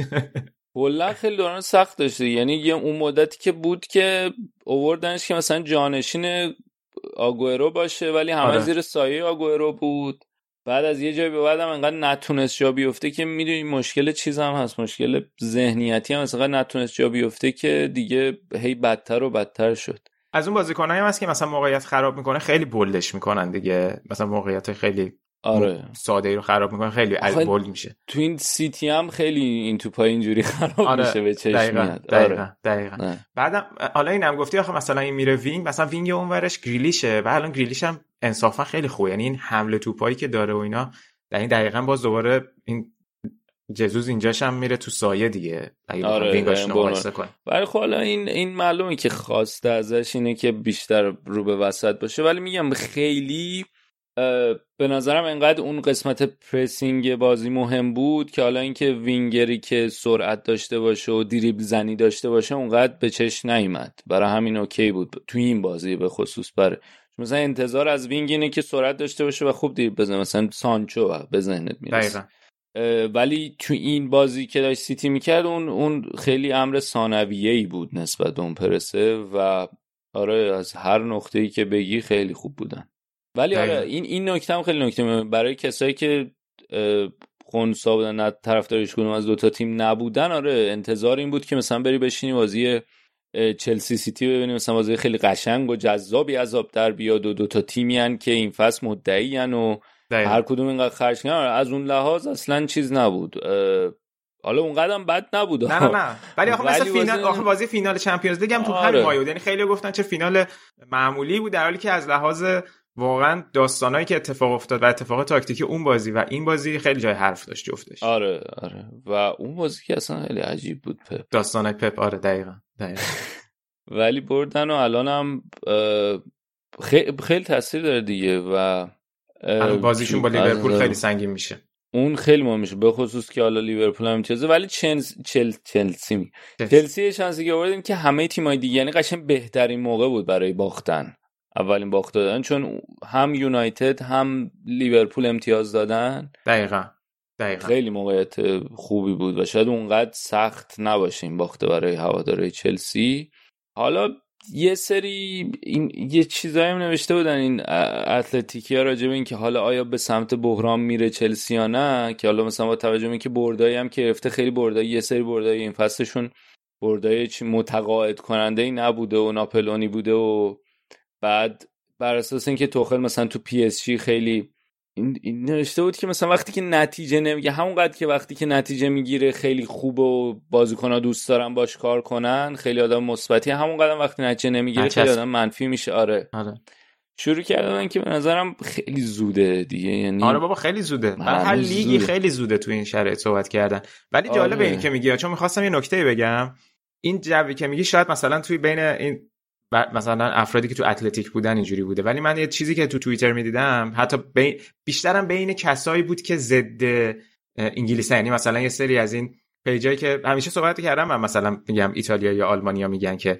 انگلیسی یا فوتبال ما رو نمی‌فهمن و اینا. ام. یا مثلا خیلی protect می‌کنن بازیکن‌ها و مربی خودشونو و بحث این بود که چرا توخل قبلا که پی اس جی بود انقدر ضدش حرف زده می‌شد ولی الان که مثلا این بازی انقدر پپ اومد بستش و کلا مجبور شد به این بازی منف... حالا منفعلانه اسمش نمی‌خوام بذارم ولی هم عقب بازی کردن اونقدری که مثلا شاید یه مربی دیگه بود تو خارج از انگلیس ازش انتقاد نشد. ب- ولی خب از این چیزی که تو هوادارای چ... ببین مثلا توییتر هوا... من توییتر هواداری چلسی هم چک کردم یکم. یعنی هواداری مثلا انگلیسی زبان. آره آره. اه، اونجا فاز مثبتتر بود به خاطر اینکه باید ببین به خاطر اینکه باید نیا کنی که این این چه چلسی رو تحویل گرفت. اولا یه جام گرفته. دو اینکه تو صدر جدول بودن پنج هفته اول. و خب همه اینا یه حاشیه امنیتی می‌ذاره. بعد این تیم دقیقا. عقب افتاده لمپارد رو گرفته بود دیگه. اون تیم ابتر لمپارد که نتیجه نمی‌گرفت. یعنی که همه اینا رو در کنار هم دیگه بذاری به نظر و با توجه به نتایج دیگه این هفتم به نظرم خیلی کمکش. یعنی بهترین زمان بود برای باختن. اگه. قرار بود چلسی یه بازی ببازه به سیتی بهترین موقع این موقع بود. دقیقا. نسبت چون الان چند تا چهار تا بازی با هم کرده بودن دیگه. یعنی توخل و پپ. بله. و به نظرم تو این مجموعه اگه نگاه کنی هنوز زوده برای اینکه هوادارا هم شروع کنن ساز مخالف بزنن. ولی آره اگه همین روند ادامه پیدا کنه خیلی محتمل. یعنی یه یه باخت یه نتیجه بعد الان جلو یووه قشنگ می‌تونه ببره آره. به اون سمت. ولی من بعید می‌دونم روندشون تو پریمیر لیگ اینجوری باشه الان به هم بخوره. منم حقیقتا بعید می‌دونم. به می‌دونم. نظرم یه آنومالی بود. دقیقا. این نتیجه و حالا مثلا ماونت برگرده دوباره اوکی میشن. نه ولی نکته خوبی بود که گفتی. گفتی این یعنی رو... تیمی که تحویل گرفته و اینجا آورده خب بالاخره به خودی خود یک مسئولیت ف... موقتی براش ایجاد می‌کنه. موافقم. حالا من خودم آره. همیشه میگم که مدیای انگلیس خیلی نسبت به خود تیماشون بایستن نسبت به رفتارهایی که بقیه دارن و شیوای بازی که بقیه دارن ولی نه درست میگی. اینم هست. آره، هست پی اس جی مثلا قهرمانی لیگ حالا خدایی شده من نه، نمی‌دونم می‌فهمم. چرا. آره. قهرمانی لیگ که دیگه it's a given یعنی هست دیگه این ولی این اومد تو دو ماه مثلا تیمی که با بحران زده بود خودش دیگه اون چلسی لامپارد تو دو سه ماه جمع کرد قهرمان چمپیونز لیگ که هر سهمیه گرفت الان هم که اومده دارن خوب نتیجه یعنی که هنوز به نظرم یه یه اتمسفر یه یه ابری از احساسات مثبت کنار آره، تیمشون هست و تو حالا ببینیم. ولی قشنگ اینطوری هم یه, یه دو تا بازی که دیگه چیز کنن نتیجه نگیرن هواداره چلسی سریع شروع می‌کنن. دقیقا. حالا الان که احتمالا بچه اپیزود گوش بدن شاید بازی چلسی یوونتوس و پی اس جی سیتی هم برگزار شده باشه که حالا هفته بعد راجع به اونم بیشتر صحبت می‌کنیم. و این گفتی it's a given for PSG حالا تا می‌خوایم بریم سراغ تاتنهام. یه حالی هم به پوچتینو بدیم. حالا پوچتینو همون هم نگرفت. لیل قهرمان شد. فصل پیش. آره. آره الانم که دعوا شده که البته من فکر کنم یکم عقبم از این خبرهای مسی. ولی صدر نشینن اونجا اونجا همه رو بردن تو لیگ. اونو بردن ولی حالا بازی با سیتیشون ببینیم چی میشه. دیگه بابا تیم خداییش منتخب جهانه. آره. نه هی ازشون از این داستانا میاد که مثلا اون بازیکنای آمریکای جنوبی ضد الان همه پشت مثلا کیلور نواسن گفتن که نمی‌خواد به دوناروما بازی بدیم. بعد مثلا می‌گفتن که این بازی بازی هفته اخیرشون مثلا لبخونی کردن. این امباپه گفته که بابا این نیمار اصلا من پاس نمیده و حالا آره از این داستانا. رو می‌کرد از آره، اینا که آره. آخه خب وقتی تو اینجوری می‌کنی اف سی هالیوود بکنی تیمو همه این انتظار هم. و آخه همینطوریش هم مثلا امباپه خ... امباپه نیمار آدمای خیلی اوور دراماتیکی هن. همینطوریش خیلی چیز دارن. دقیقاً. مشکلات دارن دیگه. این ماجرای تیم ملی نبود که من هنوز یادم تیم ملی فرانسه. فرانسه باباهاشون اومده بودن. با هم دیگه. آره. ما بابای ربیو بودن و پوگبا و آره امباپه و اینا دیگه. و امباپه اینا. مثلا اینطور بودن که چرا پسرت پنالتی اینجوری زد؟ اینطوری بود که به تو چه؟ اینی که اینا همینطوریش آدمای خیلی چیزی هن. آخ آخ. یه, یه کلامی به ذهنم می‌رسه که یه بار دیگه گفتم اینجا نباید بگم. یاد گرفتم که نباید بگم. ولی الان جای اون چیز دیگه به ذهنم نمی‌رسه. ولش کن. می‌خوای ادامه ندیم آره. آدمای خیلی دراماتیکی هن آره. می‌خوای بریم سراغ بخش فانتر برنامه بابا. لندن. ببین علی بود اینجوری برخورد نمی‌کرد نه، علی بود. میومد اصلا زیر سوال میبردیم برده آقا براتون. من انتظارم اینه که واقعا الان بدادت هم می‌کنی سینا میای اینجا بعد دوباره یه مدت دیگه اگه اون برگرده من نمی‌تونم واقعا. حالا بیا تا هستیم استفاده کنیم. آرسنال هم که سه یک برد و یه نیمه اول درخشان و با یه سری جغل و جوون. یه آماری بود که فکر کنم تقریبا یکی از جوون ترین تیمایی بود که آرسنال توی این دربی به زمین فرستاده کنم تو تاریخش. آره جوان خیلی داشتن. ببین اولا که یه نکته که بگم به عنوان هوادار آرسنال واقعا چسبید و من فکر می‌کنم چند تا نکته داشت. یکی اینکه مدت ها بود امارات پرو من ندیده بودم و مثلا حتی اون قهرمانی اون بازیایی هم که تو اف ای کاپ انجام دادن چلسی زدن سیتیو زدن چلسی زدن هوادار نبود تو ورزشگاه. اینکه این اولا خیلی حال داد و اینکه به عنوان بعد از این اتفاقایی که افتاده بود چون دو تا بازی قبلی هم که برده بودن مثلا اوکی بردن مثلا برنلی هم خوب اوکی بازی کردن ولی خیلی فوق العاده نبود. این که خیلی حال داد. فکر کنم هوادارا هم خیلی حال کردن. و با توجه که الان اینم گفتن نداره ولی ما میگیم. من خودم هوادارا رو ولی تو این فصلهای اخیر که ما خیلی مدعی قهرمانی نبودیم این رقابت با تاتنهام دیگه خیلی برامون بولتر شده متاسفانه. این که این خیلی حال داد. نکته که داره اینه که به من گفتم الان آرسنالی که تات... آرسنالی که تاتنهام چیده. آرسنالی که آرتتا چیده همه بازیکنایی که می‌خواد و داره. و به نظر می‌رسه که اول یه نکته خیلی مهمی که داره این که این بازی از عقب بازی سازی از دفاع خیلی براش مهمه. و به نظرم خریدای تابستونی رو می‌تونیم در اگر که نگاه کنیم به گل دومی که آرسنال زد که البته یه مقداری هم چاشنی شانس همراه بود که اون توپی که ژاکا زد خطا نگرفت داور رو رد کردن رفتن جلو.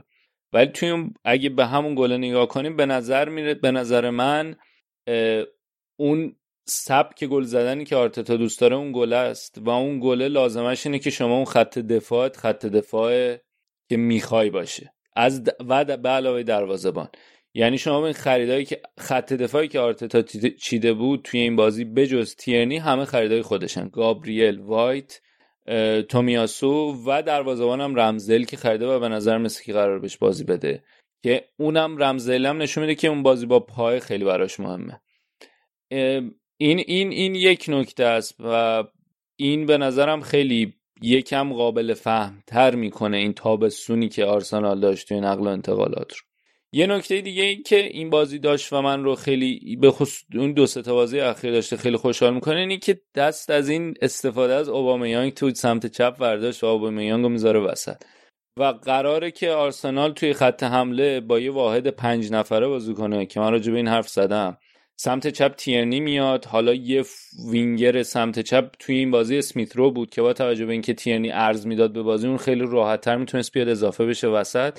که رو گل اول دیدیم خیلی خوب اومد تو محوطه و این کیفیت اضافه شدن به محوطه رو خیلی خوب داره. یعنی پتانسیل اینکه بیاد اون اضافه بشه رو داره. منو خیلی یاد اون اضافه شدن رمزی میندازه اون موقعی که خیلی تو اوج بود و امیدوارم که این این خیلی بیشتر بهتر و بیشتر تراش بخوره این کیفیتش. سمت راست و ساکا رو گذاشته بود که حالا ساکا با توجه به اینکه چپ پای ولی داشت وینگ راست بازی می‌کرد باز خوب ارز می‌داد. انتظار تینه که شاید بیاد وسطتر ولی خوب ارز می‌داد. با هر دو پا هم خوبه. نکته دیگه ای که داشت اینه که اودگارد به نظرم دوتا بازی که کرده نسبت به کل نیم فصل پیش که تو آرسنال بود بازی بهتری داره انجام میده. اون کاشته فوق العاده که زد که بازی قبلی و این بازی هم این که میومد پست شمارش پست شماره ده بود. اسمن. ولی خیلی به سمت راست اضافه می‌شد و همین کمک می‌کرد که ساکا بتونه بیشتر بیاد. و خب این این این مشکل سمت راست مشکل این بود که این فول بک راست خیلی کمک نمیومد بکنه و شاید حالا با این دهی که متمایل به راست باشه بتونه کمک بکنه به اینکه فول بک راست بیاد. و حالا اوبامیانگ وسط اوبامیانگ شاید خیلی توی این بیلداپ هایی که اتفاق میافتاد تاثیر داشت ولی اونقدری که بقیه تاثیر داشتن تاثیر داشت ولی قشنگ مشغول می‌کرد خودشو. بازیکنهای دیگر رو خودشو که نه.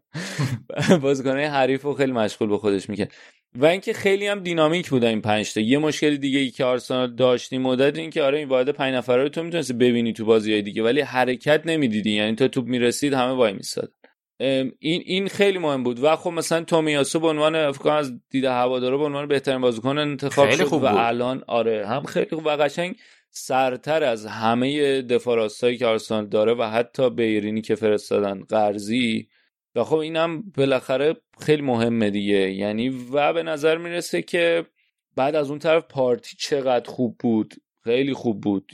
یکی دو تا پاس داد که واقعا پاسهای فوق العاده بودن یه نکته دیگه که داشت اینه که این آره هنوزم توی از بازیکنای بجز خط حمله تنها بازیکنی که از خطهای عقبتر اضافه میشه به اون واحد پنج نفر تیرنیه. ولی این که همیشه اصرار بر این بود که بده تیرنی بندازه و حالا بعدش ایشالله به قول یکی پس تو تیرنی یعنی انشالله نبود برنامه. یعنی برنامه متنوعی بود. این این یازده نفری که تو زمین بودن حالا ژاکا مصدوم شد. ژاکا بازی خوبی داشت. اوکی بود.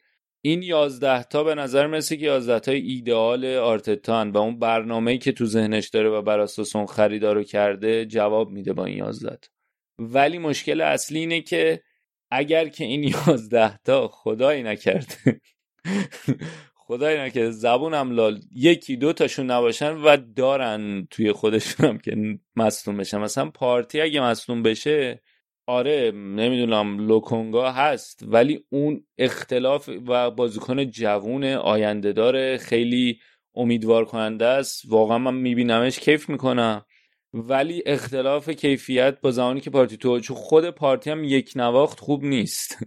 یعنی بعضی موقعی که مصدوم میشه طول می‌کشه تا دوباره برگرده و و این این پارتی مثلا اگه مصدوم میشه یا اگه تیرنی مصدوم شه تاوارس خیلی بازیکن خوبیه. من میبینمش واقعا خوشم میاد آینده خوبی داره و به خاطر اون آینده خیلی ذوق می‌کنم ولی باز اون اختلافه هنوز هست. حالا شاید بین تاوارس تیرنی اونقدر اون اختلافه نباشه تا مثلا لوکونگا و یا مثلا چه می‌دونم میتلند نایلز رو بخواد بیاره جایگزین چیز پارتی. چون میتلند نایلز هم شروع کرده بود تو هافبک بیشتر ازش استفاده کردم. بعد از اون ماجرایی که پیش اومد و استوری گذاشت دم deadline day که من نمی‌دونم حقم این نیست آره آره. مثل اینکه با هم حرف زد. یا مثلا تومیاسو اگه مصدوم شه دفراس سدریکو داریم و چمبرز یکی از یکی آشغالتر. می‌دونی اینی که این 11 تا 11 تا یا مثلا حتی چه می‌دونم رمزدیل اگه نباشه بلنوف دروازه‌بان فوق العاده ولی کار با پاش نیست. درسته. اینا اگه نباشن یکیشون نباشه خیلی. اینه که بازم این که خیلی خیلی دریل شده که یک مدل خواست و همین 11 تا بازی رو اون مدلی که می‌خواد انجام بدن نگران کننده می‌تونه باشه برای آرسنالیا و ولی خب من نمی‌خوام اگه حالا یه نفر هوادار آرسنال داره این بازی الان گوش میده این پادکست رو نمی‌خوام اون خوشحالی و شادی بگم. واقعا بازی خوبی بود کامل بود. همون نیمه اول بستن پرونده رو تمامش کردن. نیمه دوم اومدن که بازی نگه دارن. اگرچه مثلا وایت یکی دو جا سوتی داد ولی خب مثلا نیمه اول خیلی خوب بود تو مهار کین. و این تلاش که میگردن که دایر توپ بندازه کین حرکت کنه کاملا بسنش به خصوص که کین تو این سمت چپ بازی کردن خیلی ما رو اذیت کرده. در مجموع خیلی خیلی بازی خوبی بود و امیدوار کننده بود حداقل از این لحاظ که می‌تونستی ببینی که او برنامه هست برای اینکه چجوری آسان بتونه بازی تهاجمی خوبی انجام بده و اینکه این خریدا هم همخونی دارن با اون برنامه. آره. این که حالا الان بیشتر راجع به فاز هجومیش صحبت کردی و اشاره کردی به کین. حالا این ستایی که نونو گذاشته بودیم بازی تو اون 4 3 یعنی سونو لوکاس مورا و هریکین واقعا گم بودن به نسبت به خصوص تو نیمه اول. یعنی حالا الان امید داری که این دفاع واقعا ادامه دار باشه این شیبه دفاع که الان سه تا بازی فقط یک گل خورده آرسنال. یا باز حالا البته اشاره کردی هر کدوم از اینا نباشن کلا تیم شاید مختل بشه. ولی این دفاع هم به خاطر مهره هاست یا نه؟ می‌بینی که از لحاظ دفاع تیمی تیم تغییر کرده؟ بازم باز در اینم خیلی نگه. ببین مثلا گابریل پست دفاع چپ ما جانشین گابریل پابلو ماریه و پست دفاع راست جانشین بن وایت راب هولدینگه. اینا بازیکنایی که به صورت مداوم نمی‌تونن یک کیفیت حتی متوسط بهت نشون بدن. یعنی یه سری بازی مثلا خیلی خوبن یه سری بازی ها واقعا افتضاحن. یعنی به صورت میانگین اینطور نیست که بتونن دائم اوکی باشن. حتی اینم ندارم. می‌دونی؟ یعنی تو انتظارت اینه که بازیکن بکاپت حداقل بتونه خوب متوسط باشه متوسط رو به خوب. اینم ندارن. یه سری جا واقعا بدن. و این آره اینم نگران کننده است که میگم البته خب یه حالا یه بسته یه کسی که خب بکاپ که نمی‌تونی بازیکن با کیفیت بذاری یا اندازه همون بازیکن اصلیت باشه. ولی اختلافه به نظر من خیلی زیاده. و الان اینطوریه که این چارتا دارن. میگم حتی من پست دفاع چپ یکم نگرانیم کمتر ولی واقعا هر کدوم از دفاع وسط یا پارتی اگه نباشه یا حتی ژاکا هم ژاکا هم مثلا بازیکنی که این بازی اون کاری که باید انجام می‌داد و خوب انجام داد. ولی تو نمی‌دونی که تو چند تا بازی می‌تونی انتظار اینو ازش داشته باشی؟ البته یه سری مثلا یه سری بازا بوده که یهو خیلی خوب جواب مثلا اون تیکه آخر فصل پیش دیگه که قشنگ مصدومیت ژاکا کلا فصل و بست و تموم کرد برای آرسنال دیگه تو لیگ اروپا. اینه که میگم من من نگرانی اصلیم اینه که این این ترکیب دومه و این به جز این یازده تا یکم بالانس تیم به هم می‌خوره دیگه و اینکه آیا می‌تونه همین ترکیبی که می‌خواد داشته باشه یا نه. ولی خب از یه طرف دیگه این نکته مثبتی که داشت از منفیا دور کنم این بود که بازیکن هم خیلی انرژی داشتن و به خصوص اوبامیانگ. حالا مثلا باز کنید جوونتر مثلا اودگارد که خب حالا کامیت کرده که آیندهش قراره تو این باشگاه باشه انتظار ازت میره که خوب خودش می‌دونی تازه آره، اومده انرژی رو داره. یا چه می‌دونم اسمیت رو و ساکا اینا. بازیکنایی که انتظار داری که جوونن انرژی رو داشته باشن یا تو خط دفاع تقریبا همه جوونن ولی اوبا با توجه به افتی هم که داشت من خیلی نگران بودم که کجاست از نظر ذهنی ولی تو این بازی قشنگ نشون یعنی من قشنگ احساس کردم بر اساس چیزی که دیدم و بر اساس واکنشاش که می‌دونی یه انرژی دوباره ای داره و دوباره به نظر میاد که کامیتد شده و احساس مسئولیت می‌کنه نسبت به این پروژه‌ای که قرار تیم داشته باشه مثل اینکه دوباره برگشته با این پروژه. یعنی اق... اقبال داره دوباره نشون میده به این پروژه‌ای که قرار باشه. که در مجموع میگم خیلی نتیجه نتیجه مهمی بود. برای خود خوشحالی آرتتا بعد از بازی قشنگ. نشون می‌داد که یعنی هم رضایت هم فشار خیلی زیادی روش بود دیگه و مهم بود که بتونه این بازی رو ببره و بتونه چی میگن رضایت هوادارا رو جلب کنه و اعتمادشون دقیقا. حالا امیدوارم که از پس این بتونن یکم بیشتر خودشون رو بسازن و آماده تر باشن هفته های آینده. ببین فصل پیش من یادم اتفاقا یه اپیزودم که داشتیم تو صحبت می‌کردی قشنگ یادمه. اسم اپیزودم بود عروسی به کوچه آرسنالیا اومد. یه چیز تو این مایه بود. فکر کنم بعد اون. بازی بود که آرسنال یکیچ یونایتد رو برد. و دقیقا بعد از اون بازی بود که آرسنال یه بازی زیادیه مثلا فکر کنم 7 تا بازی رو نبرد. فکر کنم دقیقا همین هفته ششم هفتم بود. خیلی تفاوت می‌بینی بین وضعیت اون موقع با الان یا نه اون نگرانی کماکان است ببین یه نکته ای که فصل پیش رو خیلی تحت تاثیر قرار داد این بود که اینا از یه سه چهار سه اوم- تا یه مدتی با, با یه سه چهار سه ای تونستن قهرمانی اف بگیرن و اون دو بازی اولیه ای که آرتتا آمده بود رو تموم کنن. ولی سه چهار سه مشخصا یه راه حل چی میگن یه چسب زخمی بود که فعلا به صورت مقطعی حل کنن. یعنی م... بعدا مشخص شد که نمی این ایدئال آرتتا نیست. و یه بازی خیلی طول کشید که از اون سه چهار سه برسه به چهار دو سه یکی که می‌خواد. و خیلی با اون بازیکنایی که داشت خیلی هی آزمون و خطا کرد که چه جوری این چهار دو سه یکی رو بچینه. و اون بازی مثلا به خصوص با یونایتد مثلا پارتی فوق العاده بود. بعد از اون مصوم شد. اصلا کلا تیم به هم ریخت و حالا تا اون موقعی که دوباره با چلسی بازی کردن. حقیقت اینه که این بازی که من دیدم جلوی تاتنهام منو یعنی به نظر من خیلی شبیه تر بود به اون بردایی که آخر کار آخر اون فصل اولش جلوی مثلا سیتی چلسی می‌گرفتن. تا حالا مثلا اون بازی که البته حالا جلوی چلسی تو دسامبر هم خوب بود و جلوی چلسی سیتی گرفتن توی آره آره آره این خیلی بیشتر شبیه تر به اونا بود. و و خب میگم تفاوت مهم دیگه هم که داره اینه که یه تعداد زیادی بازیکن اضافه کرده به این تیم که بازیکنایی که خودش آورده و به نظر می‌رسه که برای اون کاری که می‌خواد آورده. فرق اصلیش به نظرم با فصل پیشونه. فصل پیش سعی کرد با چیزایی که داره آلتال خریدم کرده بود ولی با چیزایی که در اختیارش بود از قبل اون کاری که می‌خواد بکنه. الان مثلا کاملا دفاعش از اول چیده دیگه دفاع دروازه‌بانو و و میگم حالا یکم هم اینکه دفاع دروازه‌بانو این هم روش تمرکز کرده شاید غی... counterintuitive میگن اینا. منطقی به نظر نمیاد دیگه. اینطوری که تو برای تو حمله‌ت مشکل داره چرا این کارو می‌کنه ولی خب با توجه به اون مدلی از پای سازی حمله که میخواد بچینه الان به نظر منطقی میاد ولی همه اینا رو من میگم که بعد یه برده خوبه دیگه.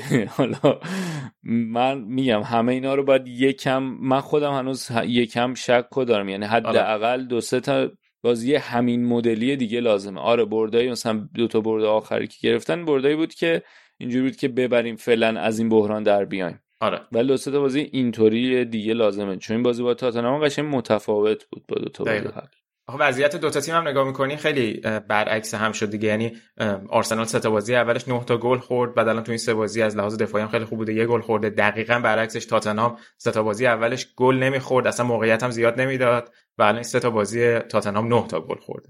یعنی تفاوت روند هم می‌بینی و حالا البته آرسنال هفته بعد با برایتون داره تو زمین برایتون هم هست فکر کنم بازی. اگه اشتباه نکنم اونم می‌تونه بازی سختی باشه. کنم. آره ها- اونم بازی سختیه. برایتون هم این فصل خیلی درخشان ظاهر شد. حالا انشالله هفته دیگه راجبشون حرف می‌زنیم. آره حتما راجع برایتون صحبت می‌کنیم. البته بازیشون جلوی پالاس این هفته یک یک کردن. اگه میبردن می‌رفتن صدر جدول. خیلی اتفاق بزرگی بود برای تیم پاتر. ولی حالا هفته بعد مفصلتر راجع به شرایط برایتون و اینکه چه جوری الان. به این موقعیت رسیدن صحبت می‌کنیم که ببینیم آیا این پایداره یا فعلا مقطعی این داستان. یه نکته ای توی بازی بود خیلی با خیلی بازی با شکوهی بود فکر کنم کلا برای آرسنال. این قابایی که از بازیکن‌ها بعد خوشحالیشون به جامود خیلی جذاب بود. سه تاشون هر کدوم گل زدن رو س- چمن سر خوردن خیلی قشنگ بود. اون سر خوردن یه گل معروفی داره فکر کنم آنری؟ تو وایت هارلین آنری, آنری تو ورزشگاه هم آره، بود آره دقیقاً. که اون اون مجسمش بیرون زمینم بیرون ورزشگاه هم که درست کردن بر اساس همون خوشحالی است دقیقا و ولی جالب آره. بود هر ستا یعنی ذهنیت آره، همون آره. بود آره اوبا که قشنگ یعنی مدل اونم رفت و بعد راست میگی. ساکا هم فکر کنم دید و همین کارو کرد آره دقیقاً. آنری هم بود و یه دونه لباس چیزم retro هم. پوشیده بود. آره خیلی نوستالژی بود jersey ش. دنیل اک Spotify هم کنار دستش نشسته آره با بود. هم بودن. این دوتا اون موقعی که اک حرفش بود می‌خواد بخرم خیلی آنری و ویرا اینا خیلی باش بودن. آها. حمایتش کردن؟ آره حالا میشه. ببینیم چی میشه. آره. آه، کاش نکنم ولی این کارو. نه خیلی از سر خجستگیه می‌خواد این خرید انجام بده. یعنی رفتن اه، کرونکه ها شاید بد نباشه. حالا من نمی‌دونم واقعا خوبه یا بده. چیزی که. هست اینه که الان خیلی مشکل دارن. ولی ولی نکته دیگه اینه که من ترسم اینه که برم بعد اینا بیا بعد مثلا نه اک می‌دونه مدیریت چجوریه نه فکر کنم آنری ویرا اینا خیلی سر در بیارن. مدیر آره فوتبالیست های خوبی هن و خیلی هم در جریان بودن. pundit های خوبی هم هستن. ویرا حتی مربی متوسطی هم هست. ولی این که بیای یه همچین تیمی که انقدر زدگی داره به قولی بخوای بگیری صافکاریش واقعا کار سختی. نمی‌دونم. چقدر توان مدیریتی دارن البته اک احتمالا این رو پس ذهنش داره آقا من یک استارتاپی رو unicorn شده الان به این قدرت رسیده مثل Spotify اینجا هم بخوام شاید می‌تونم ولی متفاوت business خیلی متفاوت. خیلی فرق فاز فاز طرفداری هم داره اون خیلی. آره. حالا البته قط... نمیشه آدم نیت خونی کنه دیگه بدون چجوریه ولی من, من خیلی این ترسم ترم که خراب نکنه خودت حالا که سر آرسنال هستیم یه چیز دیگه هم بگم که آقا تیم زنان پنج تا به سیتی زد. سیتی مثلا آره دو فصل بود. اونم خیلی شاخ بود. حالا من خیلی دنبال نکردم این فصل. باید برم یکم یکم راجبشون بخونم. هفته دیگه شاید حرف بزنیم. حتما. خیلی اصلا من اینطوری بودم که چه خبر؟ سه تا بازی که به سیتی پنج تا زن خیلی کار سختیه. هم چلسی رو بردن هفته پیش گفتی دیگه هم, هم الان. سیتی رو بردن الان هم. سیتی رو زن دو تا تیم اصلی و تاتنهام هم اونور خوب نتیجه گرفته. سه تا بازیشون رو بردن و خیلی جالب بود اینا آره خودم میام از هفته بعدم. صحبت کنیم. خیلی خب اگه حرف دیگه ای راجع به آرسنال نداری، چند تا بازی دیگه هم فقط اشاره کنیم بهشون. یکی بازی یونایتد استون ویلا بود که برخلاف خیلی از پیش ها یونایتد یکیش بازی رو باخت. آره پنالتی که برونو خراب کرد. بعد اینا بندگان خدا 28 تا شوت هم داشتن. ولی از نظر موقعیت بزرگ big chance big chance. big chance مثلا یونایتد یه دونه داشته ویلا سه تا. که خب نشون میده. ما تعریف کردیم ولی چه مشکلش نه. ببین اولا که استاد مگوایر خیلی سوتی بود. مصدوم هم شد هم مگوایر هم شام مصدوم شدن که این حالا دوباره دردسره. دقیقا. نکته دیگه این که مثلا یونایتد خیلی مالکیت داشت. از نظر پاس هم مثلا 400 به 200 خورده ای بود. پاس های یونایتد خیلی بیشتر بود. ولی اکثرا پاس های بلند بود. یعنی خط میانه این دوباره خیلی لغ و زیتی. مکتامینه مثلا خیلی فکر مثلا مکتامینه کل نیمه اول 15 تا تماس با توپ داشت. خیلی پایین بود. و اوله هم گفته بود که آره مثلا ما مالکیت بالایی داشتیم ولی اونقدری که باید مثلا خیلی سعی می‌کردیم که گفته بود که ما مثلا چون وینگرا و خط حمله و تند و تیزند برای همین این باعث میشه که سعی کنن یعنی به این سمت بریم که بخوایم بلند بندازیم اینا حرکت کنن. ولی شاید باید یکم بیشتر نگه داریم با تحمل از وسط زمین اینکه کلا وسط زمین خیلی بای پس می‌شد اصطلاحا. و رو کورنر گل خوردن دوباره این ضربه ایستگاهی گل خوردن برگشت برای دقیقا ما گفتیم هفته پیش اینا نخوردن. حالا باید ببینیم چقدر برمیگرده دیگه چقدر دوباره چیز میشه مزمن میشه. و اینکه اولم اونور به وستم تو چیزم باختن دیگه. یکی از چهار تا جامی که می‌تونن بگیرن و باختن و اوت شدن و اینی که زیر ذره بینه قشنگ زنگ خطر شد دوباره. آره. یه هفته تعریف کردیم. آره. حالا الان هواداره یونایتد نیام بگن. چرا چلسی رو میگین زنگ خطر نیست. یونایتد هست. خدایی دیگه هم یانگ بویز و وستهم و آستون ویلا تعریف آره کردیم ازشون ولی چند تا پشت هم بد شد دیگه. نبردن هنوز این فصل. تو اولترافورد نبردن و بازی بعدی هم ویارال ویارال هم فکر مثلا 6 تا بازی 5 تا مساوی نباخته حالا ولی آره دیگه هم مساوی کرد دیگه. آره و ویارال هم که اون دفعه هم که اذیتشون کرد. دقیقاً آره. این داستان ولی پنالتی هم خیلی دیگه خیلی از اون داستانه عجیب غریب بود. یعنی همیشه همه منتظر این بودن که رونالدو می‌زنه یا برونو.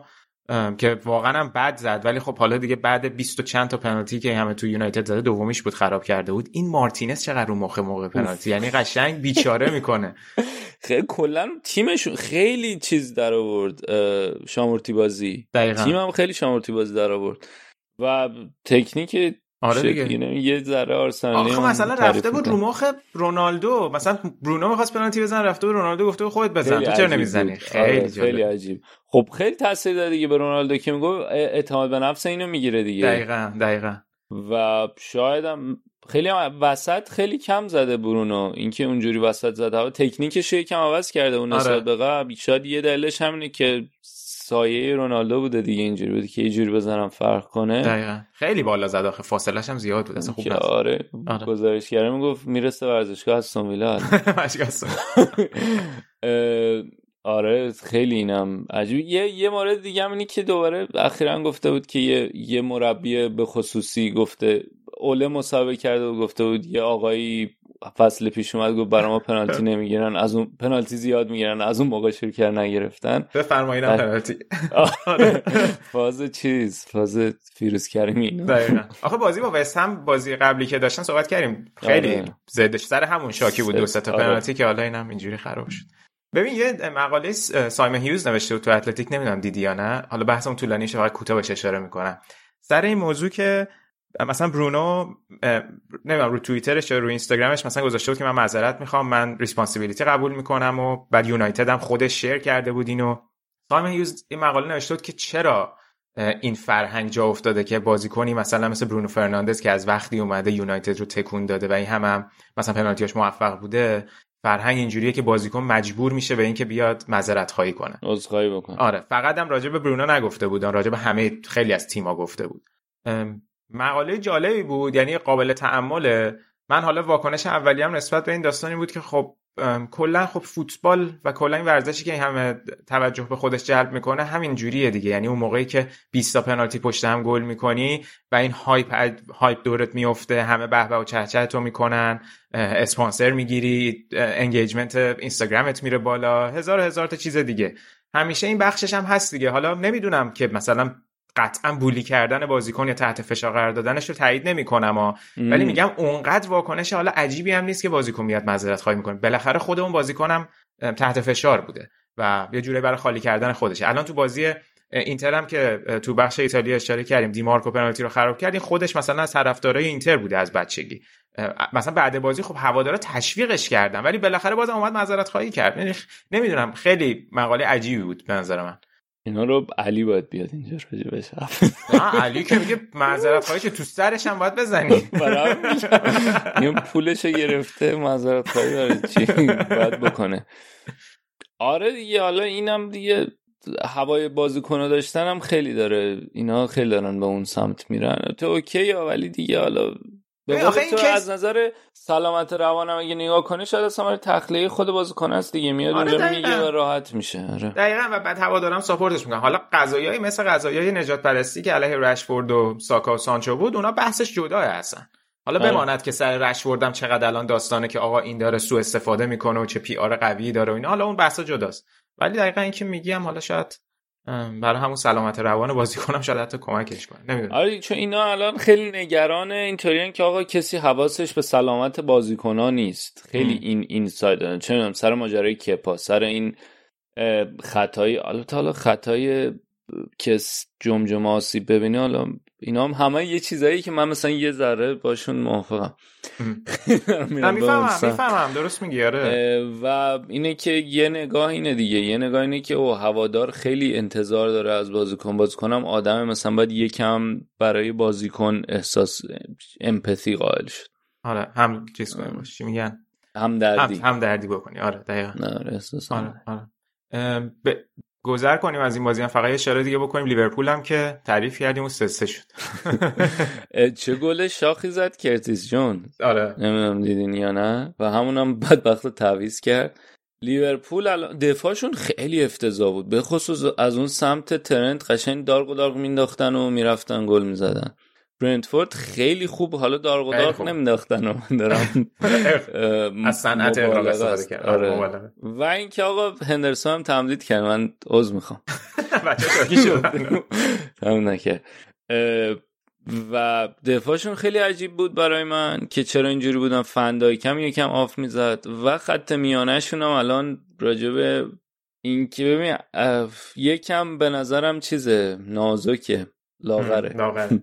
آره راجبه این که حالا اون اون بنده خدا که مصدوم شد کی بود اسمش؟ جوونه. هاروی الیت. آره.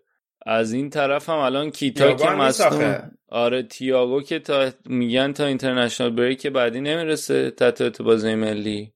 کیتا هم که رفته دوباره پاش خورده به چمان مصدوم شده. آخه تا جام ملت‌های آفریقا هم هست دردسر براشون. آره. آره. ولی خط میانه خیلی. ولی خب از اون طرف هم نه البته اتفاقا خط میانه جاییه که کلوب توش خیلی چیز می‌کنه تغییرات میده. ولی الان جونز فابینیو هندرسون اوکسه مثلا مینامینو رو باید ببینیم میاره عقبتر ام، یا. نه یا مثلا جوتا رو بیاره عقبتر یا نه. ولی خب اگه بیاره دیگه می‌دونی یه بازیکن یکم فانتزی تر میشه. اونجوری که کلوب می‌خواد نیست. مگه. اینکه حتی بازیکناش بازیکنایی که می‌کنن اون کاری که می‌خواد دیگه. یعنی فکر می‌کنی مثلا فرمینو رو فرم بیاد شاید جوتا رو بیاره عقب‌تر. بر اساس. نیاز شاید. ام. آره بر اساس نیاز. تا حالا برسه تییاگو کیتا. گفتم نبی کیتا نمی‌دونم تو جام ملت‌های آفریقا هستن یا نه. فکر کنم هستن گینه. مطمئن. نمی‌دونم. نمی‌دونم. مطمئن. لیورپول با پورتو داره. حالا هفته. بعد راجعش صحبت می‌کنیم اونم.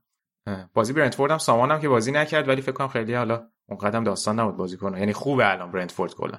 خیلی خوبن. خیلی خیلی ورزشگاه هم جوش خیلی خوب بود. آره خیلی خوب. خیلی خوب. آره. بی خود نبود ما بهشون باختیم. یک گواهی بود برای مدعا که همچین هم باخته بدی نبود. آره بابا. آره آره. بازی اولمون سخت دور برداشتم خب نوید این قسمت ما رو گوش نده. گوش بده. اما بس بگو دیگه این که همیشه خودش میگه. تو هم بگو. ابد. ما رو آره.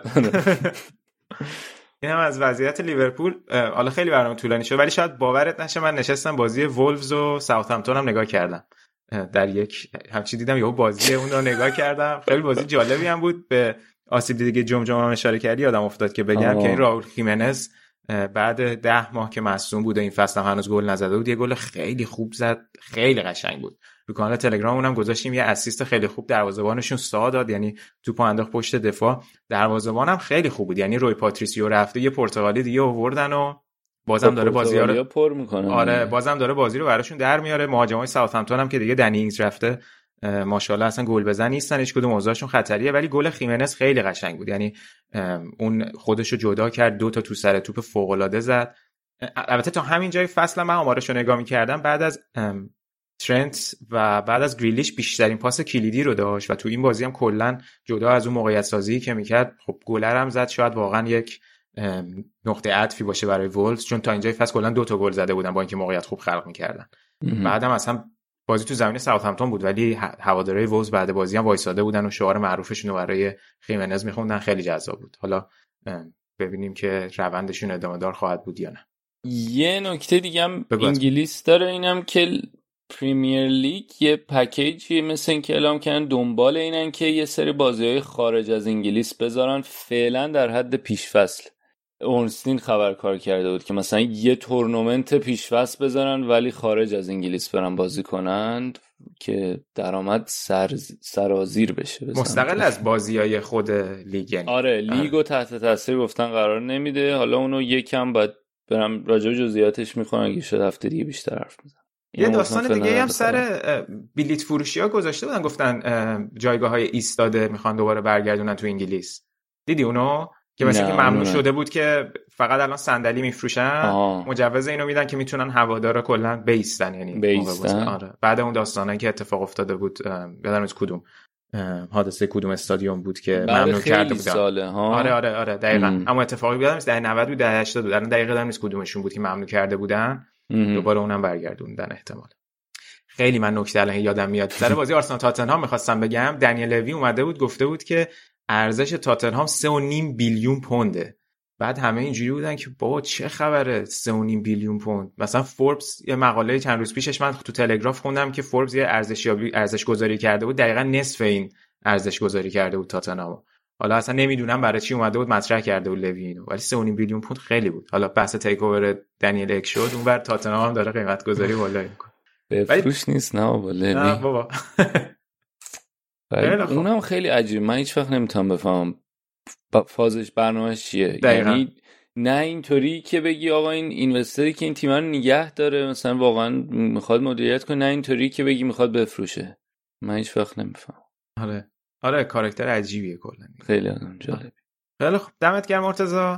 دمت گرم. دم همه کسایی که تا اینجا برنامه ما رو گوش دادن هم گرم. امیدوارم که از این اپیزود ما لذت برده باشین. دیگه سعی کردیم هر چهار تا بخش رو داشته باشیم.